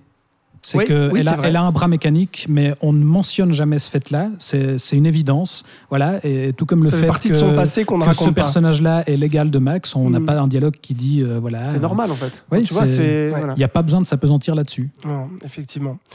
Enfin voilà, quoi dire de plus Enfin, on pourrait parler longtemps, je pense, de ce Fury Road qui vaut la peine d'être vu et revu. Euh, et d'ailleurs, je pense qu'il. euh, bah alors, alors, je vais le dire, c'est que, je le disais, très gros budget, c'est le plus gros budget que Miller n'ait jamais eu. hein. Euh, on est à 180 millions de dollars de budget, ce qui est euh, absolument gigantesque. Donc, ça, ça se place vraiment comme un blockbuster que, sur lequel la Warner euh, comptait énormément. Et finalement, oui, alors c'est un, c'est un joli succès commercial. C'est pas non plus Tony Truant, mais c'est un très joli succès commercial avec 375 millions de dollars de recettes. Par contre, là où, ça, là où le film comptera énormément, euh, c'est auprès de la critique, qui est dithyrambique à l'époque, comme je l'ai dit, et euh, des cinéphiles, des, des amoureux de la saga et du personnage de Max. Euh, et je sais pas que dire sur. Sur la place qu'occupera Fury Road dans les, dans les prochaines années, peut-être parce que, ouais, voilà, je lance les choses comme ça, Non, mon cher Thibaut, tu me regardes en grimaçant, mais c'est vrai que, que- quelle importance, tu penses, ce film euh, au- aura ou bien a déjà? Est-ce qu'on peut déjà euh, voir euh, l'importance de ce film-là aujourd'hui? Flo, Flo? Oui. Tu veux y aller Parce que Oui, vas-y. Non, honnêtement, enfin, je- j'ai de la peine à dire comme ça. Alors, enfin, moi, je trouve que c'est un, un acte manqué de la part de l'industrie, en tout cas, puisque euh, pour moi, Fury Road, c'est un rappel de ce qu'est le cinéma à la base, de pourquoi les gens l'aiment, pourquoi les gens vont le voir, euh, ce qu'Hollywood avait plus ou moins oublié depuis les années 2000, je trouve. Euh, Miller a prouvé à tout le monde que, que ce soit lui ou que quelqu'un d'autre, c'était encore possible de faire ça. Et malgré tout, bah, on est sept ans après. euh, j'ai pas l'impression qu'il ait eu des bébés en fait, qu'il y ait eu des gens qui ont suivi, qui se sont dit putain maintenant, euh, maintenant il faut qu'on revienne à quelque chose de mieux, enfin que c'est bien là. Bon oui, bah oui, le problème c'est qu'il a pas fait assez de pognon. En Ouais, fait. ouais. Warner aurait voulu sûrement plus de pognon. Mhm. Et Moi, donc je je dis que c'est ouais. un acte manqué de la part de l'industrie de pas euh, avoir rebondi dessus parce qu'en même temps en face bah, tu as toutes les merdes de Marvel et Disney qui font des milliards et du coup ben, l'industrie continue dans ce chemin là et j'ai peur que ce soit un des derniers sursauts euh, du grand cinéma hollywoodien et populaire et tout ce que tu veux Euh, c'est une peur que j'ai après bah, Nolan est encore là il peut encore nous étonner enfin, parce que Et il y a, et il y a il est- toujours Cameron. il est à la Warner, il y a toujours Cameron Bah. qui est là. Euh, donc voilà, peut-être que ça va arriver, mais est-ce que c'est obligé que ce soit toujours des vieux qui le fassent en même temps euh, Tu vois? Il va falloir attendre Furiosa en fait pour avoir euh, Ouais, mais son encore, tu sais pas. Enfin voilà, j'ai. En fait, en, en y pensant, j'ai l'impression que c'est un peu un même cas de figure qu'Avatar, où euh, on a l'impression que, enfin, c'est le fameux Avatar n'a laissé aucune marque dans la culture Ah, populaire. ouais, que- c'est pour ça que je que posais la répètent question. certains, et j'ai l'impression que voilà, certains peuvent se dire euh, non, mais il n'y a pas eu de, de suite spécifique à Avatar. Euh, mais en fait, de- dans l'inconscient collectif, c'est évident que ça a été une claque et que comme Avatar 2 va revenir, quand il y aura Furiosa, bah, tout le monde l'attendra. Mais moi, je parlais vraiment d'un point de vue Ouais, ouais, tout à industriel. fait. Mais la Warner commence, euh, j'ai lu, j'ai lu ça, commence à s'écarter euh, des trucs trop franchisés et des trucs à la va-vite un peu pourris. Ah bah j'ai oui, vu bah, qu'il y avait, avec leur nouveau président, il y a une nouvelle politique. Oui, alors en ce moment, c'est. Ouais, c'est peut-être un peu le Table bordel, rase. mais voilà. Ouais. Mais tant mieux, peut-être que là, il va se passer quelque chose. Bah, c'est pas la sûr, preuve mais- avec euh, la preuve avec les projets Batman ou Joker qui sont qui montrent clairement que la Warner veut se distinguer C'est pas maintenant de la avec des qualité, mais non mais qui sont des films qui veulent mm, se dire bon bah on va pas essayer de copier Ouais. les, euh, les, les, les les boîtes concurrentes et puis Disney euh, pour pas le citer mais on va proposer nos propres films et puis bah On l'a- en plus, la Warner, historiquement, est, est le seul studio, je pense, hollywoodien à avoir gardé une politique autoriste c'est ça ouais. encore aujourd'hui. Mhm. Donc, on espère que le changement vienne d'eux, mais bon. Bon Furiosa c'est attendu pour quand là? 2023. Ah ok aussi rapidement que ça? Eh oui. D'accord. Bon, et puis bah, en attendant, pour euh, si vous voulez un peu de George Miller, bah, déjà, euh, voyez ou revoyez tous les films dont on a parlé parce qu'ils valent euh, tous euh, la peine euh, d'être euh, vus, euh, très honnêtement. Je pense qu'on peut dire que ce sont tous, voilà, sont tous des bons films. Et puis si vous voulez Surtout l'histoire sans euh, fin 2. euh, et si vous voulez euh, voir du George Miller plus frais, eh bien, il y a donc 3000 ans à t'attendre euh, qui sort dans les salles euh, le 24 août en Suisse et en France. Et puis, bah, on aura l'occasion, on espère, de, de vous en toucher un mot dans une émission prochaine, peut-être sur, euh, peut-être, sur les films. Voilà, c'est la fin de l'émission. sur euh, les films de l'été. Donc, euh, on rattrapera euh, ce conte avec Idris Elba et euh, Tilda Swinton, signé donc George Miller. Merci euh, Thibaut d'avoir participé à cette émission. Mais merci. Est-ce qu'on a été à la hauteur de tes attentes euh, sur George Miller C'est tout ce que j'espérais et plus encore. C'est vrai. Oh, c'est beau. Florian, des bisous. Des bisous. Ah, très vite, j'espère. Oui, Ouais, toujours. voilà, pour euh, voir et parler donc de films et de cinéastes qui sont chers à notre cœur. Euh, merci à vous. Donc de nous avoir euh, suivis tout au long de ces près de 3 heures. On n'a pas dépassé les 3 heures, hein, sa- sauf erreur. Ah, c'est décevant alors. Euh, voilà. Allez, on On a été très très synthétique et On- très simple. On a essayé, Direct en tout cas, parfait. on espère que ça vous aura plu. Voilà ce tour d'horizon de la filmographie complète de George Miller. Attends, on a parlé de tout, même de Twilight Zone et de son documentaire. Donc euh, là, vous savez tout, je l'espère, sur George Miller. Dites-nous en tout cas ce- quel est votre film préféré du cinéaste? Sur nos réseaux sociaux Facebook, Instagram, Twitter, at le Saloon Podcast. Et puis, bah, merci de partager ce- cet épisode si l'envie vous dit, si vous avez aimé euh, l'expérience et nous écouter déblatérer pendant trois heures sur la filmo de ce cher Georges. Merci à vous. On vous retrouve au prochain épisode du Saloon. D'ici là, bien portez-vous bien. Bon film. Belle fin d'été et à bientôt tout le monde. Ciao